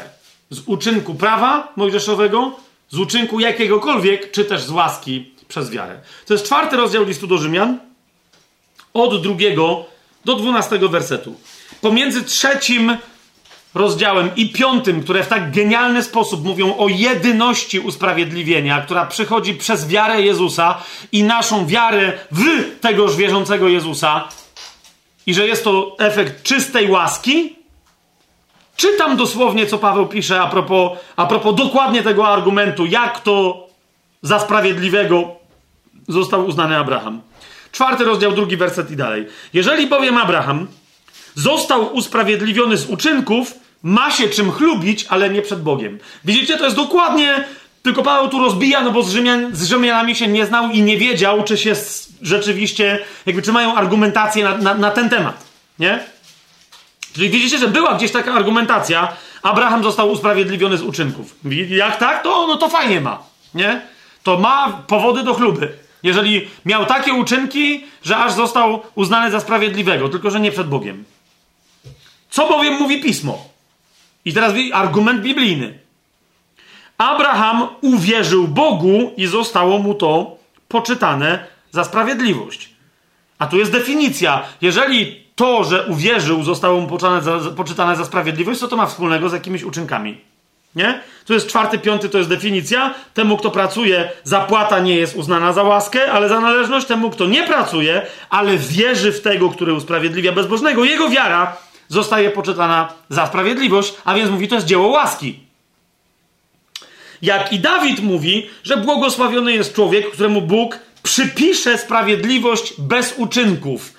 Ktoś powie, serio? Dawid tak powiedział? Dawid już jest po Mojżeszu. Nie powiedział, że to jest przez prawo. No powiedział. Gdzie? No tam, gdzie powiedział, błogosławieni, których nieprawości są odpuszczone, a grzechy, których są zakryte. Błogosławiony człowiek, któremu Pan nie poczyta grzechu. Nie, który zrobi coś, żeby ten grzech sobie samemu zmazać, wiecie o co chodzi, ale któremu Pan uzna, a że już mu tego grzechu nie liczy. Któremu Pan nie poczyta grzechu. I dalej. Czy więc to błogosławieństwo, no jakie? To, że Abraham został usprawiedliwiony z łaski przez wiarę. Czy więc to błogosławieństwo dotyczy tylko obrzezanych, czy też nieobrzezanych? Mówimy przecież, że wiara została Abrahamowi, że wiara została Abrahamowi poczytana za sprawiedliwość. Jakże więc została mu poczytana? Bo, bo rozumiecie, on mówi, w ogóle, jak to, bo to jest cały czas, że wiecie, to jest druga rzecz, która prawdopodobnie w Rzymie miała miejsce i w wielu innych miejscach, że widzicie, my przestrzegamy prawa, my wiemy, co to jest łaska. Teraz tylko się dowiedzmy, czy łaska należy się też nieobrzezanym poganom, którzy nie przestrzegają prawa. A Paweł mówi, aha, taka jest teza. A jakby. A dlaczego? No bo skoro pierw ojcem Żydów jest Abraham, usprawiedliwiony przez przestrzeganie prawa, przez swój uczynek prawa, który wykonał zanim jeszcze nie było prawa, no to wiecie o co chodzi? To znaczy, że wszyscy pod prawem mają tę łaskę. A Paweł mówi zaraz, a jak została mu jego wiara w co w ogóle poczytana za sprawiedliwość? I teraz zadaję pytanie: gdy był obrzezany już, czy zanim był obrzezany? Bum! Tarara. Trafiony, zatopiony, bo jeżeli on został usprawiedliwiony z wiary, zanim został obrzezany, to obrzezanie było co? Wynik, było pierwszym uczynkiem wiary, Wiecie o co mi chodzi? Było pierwszym uczynkiem wiary, ale nie miało niczego wspólnego z usprawiedliwieniem. Znaczy, miało tyle wspólnego, że było wynikiem jego usprawiedliwienia, a nie przyczyną jego usprawiedliwienia. Tak? Więc Paweł mówi, więc jak już był obrzezany, czy zanim był obrzezany? I odpowiedź Pawła brzmi nie po obrzezaniu, ale przed obrzezaniem. To dosłownie, to jest strzał w łeb dla faryzeusza. Bo rozumiecie, bo, bo to się kończy, Paweł mówi, no ty, tyle. I teraz co mówi? Zobaczcie. I przyjął znak obrzezania jako pieczęć sprawiedliwości wiary. E? A więc mówi, że miał sprawiedliwość z wiary, czyli z łaski przez wiarę, a to było co? To był znak tego, że już jest usprawiedliwiony. Nie? Dlatego Paweł mówi, że czy Żyd, czy nie Żyd, z ciała, staje się prawdziwie Żydem, a więc rzezańcem, kto? Nie ten, kto ma kawałek ciała ucięty, ale ten, kto ma co zrobione? Ucięte stare serce, w miejsce którego ma nowe, a więc ma obrzezane serce. O tym Paweł mówi jeszcze, bo on dlaczego tu dotarł do tego czwartego rozdziału? Przez trzeci rozdział o usprawiedliwieniu, pierwszy o usprawiedliwieniu w liście do Rzymian, bo drugi rozdział skończył mówiąc, to jest drugi rozdział 28 i 29 werset, nie ten bowiem jest Żydem, kto jest na zewnątrz, czyli kto ma znak żydowskiego obrzezania, czyli obcięcia na pletka, ani nie to jest obrzezaniem, co jest na zewnątrz, na ciele, czyli co polega na obcięciu na pletka. Mówi, ale ten jest Żydem, kto jest nim wewnątrz. No to ten teraz wywalił tył naprzód. ten jest Żydem, kto jest nim wewnątrz, i to jest obrzezanie, co jest obrzezaniem serca w duchu, nie w literze, którego chwała nie pochodzi od ludzi, ale od Boga. Jeszcze raz. Od ludzi pochodzi prawo, z ciała pochodzi uczynek przestrzegający prawa i tak dalej, i tak dalej. Mówi, to do tego, jeżeli ktoś w tym pokłada nadzieję, to jest co? To jest obrzezanie mojżeszowe. Nie? I on tu ewidentnie mówi, to jest to, które nakazał, to jest całe prawo mojżeszowe. A on mówi, ale Abraham obrzezał się nie po to, żeby coś. On się obrzezał, bo coś już się stało, a więc w wyniku czegoś w wyniku usprawiedliwienia. I w tym sensie, paradoksalnie, Abraham był Żydem. W odróżnieniu, od, mówi Paweł, od wielu Żydów, którzy są obrzezani, ale nie tam, gdzie trzeba. Plus zauważcie jeszcze, jak to. Yy, no bo wiecie, ja parokrotnie cytowałem tę modlitwę do dzisiaj, pobożnych faryzeuszy, tak? Dzięki ci, panie, że nie jestem kobietą. I, i teraz yy, zrozumcie dobrze. Jeżeli, jeżeli pełne usprawiedliwienie nie? Czy, czy, czy czujecie, co się dzieje? Jest dla obrzezanych, a nie dla rodzin obrzezanych. To się zastanówcie, czy w judaizmie istnieje zbawienie dla kobiet. Nie, nie będę teraz na, na to pytanie odpowiadał, bo my nie rozważamy teraz problemów judaizmu, nie? ale liberalny judaizm, yy, tak zwany dzisiaj liberalny judaizm, nawet taki nieco, nieco ortodoksyjny typu z jedzeniem koszernym, ale wciąż oni wprost mówią, że oni nie wierzą w życie wieczne. Po, po prostu. Żydzi nie wie, wierzą w zmartwychwstanie i z tego wynika uczestnictwo w królestwie i tak dalej, ale oni nie wierzą w to, że jakieś coś tam się dzieje, bo, bo, bo mają problem. Nie? Z, z czym? Ze zbawieniem nieobrzezanych swoich własnych kobiet, matek, żon, córek. Wiecie o co mi chodzi? Mają, mają bardzo poważny problem. To jest znak dla mężczyzn. Jeżeli, to, co, to, co robi prawo. Rozumiecie teraz, dlaczego nie ma Żyda ani Greka? Dlaczego Paweł mówi? Zrozumcie, bo jak wracacie tam, to, to na przykład macie problem, co z waszymi kobietami? Są zbawione? Jak one mają wypełnić prawo? Jak one się mają obrzezać? Nie? Więc, więc Paweł kończy ten list do Rzymian, y, czwarty rozdział. On, Abraham, przyjął znak obrzezania jako pieczęć sprawiedliwości wiary, którą miał już przed obrzezaniem. Po co? Po to, aby był ojcem wszystkich nieobrzezanych wierzących. To mi się najbardziej podoba. Nie? Bo wtedy, bo, bo nie, nie czy widzicie, co on tu robi. No dziubie Żydów jak nie wiem. Abraham, niechby było, że nie, żeby był wszystkich ludzi, no nie? A on nie, żeby był ojcem wszystkich nieobrzezanych wierzących, a obrzezanych, a to nie wiem. To tego to nie wiem. Aby był ojcem wszystkich nieobrzezanych wierzących, aby im też poczytana była sprawiedliwość. Widzicie, co tu się dzieje? I dwa, aby był ojcem obrzezania nie tylko tych, którzy są obrzezani, ale też tych, którzy chodzą śladami wiary naszego ojca Abrahama, którą miał przed obrzezaniem. Jakiego obrzezania? No tego z drugiego rozdziału listu do Rzymian, który powoduje, że, że wszyscy są wewnętrznymi, że tak powiem, Żydami. Jasne? I teraz Paweł, wróćmy do listu do Galacjan, czyli część trzecia C listu do Galacjan. Yy, list do Galacjan, yy, rozdział swoją drogą od trze yy, trzeci, od wersetu 16 do 18, to jest dokładnie to, co Paweł mówi. Mianowicie, że Abraham uwierzył w obietnicę, którą co było? Że będzie mieć syna a tym synem nie był Izaak, ale synem właściwym tej obietnicy był Chrystus. Ok? Zobaczcie, trzeci rozdział, szesnasty werset. Otóż Abrahamowi i jego potomkowi zostały dane obietnice. Nie mówi i jego potomkom, zwróćcie uwagę, on, on na to cały czas mówi, jeżeli tą obietnicą byłyby docelowo jeden syn, może dwóch, wnuków iluś, a, a potem y, y, naród liczny, jak gwiazdy na niebie. Wiecie o co chodzi? Że to, bo niektórzy, to, to jest ta, to Paweł na to zwraca uwagę, to jest liczba pojedyncza. Jakie jest znaczenie tej liczby pojedynczej? nie mówi i jego potomkom, jak o wielu, ale jak o jednym i twojemu potomkowi, którym jest Chrystus. Widzicie to? Zatem, jeżeli tak jest, jeżeli tak jest, to kto trwa w Chrystusie, trwa w błogosławieństwie Abrahamowym. Tak? W, w, tym, które wynika z tamtej obietnicy. I teraz, w momencie, kiedy się pozbywasz łaski i mówisz, nie, nie, prawo, to co się wtedy dzieje?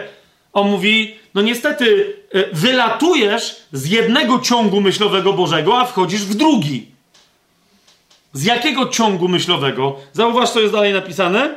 17 werset. To zaś mówię, przymierza zatwierdzonego przedtem przez Boga względem Chrystusa nie znosi prawo, które powstało 430 lat później, tak, aby unieważnić obietnicę.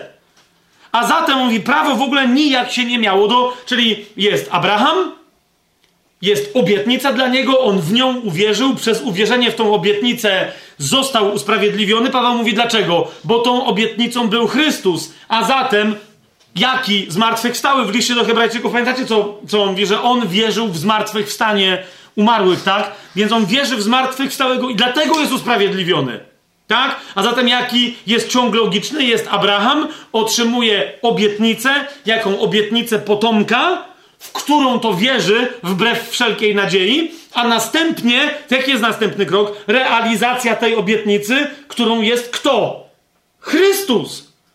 I Paweł mówi, i co ma z tym wspólnego prawo, które powstało 430 lat później, bez związku z tą obietnicą? Ono powstało w związku z niesubordynacją narodu, powstało jako, e, jako narzędzie do zawarcia przymierza z tym konkretnym narodem, podczas gdy Chrystus jest kimś, przez kogo nowe i wieczne przymierze, nie z jednym narodem, ale z całą ludzkością, Pan chce zawrzeć na innych zasadach, niż je zawierał z, z, z Izraelem. Zwłaszcza, że tamto całe przymierze w zasadzie służyło pokazaniu, że ludzie sami z siebie nie mogą się zbawić, ponieważ prawo, które dostali, było nie do wypełnienia. Czy to jest jasne? Jeżeli bowiem, 18 werset, Paweł kończy tę część, dziedzictwo jest sprawa, czyli wiecie, ten otrzyma dziedzictwo, kto będzie wypełniać prawo, stanie przed Panem i Pan powie, ok, byłeś grzeczny, weź w takim razie ode mnie dziedzictwo. Paweł mówi, no to jeżeli tak, to to, to, nie, to nie z obietnicy. Czy to jest jasne? Nie? Jak będziesz, jak sobie zasłużysz, to dostaniesz. To jest cały czas kwestia, zobacz, łaska, prawo, łaska, prawo. Nie? Mówi, zobacz, prawo, dziedzictwo przychodzi przez Chrystusa. Wy czekacie na dziedzictwo w królestwie. Ale jak wy je chcecie otrzymać inaczej niż przez Chrystusa? Przez wierność prawu? No to mówi to, to wtedy czemu mówicie, że oczekujecie na obietnicę Abrahamową? Jak ktoś wypełnia prawo, to nie ma niczego, widzicie? Jeżeli dziedzictwo jest sprawa, to nie jest z obietnicy. To, co Paweł tłumaczył Rzymianom, że no albo zasługa, bo ktoś wypełnia prawo, albo, albo łaska, bo ktoś nie wypełnia prawa, tylko wierzy, tak samo tym idzie dalej i mówi, nie? Dziedzictwo, o którym wy wiecie i ci Żydzi też wiedzą, jeżeli jest sprawa, to nie jest z obietnicy. Więc, a wy wiecie, że ono jest z obietnicy, a więc nie może być sprawa. Dlatego Paweł mówi, to są dwa zupełnie niezwiązane ze sobą porządki. Prawo mojżeszowe nie uzupełnia obietnicy Abrahamowej, niczego nie wnosi do tej obietnicy. To jest w ogóle inny porządek. Tam o co innego chodziło. Nie? Dalej mamy y, list do Galacjan 3D. Bo, no bo w takim razie, teraz, zau, teraz zauważcie, bo, bo mówi, ale naprawdę Paweł tak mówi? Oczywiście, że tak. I ponieważ Paweł tak mówi, to dlatego wie, że, że w takim razie ktoś zapyta, czyli, bo Paweł mówi, czyli z Chrystusem, z Abrahamem, z obietnicą, z dziedzictwem, z królestwem, ze sprawiedliwością Bożą, prawo mojżeszowe nie ma nic wspólnego. Więc wtedy Galacjanie powinni rozłożyć ręce, no bo Paweł ich nazywa głupimi, ale może mądrzeją właśnie. Powinni rozłożyć ręce i co zrobić? Zapytać, no to po co w takim razie prawo? To co to było? Tak? I w związku z tym w punkcie D trzeciej, trzeciej części tego listu Paweł mówi, co to jest prawo. Czy wyjaśnia charakter prawa i wyjaśnia, że jego charakter był pedagogiczny, a nie miał niczego wspólnego z porządkiem zbawienia, królewskim, dziedzicznym itd., tak itd. Tak, tak? Czyli to jest trzeci rozdział listu do Galacjan od 19 do 25 wersetu włącznie. Zaczyna Paweł ten fragment, no dokładnie, bo widzicie, Paweł mówi, po co więc prawo? Widzicie to? 19 werset. Jeszcze raz, dlaczego Paweł zadaje tutaj pytanie, po co więc prawo? Ponieważ to, co powiedział wcześniej, ma dokładnie taki wymiar, jakby prawo było po nic. Rozumiecie? Nie ma związku z obietnicą Abrahama, nie ma związku z obietnicą yy, z, z błogosławieństwem, z usprawiedliwieniem, z królestwem, z dziedzictwem, z niczym. Rozumiecie? Dlatego, jeżeli, bo inaczej, jeżeli ma jakiś związek, nie tak ekstremalnie nie ma, to po co by Paweł zapytał, po co więc prawo? No, no, no właśnie, to wcześniejsze Y, jego, ta cała jego wcześniejsza wypowiedź musi mieć tak ekstremalny charakter, aby zadać pytanie, no to po co w ogóle prawo? Jasne? I Paweł opowiada, że, że zasadniczo, bo nie będziemy teraz tego rozwijać, że, że prawo miało charakter pedagogiczny. Ok? Yy, prawo, prawo było guwernantką, powiedziałbym nieco bardziej nowoczesnym, czyli XIX-wiecznym językiem. Zauważ, nawet jeżeli dajesz guwernantce zająć się twoimi dziećmi na chwilę, guwernerowi, no wiecie o co mi chodzi, nauczycielowi, to, to, to ten ktoś nie należy w ogóle do rodziny. Nie wiem, czy rozumiecie.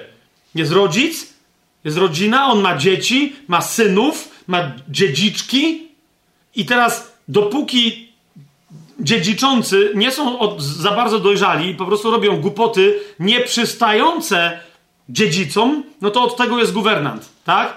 Ale jak długo, w momencie kiedy y, arystokratom dawniej dzieci dochodziły do wieku dojrzałości, czyli miały mniej więcej 14-15 lat, czasem 16-17. Jak długo po osiągnięciu wieku dojrzałego arystokraci utrzymywali guwernantki dla swoich dorosłych dzieci? W ogóle. Jak na mnie patrzycie, jakby to było podstępne pytanie. Po, rozumiesz, po co, po, jak długo rodzice domagają się od swoich pociech, żeby chodziły do szkoły, do liceum czy do technikum po tym, jak już zdały maturę?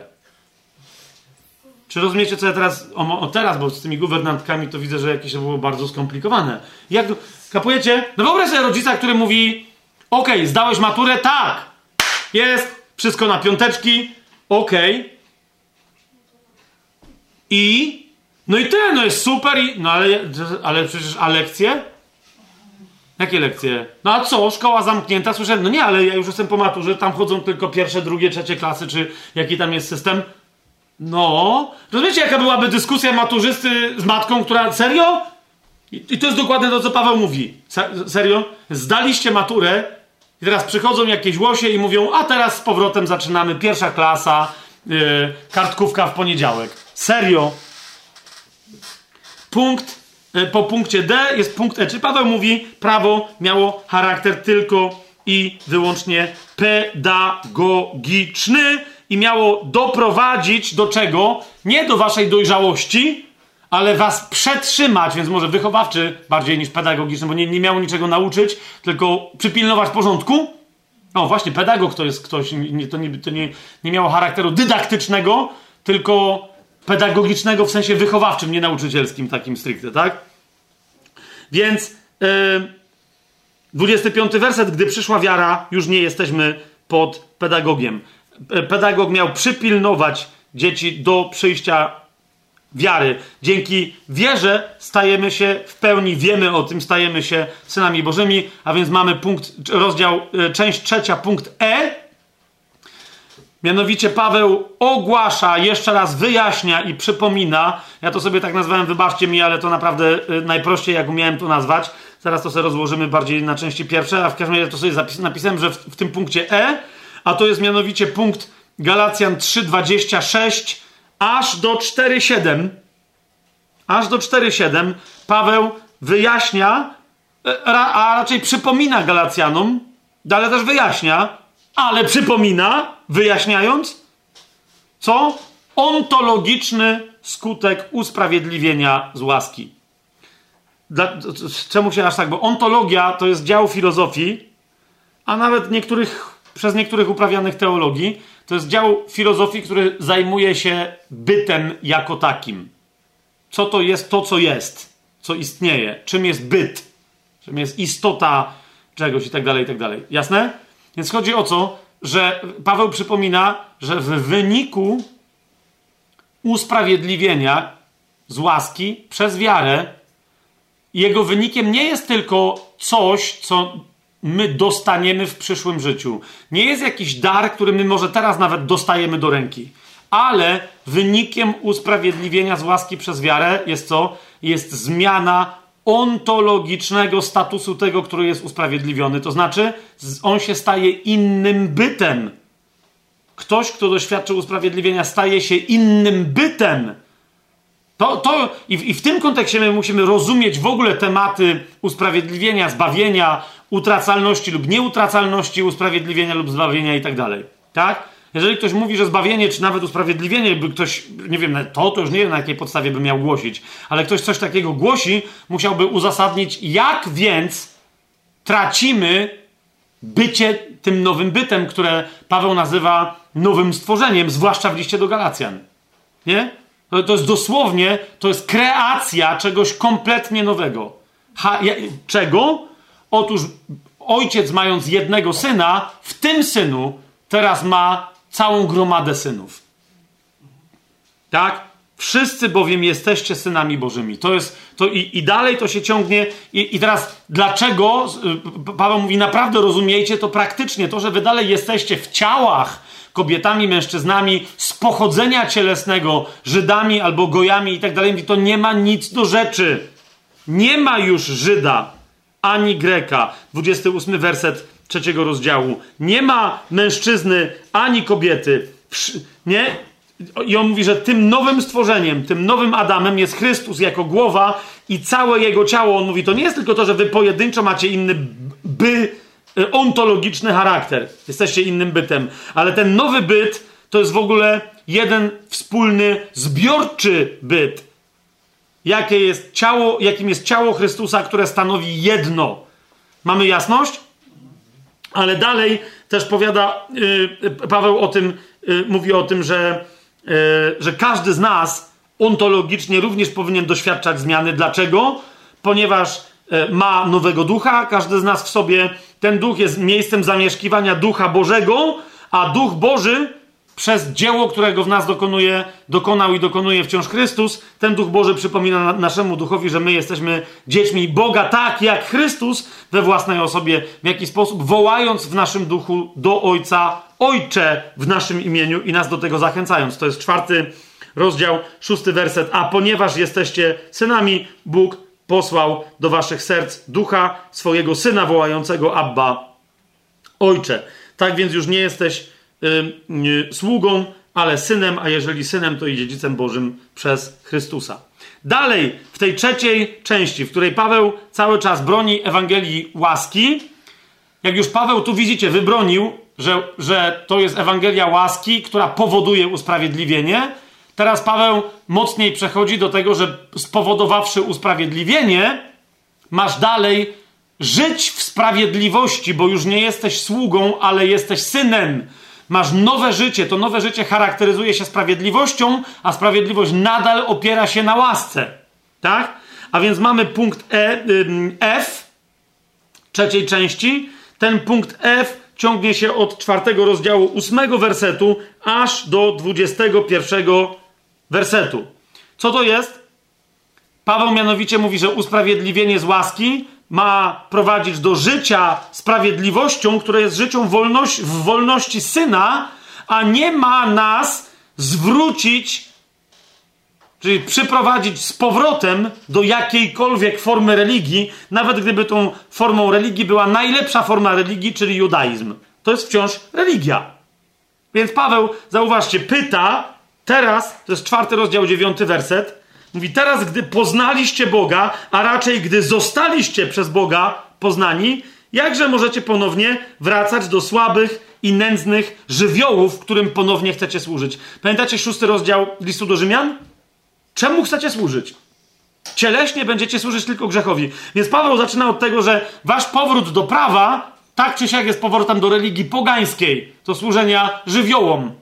A to, że Żydzi wam powiedzą, istnieje lepsza forma życia według ciała, Paweł mówi, no to co z tego? To jest to samo, to jest powrót do prymitywnej religii, bo każda religia jest prymitywna i jest odejściem od sprawiedliwości Bożej. Więc ten fragment kończy się w 20 yy, pierwszym wersecie, bo on się ciągnie i się kończy, zaczyna się Paweł mówi, czyli chcecie wracać do żywiołów, a w 21 wersecie kończy całą tę myśl. Powiedzcie mi, wy, którzy chcecie być pod prawem, czy nie słuchacie, co mówi prawo? Nie? I, i teraz yy, po tym punkcie F pojawia się punkt G, mianowicie, bo Paweł zadanie mówi, zadaje pytanie, mówi, na, czyli, czyli uważacie, że prawo może uzupełnić usprawiedliwienie z łaski? Czym? To wasze poszu mówi, czy, czy, to nie jest podobne do zwyczajnej religii, w ramach której się czci kalendarze astrologiczne, yy, uprawia jakieś tam rzeczy fizyczne i tak dalej? To nie jest jedno i to samo?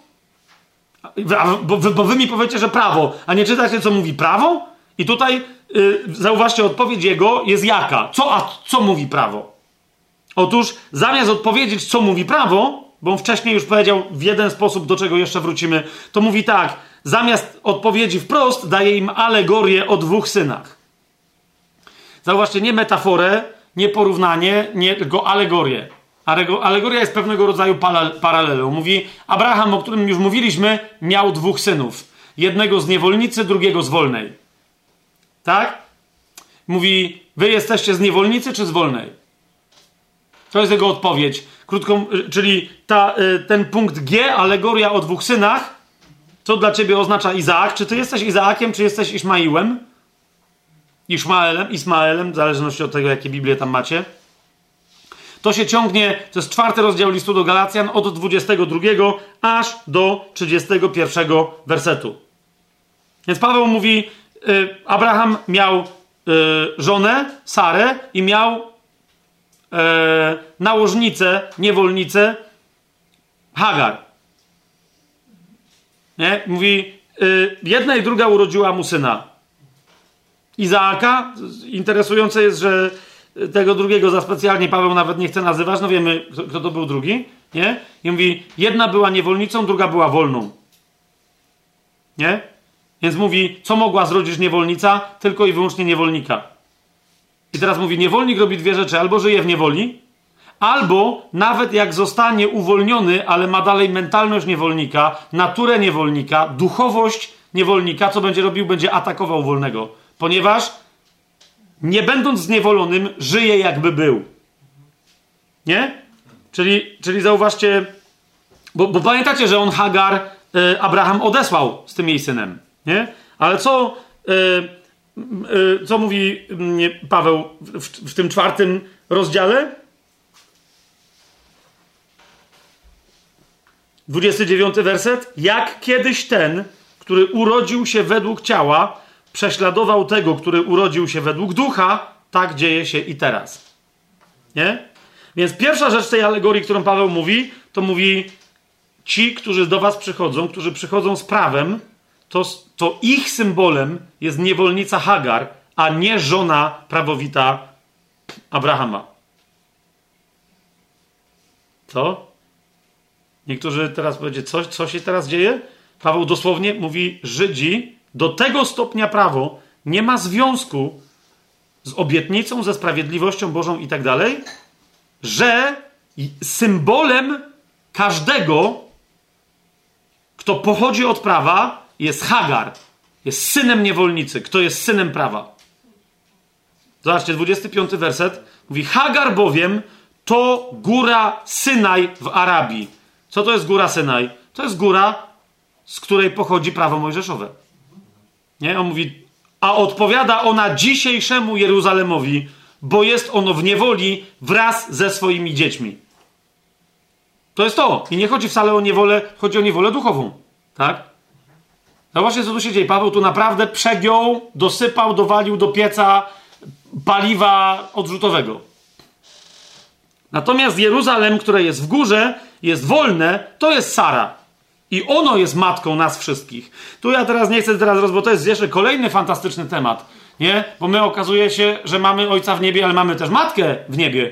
Jeruzalem, nie, to, oczywiście to nie ma niczego wspólnego z Matką Boską, to, było jasne. E, chociaż ja czasem troluję, jak gadam z takimi otwartymi katolikami, to czasem ich troluję, że ja, ja absolutnie, ja nie mam nic przeciwko naszej matce, która jest w niebie. No nie, tylko to nie jest ta, co ty myślisz, ale tak poza tym to jest, wiesz, jak wszystko gra, nie? Co to jest? To będziemy kiedy indziej o tym mówić. Więc to jest pierwsza rzecz, nie? Paweł mówi, prawo, prawo jest, jest sy, sy, symbolizowane przez górę Synaj, które w paraleli, e, w, w alegorii e, symbolizowane jest przez niewolnicę Hagar.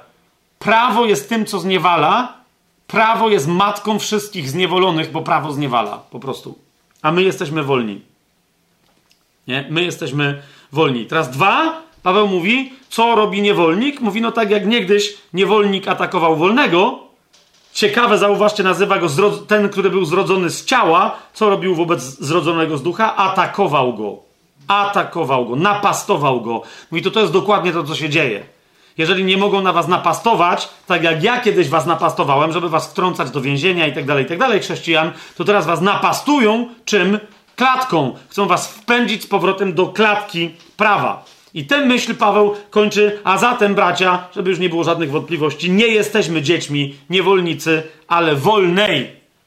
Jesteśmy z zupełnie innej matki. My nie jesteśmy, rozumiecie, jak kiedyś pa, papież Jan Paweł II, Karol Wojtyła powiedział, on chyba, teraz nie jestem pewny, bo ja mogę, może on co innego powiedział, a potem mu dorobili ten cytat. Mi się wydaje, że to był on, ale w każdym razie ten cytat potem stał się popularny w katolicyzmie i w innych odmianach, na przykład wśród niektórych luteran i tak dalej, mianowicie nazywanie Żydów naszymi starszymi braćmi w wierze. Nie? Nasi starsi bracia, starsi bracia w wierze. To było cały czas i myśl tam była taka, że no jesteśmy z jednego prapradziadka, czyli z Abrahama, yy, no i z jednej matki Sary. Jakby, no, no nie, bo Paweł wyraźnie mówi, że nie jesteśmy z jednego ojca. Jedni są z Abrahama, a drudzy z Mojżesza. Jeżeli już tak mielibyśmy u ludzi dopatrywać się jakiegoś ojcostwa. I dwa, nie jesteśmy z jednej matki, bo my jesteśmy z niebieskiego Jerusalem, a oni są z niewolnicy Hagar, oni są z ziemskiego Jeruzalem, które zostanie przez Pana zniszczone. Dlatego musi, musi zstąpić nowe Jeruzalem z góry. To jest bezwartościowe. Jeżdżenie i czczenie dzisiaj, tak dosłownie nawet niektórzy chrześcijanie dzisiejsze, jeżdżenie i czczenie Jerozolimy jako nieprawdopodobnie świętego miejsca, które coś tam. Ja, ja tam będąc, mając mnóstwo sentymentów i rozpoznając pewne, albo udając, że rozpoznaję jakie miejsca sam przed sobą, albo mając nadzieję, że to, to jest to i tak dalej. Wiecie, byłem poruszony tym, co się tu będzie działo, a nie tym, co się tu działo nie? Tym, yy, dobra, co się tu działo, ale jakie to miało znaczenie, a nie, że teraz te wszystkie kamienie są święte, ja teraz będę chodził i je obcierał kolanami i obcałowywał swoimi ustami, wiecie o co mi, bo tutaj Pan Jezus nauczał Ojcze Nasz, a tam się pokłócił z, z kimś tam. Ja, jasne. To jest niewolnica Hagar, nic, nic więcej. Dalej. Jeszcze mamy dwa punkty w, ty, w tej trzeciej części. Po, e, jeszcze jeden, po alegorii dwóch synów Otóż Paweł podsumowuje, bo, bo mówi, skoro więc, skoro więc dostaliśmy nowe życie od, w cudzym słowie, przez ojca Abrahama i matkę Saraj, Sarę, nie Saraj, bo to już jest nie Saraj, Nowe Jeruzalem, tak, od Boga samego, przez Chrystusa, która bazuje na łasce, to jej skutkiem jest co? Jest nowe życie. Jesteśmy synami Bożymi, synami wolnej, a nie niewolnicy. W związku z tym nasze życie ma co charakteryzować? Wolność, a prawo oznacza tylko i wyłącznie niewolę. Tak, więc ostatni punkt tej trzeciej części, która stanowi obronę Ewangelii Łaski, punkt H, 3H, to jest punkt, który się ciągnie yy, od yy, piątego rozdziału listu do Galacjan, pierwszego wersetu do dwunastego. Też sobie tutaj nie, jakoś dziwnie zapisałem. No nieważne, to, to, to jest jasne, tak? Od, pierwsze, od piątego rozdziału pierwszego wersetu do dwunastego. Czyli zaczyna Paweł cało, cały ten fragment, mówiąc, mówiąc tak, jak zostaliście, do czego zostaliście usprawiedliwieni? Do nowego życia. To nowe życie jest ży życiem kogo? Syna Bożego. Życie Syna Bożego jest życiem jakim? Jest życiem kogoś, kto jest wolny to co jest konsekwencją, to żyjcie tak, tym życiem, a nie idźcie do jakiegoś innego, bo to jest abstrakcja, mówi Paweł. Zauważcie, to jest koniec tej obrony Ewangelii łaski, już nie usprawiedliwienia, ale sprawiedliwości, która się wyraża wolnością. Paweł mówi: Trwajcie więc w tej wolności, którą nas Chrystus wyzwolił. i nie poddawajcie się na nowo w jarzmo niewoli. A co do tych, którzy przychodzą, żeby was tej wolności pozbawić, no to Paweł do nich się odnosi aż do 12 wersetu, gdzie powiada, bodaj by byli odcięci ci, którzy was niepokoją. Mamy jasność? Widzicie teraz, jak, jaką logiką, jak, jak to po prostu, jak to sen, Paweł ma jedno kazanie, teraz ja no, gadam trzy godziny, już pewnie nawet więcej, żeby to e, pokazać, ale zauważcie, jedno z drugiego wynika, to jest logiczny ciąg. I teraz Paweł, jak już obronił Ewangelię łaski jako źródło usprawiedliwienia, e, Ewangelię łaski jako źródło usprawiedliwienia i jako dalej podstawę dalszego życia, które jest, jest skutkiem tego usprawiedliwienia, to Paweł przechodzi do punktu czwartego swojego listu, mianowicie czym się charakteryzuje to nowe życie, życie nowego stworzenia, życie dorosłego dziedzica Syna Bożego. Ok? A zatem punkt czwarty, już powiedziałem, to jest charakter nowego życia w Duchu Świętym od piątego rozdziału, trzynastego wersetu do szóstego rozdziału, dziesiątego wersetu włącznie. Ok? Jakby Paweł mówi o tym charakterze, począwszy od tego, co nie należy do, do tego charakteru, co należy, pokazuje dychotomię między duchem a ciałem cały czas. Mówi, że, że tak jak nie da się pogodzić prawa z łaską, niewoli wynikającej z prawa z wolnością, która wynika z Chrystusowej łaski, tak następnie nie da się pogodzić ducha, którego my mamy na skutek usprawiedliwienia, który działa wyłącznie przez łaskę, z czym? Z wypełnieniem uczynków prawa, bo to jest ciało. Jasne? I dlatego pierwsza część, ale ja już tego nie, nie rozdzielałem, bo tu można by było też zrobić części A i B. W tej części A Paweł pokazuje dychotomię y, między duchem a ciałem. Między ciałem a duchem.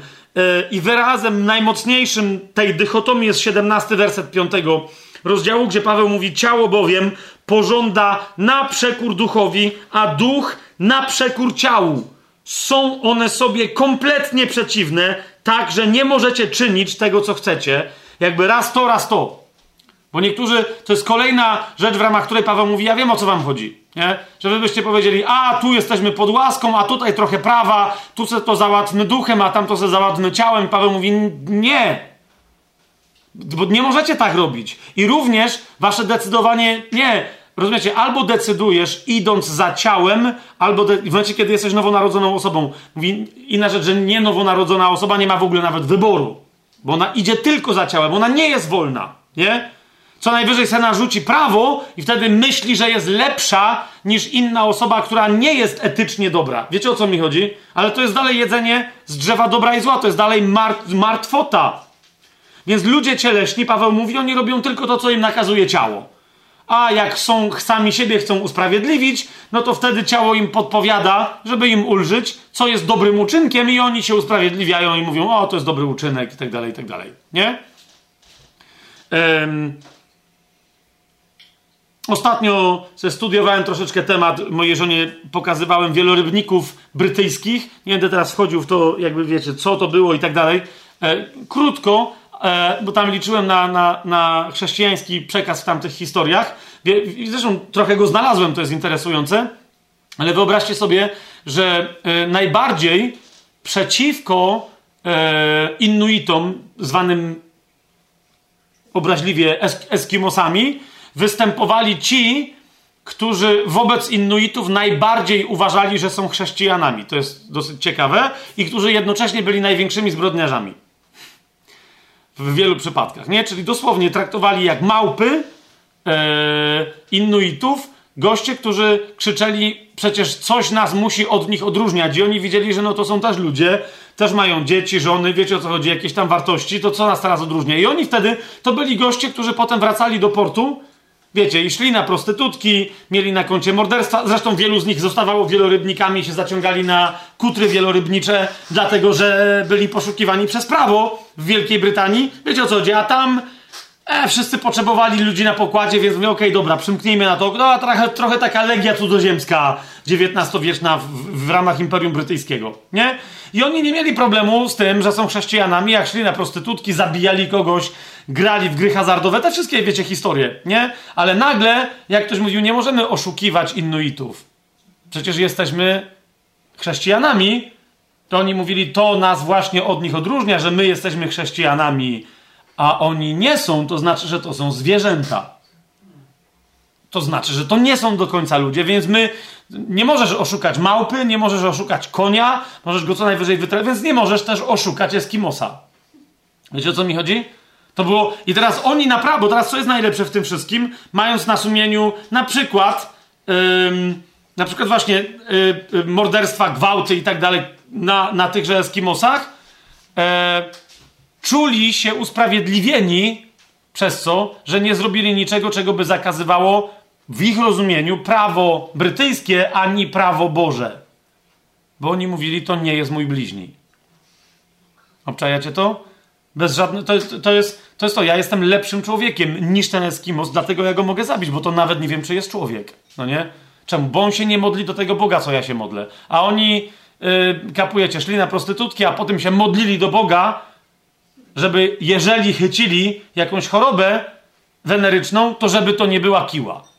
No nie tylko, żeby to było coś innego i to była ich, to świadczyło o ich chrześcijaństwie, nie? Więc w, w, kontekście listu do Galacjan to, to byli, no nie wiem czy w ogóle chrześcijanie, ale to byli ludzie, którzy opierali nadzieję usprawiedliwienia swojego, kiedy staną kiedyś przed Bogiem na prawie. Czy rozumiecie o co mi chodzi? Yy, dokładnie tylko i wyłącznie na tym. I dlatego Paweł mówi: zrozumcież, nie możecie niczego oprzeć na prawie, bo to będzie zawsze cielesne. Nawet jeżeli będzie dla innych ludzi, na przykład wyglądało na dobry uczynek. Wiecie o co mi chodzi? Charytatywny, jakiś Paweł mówi, to nie ma absolutnie, ale to absolutnie nic do rzeczy. Nie?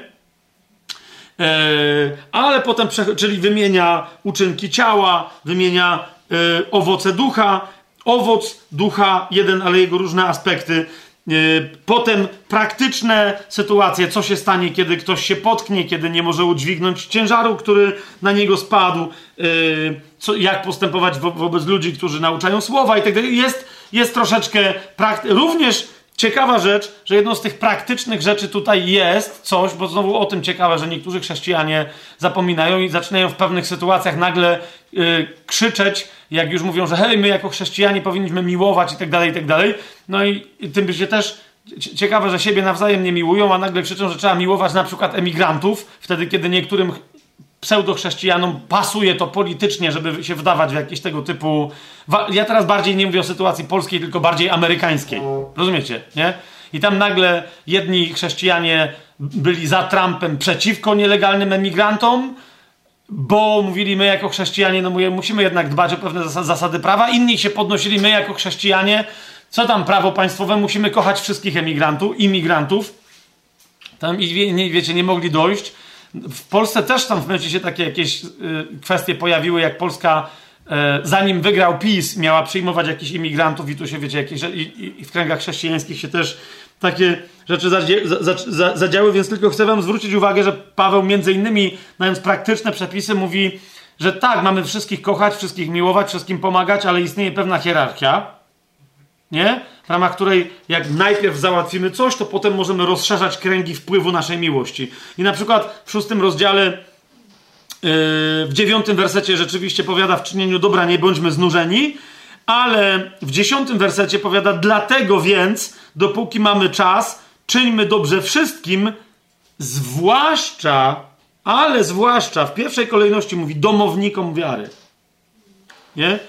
Yy, więc yy, no, jak ktoś mnie, wiecie, jak ktoś mnie wzywa do tego, żeby e, żebym ja się zajął imigrantami, co zresztą myślę, że zamierzam i czyniłem i zamierzam czynić dalej i będziemy to jeszcze robić, ale, ale jednocześnie, wiecie, to jest dla niego istotniejsze niż zajęcie się swoją rodziną albo ludźmi ze swojego kościoła domowego, czy to ze swojego zboru, czy, czy z czego tam, wiecie o co chodzi. E, i, I on nagle jest lepszy dla, e, dla muzułmańskiego, nie, to nie akurat religia nie ma nic do rzeczy, dla jakiegokolwiek imigranta, nie wiem, biednego na ulicy czy kogoś, niż dla swoich braci i sióstr, którzy na przykład nieco inaczej praktykują swoją wiarę, bo są z innej denominacji czy coś, no to wtedy, to wtedy mamy problem. Nie? Czy to rzeczywiście jest to, o co, o co w, słowie, w Słowie Bożym chodzi. Więc to jest ten, ten charakter nowego życia w duchu Paweł przedstawia aż do bardzo praktycznych, konkretnych, yy, konkretnych przykładów, konkretnych postaw.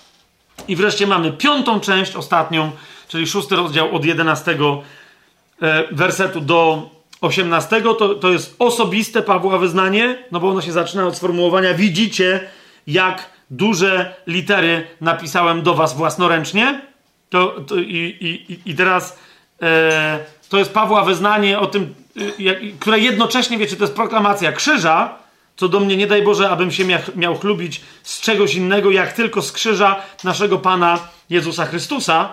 Genialne, genialne, genialne, genialne, ale jednocześnie on mówi, to tylko o to mi chodzi, a nie na ludziach, ale jednocześnie rzuca wyzwanie ludziom. Mówi, ja wiem, że za tym zamieszaniem u was stoją ludzie i rzucam im wyzwanie. Mówię wprost wam, Możecie im to przekazać, róbcie z tym, co chcecie. Im nie chodzi o nic innego, im chodzi tylko i wyłącznie o zysk cielesny, który, którym oni się będą cieleśnie chlubić, sami przed sobą nawzajem.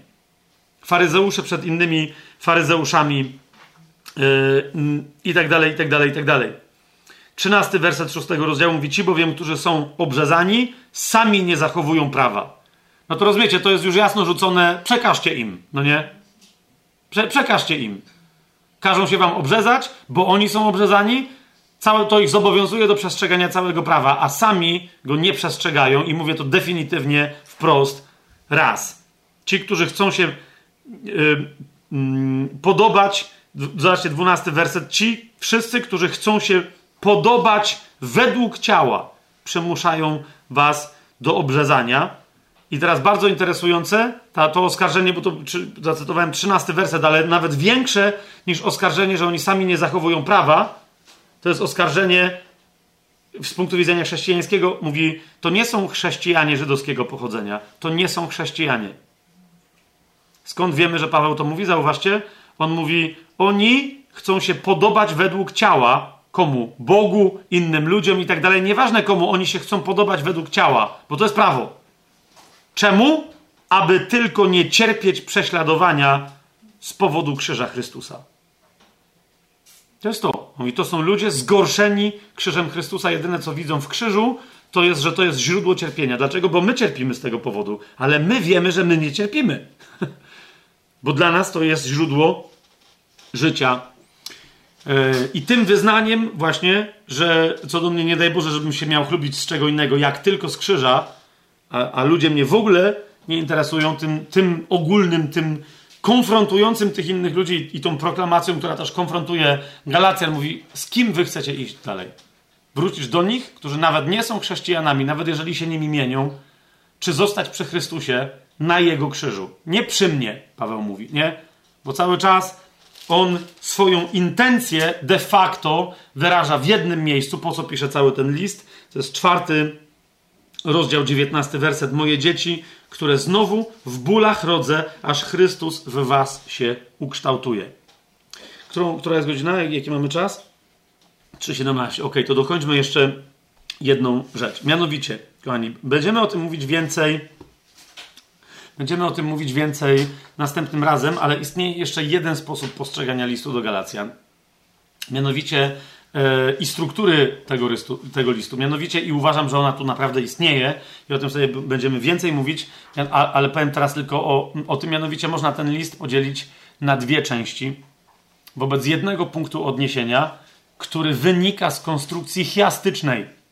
Chiazm, rozumiecie, ma pewną konstrukcję, stylistykę pewną. E, na, na przykład buduje się tekst. Yy, wierszowany czy wersowany, buduje się go jakby były w środku rymy, ale nie chodzi o to, żeby były, czyli na przykład AA, BB. Tak? AB, AB. E, czyli ktoś mówi o temacie A i o temacie B, a potem rozwija inaczej temat B, aby wrócić do tematu A. Nie? Na przykład w ten sposób. Czasem stosuje się inwersję i jest na przykład AB, BA, nie?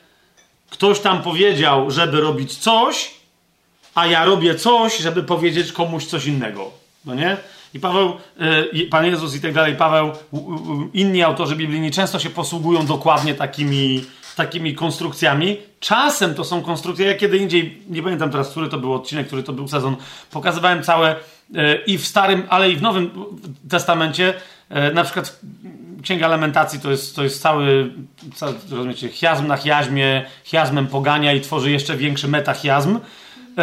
Ale Łukasz na przykład jest, jest pisarzem niezwykle chiastycznym, tylko to jest chiazm grecki, nie żydowski. E, ale to jak on formułuje e, poetyckie części, ewidentnie naśladuje chiazmy żydowskie, e, na przykład tak zwany magnifikat i tak dalej, i tak dalej. No jak, jak, jak tam się przyjrzycie, to jest tak, tak dosłownie, bo są takie chiazmy, to są złożone chiazmy hebrajskie, w Biblii ich jest mnóstwo, chociaż trudno jest je znaleźć, czyli że ktoś porusza pewne tematy albo wrzuca pewne hasła i tak dalej i buduje chiasm idąc do szczytu. Nie? Im bardziej yy, i robi to jak? Czyli idzie A, B, C, D, E, D, C, B, A. Nie? To jest wtedy wow, czyli jest w środku jakiś, jakiś szczyt i do niego tematami tymi ktoś dochodzi, którymi następnie schodzi w odwróconej kolejności. Nie? E, I, I, tego rodzaju. Y, dlaczego? Bo w starożytności zasadniczo wszyscy uważali, że najważniejsza rzecz czyjejś wypowiedzi powinna znajdować się w środku, a nie na końcu. Tak? I że to jest ładne i to jest. to ma pewną klasę i, tak, i to ma też y, y, pewien sens perswazyjny i tak dalej, i tak dalej. Okej. Okay. Teraz, czy list do Galacjan jest tak skonstruowany? Nie powiedziałbym, że aż skrupulatnie, bo on jest bo to nie jest, wiecie, to jest przemyślane dzieło, ale to jest też emocjonalne dzieło. Tak? Nie zmienia to jednak faktu, że Paweł ma szczyt, do którego zmierza i ma yy, do niego drogę dojścia i ma do niego drogę zejścia i ten szczyt znajduje się dokładnie w środku. Tak? Dokładnie w środku listu do Galacjan. Yy, dokładnie w miejscu, które, które ja nazwałem w części tego miejsca, ale, ale no załóżmy, mm, czyli w części trzeciej E. W części trzeciej E, zwłaszcza chodzi mi o końcówkę trzeciego rozdziału. Co jest mianowicie szczytem, do którego Paweł zmierza i następnie z którego schodzi. To jest list do Galacjan, trzeci rozdział, 26 werset do 28. Niektórzy mówią, że 27 do 29, ok, yy, i tak naprawdę jego szczytem jest trzeci rozdział, 28 werset. To, to jest szczyt, punktowo, tak? Albo też 27, 28. Wszyscy, którzy zostaliście ochrzczeni w Chrystusie, przyodzialiście się w Chrystusa. Nie ma Żyda ani Greka, nie ma niewolnika ani wolnego, nie ma mężczyzny ani kobiety, wszyscy bowiem jesteście jedno w Chrystusie Jezusie. Ok? A więc Paweł mówi, że yy, Chrystus i, i, i, i dobra nowina, Ewangelia łaski, z którą on przyszedł i którą on jest, prowadzi do stworzenia czegoś zupełnie nowego, czego wcześniej nie było. Ok? Czego wcześniej nie było. Oto, oto tworzę zupełnie nową rzecz, mówi Pan. Zupełnie nową rzecz. To jest stwarzam, kreuję. To jest nowe stworzenie. Ok? I wyrazem tego nowego stworzenia, jako skutku usprawiedliwienia, którego doświadczają pojedynczo ludzie, ale to tworzy z nich ciało Chrystusa, bo to jest dopiero w pełni nowe stworzenie, jest dokładnie ten fragment. List do Galacjan 3, 27, 28. Wszystko wcześniej prowadzi do tego miejsca i wszystko stąd wyprowadza z tego miejsca. Tak? A więc wszystko do tego miejsca, pierwsza część, do tego szczytu jest wyjaśnieniem, na czym polega Ewangelia łaski, a na czym nie polega, i że łaska prowadzi do dokładnie takiej zmiany ontologicznej. A skoro tak, to, co z tego wynika, a co z tego nie wynika. Bo jeżeli to jest nowe stworzenie, które jest żywe, to na czym polega nowe życie tego nowego stworzenia? Kim jest to nowe stworzenie i czym jest jego nowe życie? Nie? Zauważcie, że wychodząc yy, z, yy, z, yy, z tego tematu nowego stworzenia, Paweł mówi nie o nowym stworzeniu samym w sobie, ale o życiu nowego stworzenia, które nazywa zasadą nowego stworzenia. To jest coś innego niż nowe stworzenie samo w sobie. Zobaczcie, szósty rozdział na samym końcu, gdzie Paweł, yy, gdzie Paweł ląduje. W Chrystu, jest 15 werset. W Chrystusie Jezusie bowiem ani obrzezanie nic nie znaczy, ani nieobrzezanie. Bo widzicie, do, do, do momentu przełomowego, to, czyli ten trzeci rozdział, 27-28 werset, Paweł mówi nieobrzezanie. Dla nie, nie żadnego obrzezania dla nieobrzezanych. Nie? Tak, jakby to, wiecie, bycie nieobrzezanym miało znaczenie. Ale ostatecznie Paweł mówi, obrzezani stają się jakby nieobrzezani, bo są nowym stworzeniem, a nieobrzezani stają się jakby obrzezani, ale od środka, bo stają się nowym stworzeniem. Wszyscy się stają nowym stworzeniem i nie ma nic do rzeczy, skąd kto przyszedł, ale w czym ląduje. Nie? I dlatego mówi w Chrystusie Jezusie ani obrzezanie nic nie znaczy, ani nieobrzezanie, ale nowe stworzenie. I teraz zwróćcie uwagę, a na tych wszystkich, którzy będą postępować według tej zasady. Jakiej? Zasady nowego stworzenia, Niech przyjdzie pokój i miłosierdzie i na Izraela Bożego. A więc na tych, którzy są z Izraela, są obrzezani i jeszcze nowego stworzenia nie rozumieją i nie postępują według jego zasady. Na wszystkich, którzy postępują według tej zasady i na Izraela, czyli Paweł mówi na wszystkich wierzących, nowonarodzonych, ochrzczonych i na Izraela. Na innych nieobrzezanych nie.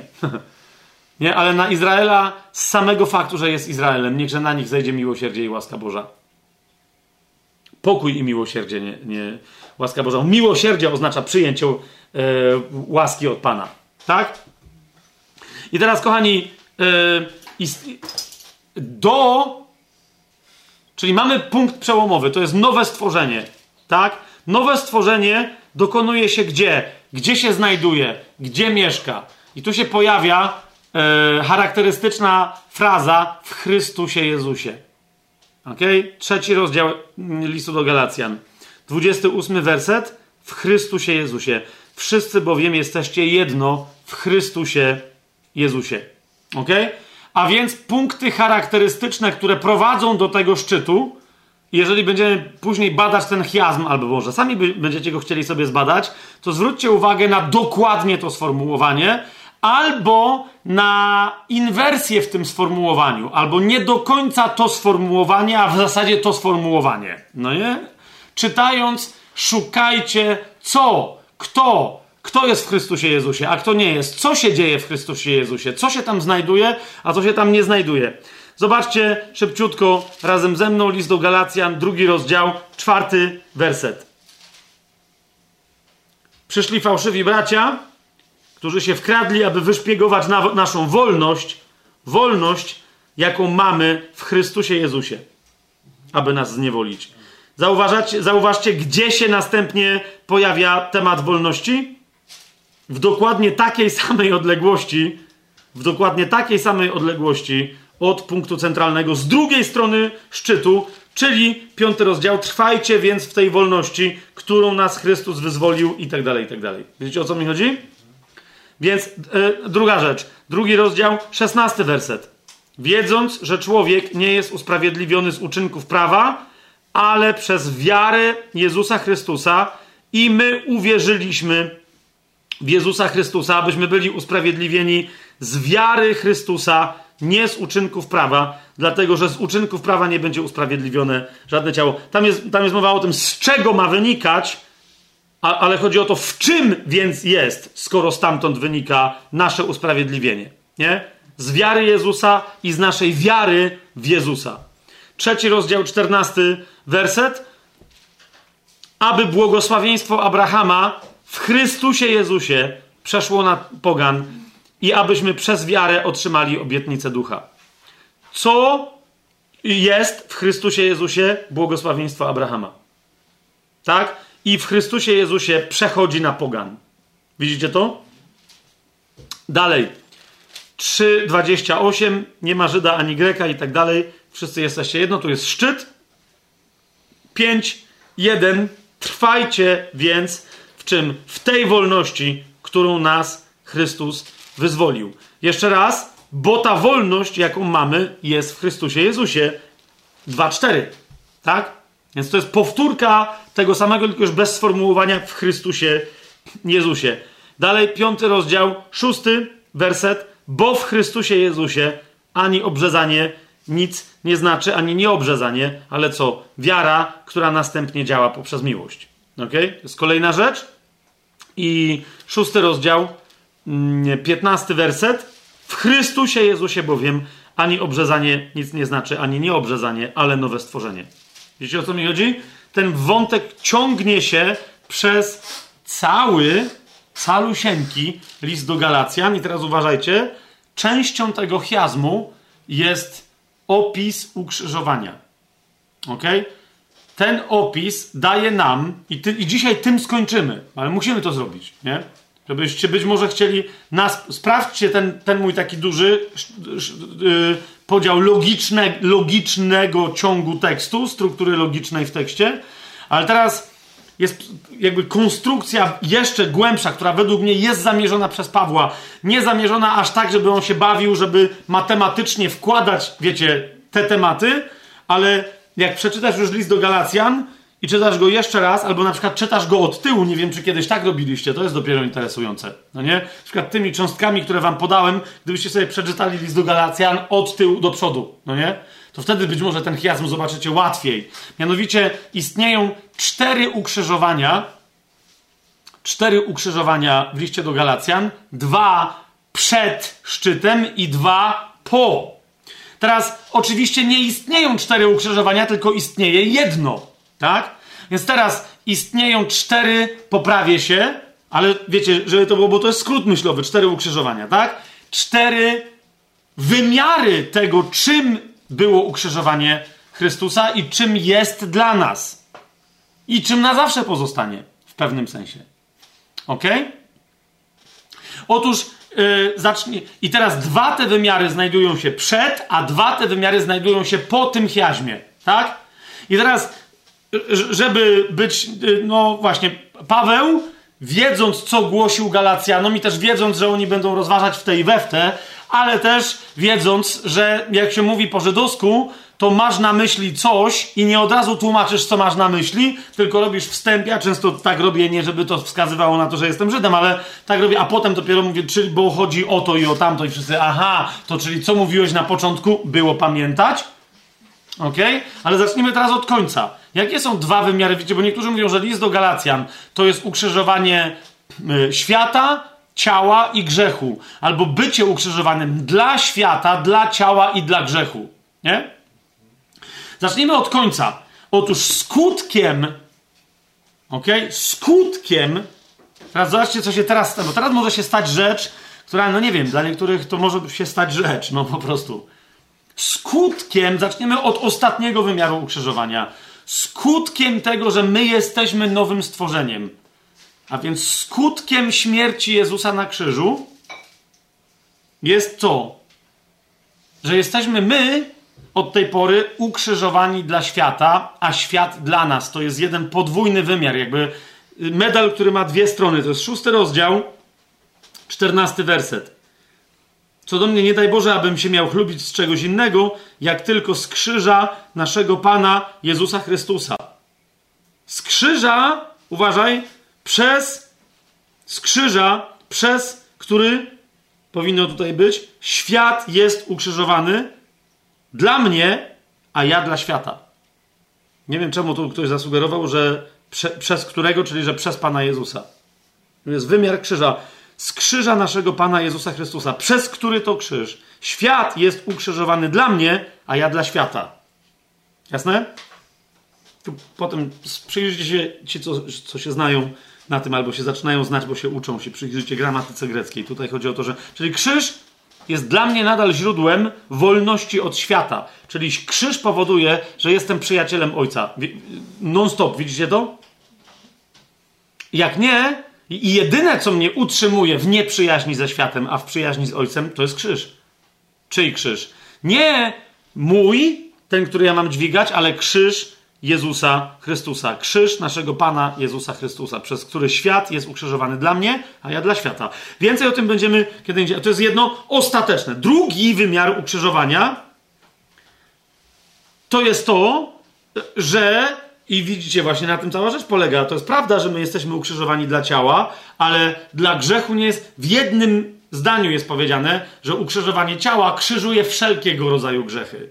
To jest piąty rozdział, 24 werset. A ci, którzy należą do Chrystusa, ukrzyżowali ciało wraz z namiętnościami i porządliwościami. Widzicie to? Ukrzyżowanie ciała automatycznie jest ukrzyżowaniem grzechu, tego wszystkiego, co mogłoby wyjść z ciała. Dlaczego? Bo wcześniej Paweł pisze, że wszystkie uczynki ciała, zobaczcie 5 rozdział 19 werset, no i jak je opisuje, no to jest po prostu, to jest lista grzechów, nie? A znane są uczynki ciała, którymi są.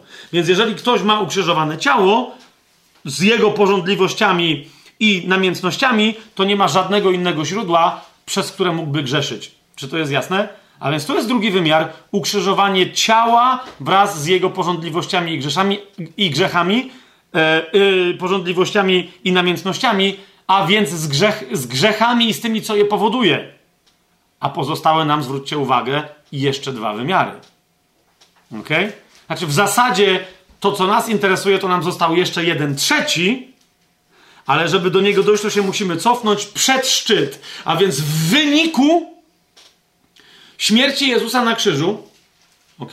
W wyniku śmierci Jezusa na krzyżu i, i naszej wiary w to, że On mimo tej śmierci zmartwychwstał, my mamy usprawiedliwienie. Wszystko się zgadza? Jesteśmy nowymi stworzeniami i w związku z tym my możemy na krzyżu nie umierać, ale mieć ukrzyżowane ciało, a więc być wolnymi od tego, do czego to ciało prowadzi, czyli do grzechu, tak? I, i być wolnymi od świata. Co więcej, uczynić świat wolnym od nas. Bo to jest, wiecie, jedno z drugim, tak? Teraz, co oznacza ukrzyżowanie Jezusa oryginalnie? Paweł pisze w liście do Galacjan. Czym jest ukrzyżowanie Chrystusa? Otwórzcie sobie list do Galacjan, trzeci rozdział i dajmy się zszokować. Bo wszyscy mówią, krzyż to jest odkupienie, krzyż to jest ok, krzyż to jest. Pan Jezus na krzyżu zamienił się w nasz grzech, po to, żeby z nas uczynić sprawiedliwość Boga. Zgadza się? To wszystko? I oczywiście, że to też oznacza, zobaczcie, trzeci rozdział, trzynasty werset, Chrystus odkupił nas z przekleństwa prawa, stając się za nas przekleństwem. Zaraz. Powoli. Drugi list do Koryntian sobie otwórzmy. I naprawdę zaraz będziemy kończyć, ale, ale potrzebujemy to zrozumieć, żeby zrozumieć chiasm, ale w ogóle zacząć jeszcze na innym poziomie rozumieć list yy, do Galacjan. Zauważcie, Paweł w drugim liście do yy, Koryntian w piątym rozdziale mówi o nowym stworzeniu. Nie? Jeżeli szukacie pokrewnych tekstów do listu do Galacjan, do tego szczytu list, y, y, y, tego listu, szczytu chiastycznego, którym jest trzeci rozdział, 28 werset, tak? W Chrystusie Jezusie jesteście nowym, nie ma Żyda ani Greka i tak dalej, i tak dalej, które, którą to myśl tam rozwija, to w, to w piątym rozdziale drugiego listu do Koryntian, 17 werset, Paweł mu pisze wprost, tak więc jeżeli ktoś jest w Chrystusie, jest nowym stworzeniem. To, co stare przeminęło, a oto wszystko stało się nowe. Tak?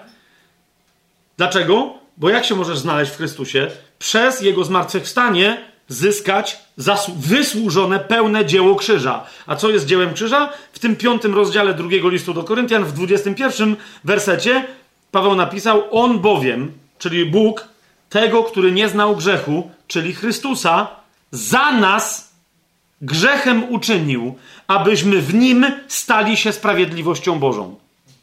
Ok? Czyli Paweł, w momencie, kiedy my doświadczamy w Chrystusie, rozumiecie, usprawiedliwienia, to co się dzieje? My się znajdujemy na krzyżu, my już wiemy, że tak jak Chrystus, jakby mamy też owoc zmartwychwstania w sobie, czy to jest jasne? Ale my się znajdujemy tym ciałem znajdujemy się na krzyżu. Po co? Aby ono na tym krzyżu stało się martwe, a my, abyśmy się stali sprawiedliwością Bożą w Chrystusie. Ta wymiana dokonuje się na krzyżu dla nas. Ok? Ale teraz nie o tym jest list do Galacjan. Bo, nie, bo ja sam czasem potem mówię, bo pamiętacie, tu Paweł na, napisał, że on za nas stał się grzechem, a w liście do Galacjan Paweł mówi, on za nas stał się przekleństwem. To jest, to jest coś innego. Rozumiecie, czym jest grzech, rozumie i Żyd, i poganin. Wiecie o co mi chodzi? Ludzie, którzy są niewierzący, nic nie wiedzą o prawie mojżeszowym, wiedzą, co to jest grzech. Wiedzą, co to jest co, coś, że zrobili coś złego, wiedzą, że mają coś na sumieniu w tym sensie. Zgadza się? Nawet jeżeli nie wiedzą, bo Paweł w liście do Rzymian to tłumaczy, on mówi, nie, bo tak, tak, tak naprawdę i oni mają sumienie, w którym wiedzą, że istnieje natura naturalnie wiedzą, że istnieje prawo Boże i dlatego to, to, oni mają to samo sumienie, co Żydzi. Tylko Żydzi wiedzą, o co chodzi, bo mają zapisane prawo, poganie nie, ale mają prawo naturalne wpisane w, w siebie. Pamiętacie to, tak? List do Rzymian. Okej. Okay. Więc dlatego yy, Paweł mówi, to jest to, on za nas stał się grzechem. Grzechem, powszechnym grzechem każdej, każdego z nas. Każdym, wiecie o co mi chodzi? I ten grzech nasz tam został zniesiony. Dlatego, jeżeli ty przyjmujesz tę ofiarę, rozumiesz, co to oznacza? To oznacza, że nie masz grzechu. Od tej pory nie, nie masz odpowiedzialności za stare grzechy. Ona została zniesiona. Po prostu nie masz grzechu. Jesteś sprawiedliwością Bożą. Co to znaczy sprawiedliwość Boża? Nigdy nie zgrzeszyła, dlatego jest sprawiedliwością. Tak? Niemniej Paweł w liście do Galacjan, pisząc rzecz pokrewną, pisze jednak rzecz nieco inną. Mianowicie Paweł pisze w trzecim rozdziale o śmierci Jezusa na krzyżu, że Chrystus odkupił nas. Zwróćcie uwagę, Paweł pisze to do Galacjan, że on nas wszystkich odkupił z przekleństwa prawa. Nie? Więc pierwsze co, zwróćcie uwagę, wymiar prawa jest bardziej uniwersalny. Wszystko to, co w chrześcijaństwie się pojawia, niekoniecznie jako, jako prawo mojżeszowe, niekoniecznie jako naśladownictwo prawa mojżeszowego, wszystko, co się pojawia jako prawo. Ok? Czy dla Żyda, czy dla Greka, zwróćcie uwagę, od tego Chrystus nas odkupił. Jak mielibyśmy chcieć wracać, to jest moja pierwsza myśl, do czegoś, od czego musieliśmy być odkupywani, z czego musieliśmy być odkupywani, co było w pewnym sensie winą samą w sobie. Chrystus odkupił nas z przekleństwa prawa. I druga rzecz, prawo jest przekleństwem. Ale idziemy dalej. Jak? Samemu stając się za nas przekleństwem, ponieważ jest napisane: Przeklęty każdy, kto wisi na drzewie. Kochani, musicie zrozumieć jedną rzecz. Napra naprawdę musimy, e, nie, co ja cwaniakuję teraz, musimy zrozumieć jedną rzecz. Żydzi widzieli Jezusa na krzyżu, widzieli tam napisane Jezus Chrystus, król Żydów. Oni wiedzieli, że to znaczy Mesjasz, bo oni nie mieli swoje, wiecie, oni wiedzieli, że to musi znaczyć Mesjasz. Co to za Mesjasz, który wisi na drzewie? Jest napisane, wiecie, gdzie jest napisane? W ten sposób otworzymy sobie piątą Mojżeszową, czyli Księgę Powtórzonego Prawa, 20, e, 21 e, rozdział. Spójrzcie na końcówkę tego 21 rozdziału. Rozumiecie, Żydzi patrzyli tam, zwłaszcza uczeni w prawie, faryzeusze, ale inni Żydzi. Nie? Żydzi doskonale, doskonale znali prawo pod jednym względem. Jakie prawo, jakie prawo może mnie doprowadzić do, do śmierci? Na przykład, że będą mieli prawo mnie ukamienować i tak dalej, i tak. Teraz co się tu dzieje? Ja nie będę dawał szerszego kontekstu, ale zobaczcie 21 rozdział, 22 werset i 23. Jeżeli ktoś popełni grzech, zasługujący na śmierć i poniesie śmierć, a powiesisz go na drzewie, jego trup nie pozostanie na drzewie przez noc, lecz musisz go pochować tego samego dnia, bo ten, kto wisi na drzewie, jest przeklęty przez Boga. Nie będziesz plugawił twojej ziemi, którą Jahwe, twój Bóg, daje ci w dziedzictwo. Widzicie, oni jak zdejmowali wtedy Jezusa, pamiętacie? I tam jest trochę taka sugestia, jakby oni się spieszyli, bo było święto. Oni się spieszyli, żeby zdążyć na święto, ale gdyby nie było święta, i tak prawo zobowiązywało ich do zdjęcia Jezusa z krzyża. Dlaczego? Bo jego trup nie pozostanie na drzewie przez noc, ale musisz go pochować tego samego dnia, bo ten, kto wisi, jest przeklęty przez Boga i nie może przekleństwo. Wiesz, wiesz, rozumiesz, o co mi chodzi? A kto wisi na drzewie i jest przeklęty przez Boga i trzeba go pochować tego samego dnia? Ktoś, kto popełni grzech zasługujący na śmierć. Rozumiesz co, Jezus? Co, co się tam. Dlaczego Żydzi mają problem? Tak? I dla, dla, dlaczego Żydom ga, y, y, Paweł cały czas to tłumaczy? Mówi, ale zrozumcie te jedno. Ale teraz zaraz przejdziemy do nas. Nie? Więc Paweł mówi: Chrystus nas odkupił z przekleństwa prawa, stając się za nas przekleństwem, bo jest napisane: przeklęty każdy, kto wisi na drzewie. On rozumiecie, że tamto słowo wziął na siebie i został wskazany. Oni mówią: Jak to może być Mesjasz? Przecież on jest przeklęty przez Boga. Pamiętacie proroctwo Izajasza? Myśmy myśleli, że on jest przeklęty przez Boga, a on 53 rozdział Izajasza. Nie? Że właśnie Bóg go odrzucił. I teraz on mówi, że więc on stał się za nas przekleństwem w, w, w kontekście czego, kochani? W kontekście prawa mojżeszowego. Tak? Aby błogosławieństwo Abrahama w Chrystusie Jezusie przeszło na pogan i abyśmy przez wiarę otrzymali obietnicę ducha. To teraz, kochani, to jest jeden z wymiarów, o którym Paweł pisze, śmierci krzyżowej Chrystusa. Ale teraz wrócę do trzeciego wymiaru naszego. My mamy być martwi i temu służy moc życiodajnego, życiodajna moc drzewa krzyża, drzewa życia. Mamy być martwi dla świata, a świat dla nas. Mamy być martwi dla ciała z wszystkimi jego porządliwościami. I dlaczego jeszcze trzeciego? Spójrzcie na to. Bo Paweł od tego zaczyna. Zobaczcie, jak szokując Galacjan i Żydów, którzy mogli tam być. Rozumiecie? Zobaczcie, co Paweł mówi.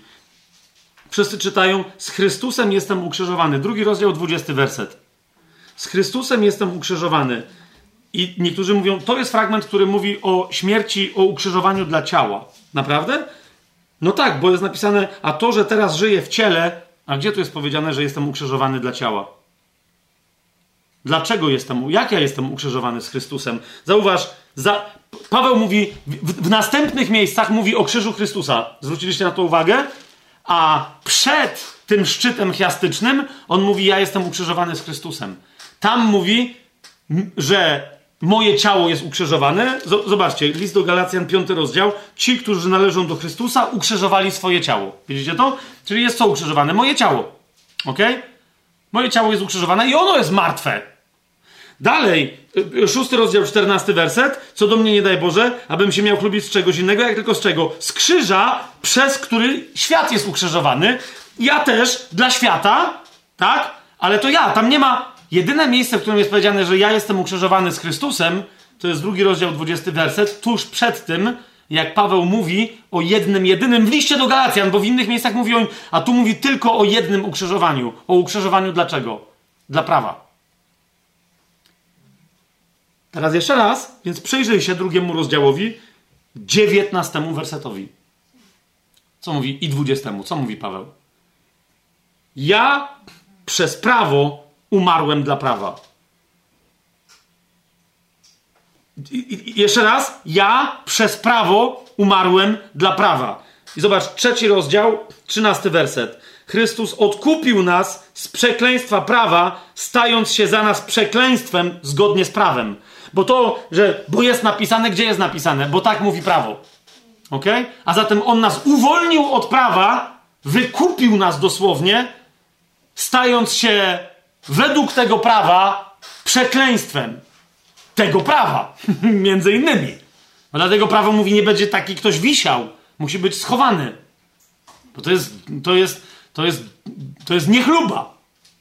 Tak? Ale teraz zauważ, więc Paweł mówi, ja przez prawo umarłem dla prawa, abym żył dla Boga. Tak jak Chrystus. Amen? I teraz o co on dalej mówi? Z Chrystusem jestem ukrzyżowany. Żyję, ale już nie ja, lecz żyje we mnie Chrystus. Z Chrystusem jestem ukrzyżowany. Jeszcze raz się zapytam Ciebie, dlaczego? Dla prawa. Wiesz, rozumiesz? Fundament, fundamentem tego, żeby być nowonarodzonym, jest przyjęcie aktu na siebie i wejście w ten akt i utożsamienie się z tym aktem, który oznacza nic innego, jak stanie się na zawsze potępionym przez prawo. Czy rozumiesz, co się tu dzieje? Paweł mówi, ja żyję, rozumiesz, Dlatego mówi Galacjanie, czy wy jesteście kretynami? zaraz potem mówi w trzecim rozdziale, głupi Galacjanie, kto musiał rzucić urok, dosłownie czarnoksięski na wasze umysły, żebyście tego nie pojęli? Znaczy, jak macie wracać do prawa, które waszego pana do dzisiaj, zgodnie ze swoją wewnętrzną logiką, uznaje za źródło przekleństwa? Jak chcecie mieć błogosławieństwo, idąc tam, gdzie, gdzie, gdzie, gdzie logika jest dokładnie odwrócona? Wy macie błogosławieństwo właśnie stąd, z tego miejsca, z tego źródła, które przez prawo jest uznane za kompletne przekleństwo. Prawo go uznało za przekleństwo, nie Pan. A to, co to znaczyło, co, co Pan zapisał w Księdze Powtórzonego Prawa, to my dzisiaj nie mamy na to czasu. Rozumiecie? Ale tak się zaczyna i, i dlatego to, to są dwa ukrzyżowania. Moje ukrzyżowanie z Chrystusem, które jest ukrzyżowaniem dla prawa, które musi takim pozostać, jeżeli ja, rozumiem, muszę być zniewolony dla prawa, przybity do krzyża, unieruchomiony. Po co? Po to, żeby móc się ruszać w duchu. Rozumiesz? Ja co, co znaczy być, prze, być ukrzyżowanym z Chrystusem? Być kimś, na kogo prawo patrzy i mówi: Jesteś przeklęty. Jeżeli ktoś ma jedno choćby prawko, które mówi, ale ja tu mam jakieś prawko i, i je wypełniam. Co to oznacza? To oznacza, a, czyli nie jesteś przeklęty dla prawa. Bo rozumiecie, bo ten ktoś tu był kompletnie przeklęty. Dlatego nie tylko Paweł mówi, że yy, on się stał przeklęty, ale że on się dla nas stał przekleństwem samym sobie. Rozumiecie? Czyli ktokolwiek jest Chrystusowy, jest źródłem przekleństwa dla wszystkich, którzy są Mojżeszowi. Dla wszyscy, wszystkich, którzy są prawni, którzy szukają usprawiedliwienia i życia z wypełniania prawa. Nie? Od to, to jest bomba, którą Paweł wali. Rozumiecie? Ja przez prawo umarłem dla prawa. Dlaczego? Bo jeżeli ja wchodzę na krzyż, no to rozumiem, zauważcie, jest napisane przeklęty każdy, kto wisi na drzewie. Drugi rozdział, dwudziesty werset. Z Chrystusem wiszę na drzewie. A więc jestem przeklęty przez prawo i dlatego Paweł mówi głupi Galaci. No, dlatego im potem mówi wyrzekliście się Chrystusa. Po prostu, jeżeli przyjmujecie prawo chociażby w części. Kompletna, kompletna sprzeczność. A więc chiasm, którego szczytem jest ten trzeci rozdział, opis nowego stworzenia, mimo że nie pada tutaj sformułowanie nowe stworzenie, tak? 27, trzeci rozdział, 27-28 werset. Do niego zasadniczo prowadzą dwa ukrzyżowania. Moje bycie ukrzyżowanym z Chrystusem, a więc moje bycie przeklętym dla prawa, tak samo jak Chrystus, które jest źródłem mojego usprawiedliwienia, nie z prawa, właśnie dlatego. Rozumiesz? Bo ty stajesz przed Panem, to jest dokładnie to i mówisz, Panie, według prawa, które Mojżesz twierdzi, że pochodzi od ciebie i które całkiem możliwe, że pochodzi od ciebie, bo ono pokazuje grzech, ja jestem kompletnie przeklęty. I niczego nie umiem zrobić, żeby teraz wypełnić to prawo. Przebaczysz mi? Czy udzielisz mi łaski? Rozumiesz? I od tej pory, więc to jest to. Paweł mówi, że to jest, to, jest, to jest wiara Jezusa, która go zaprowadziła w to miejsce, i to jest wiara moja, przez Jego wiarę w Niego, która mnie zaprowadziła w to samo miejsce. Ja jestem z Chrystusem ukrzyżowany, a On jak był ukrzyżowany? Jako przekleństwo ukrzyżowane przez prawo. Tak? Mamy szczyt chiastyczny i potem mamy dwie rzeczy. W, w wyniku tego, jeżeli ty zostajesz dalej ukrzyżowany dla prawa z Chrystusem na krzyżu i dla prawa jesteś przekleństwem, wtedy i tylko wtedy drugi wymiar ludzkiego ukrzyżowania, wtedy i tylko wtedy możesz mieć ukrzyżowane swoje ciało i wtedy i tylko wtedy możesz być ukrzyżowany ty dla świata, a świat dla ciebie. Czujecie, co się tu dzieje? Więc, a na razie my tylko powiedzieliśmy sobie o tym, jaka jest struktura listu, a nie co tu jest napisane. Że tak zażartuję na koniec. Oczywiście ciąg dalszy nastąpi. O, więcej o tym potrójnym o tych czterech de facto ukrzyżowaniach, ale o potrójnym aspekcie ukrzyżowania dla nas, dla ludzi, dla wierzących ludzi, yy, o prawie, o nowym stworzeniu i tak dalej, więcej będziemy mówić jeszcze następnym razem. Dzięki.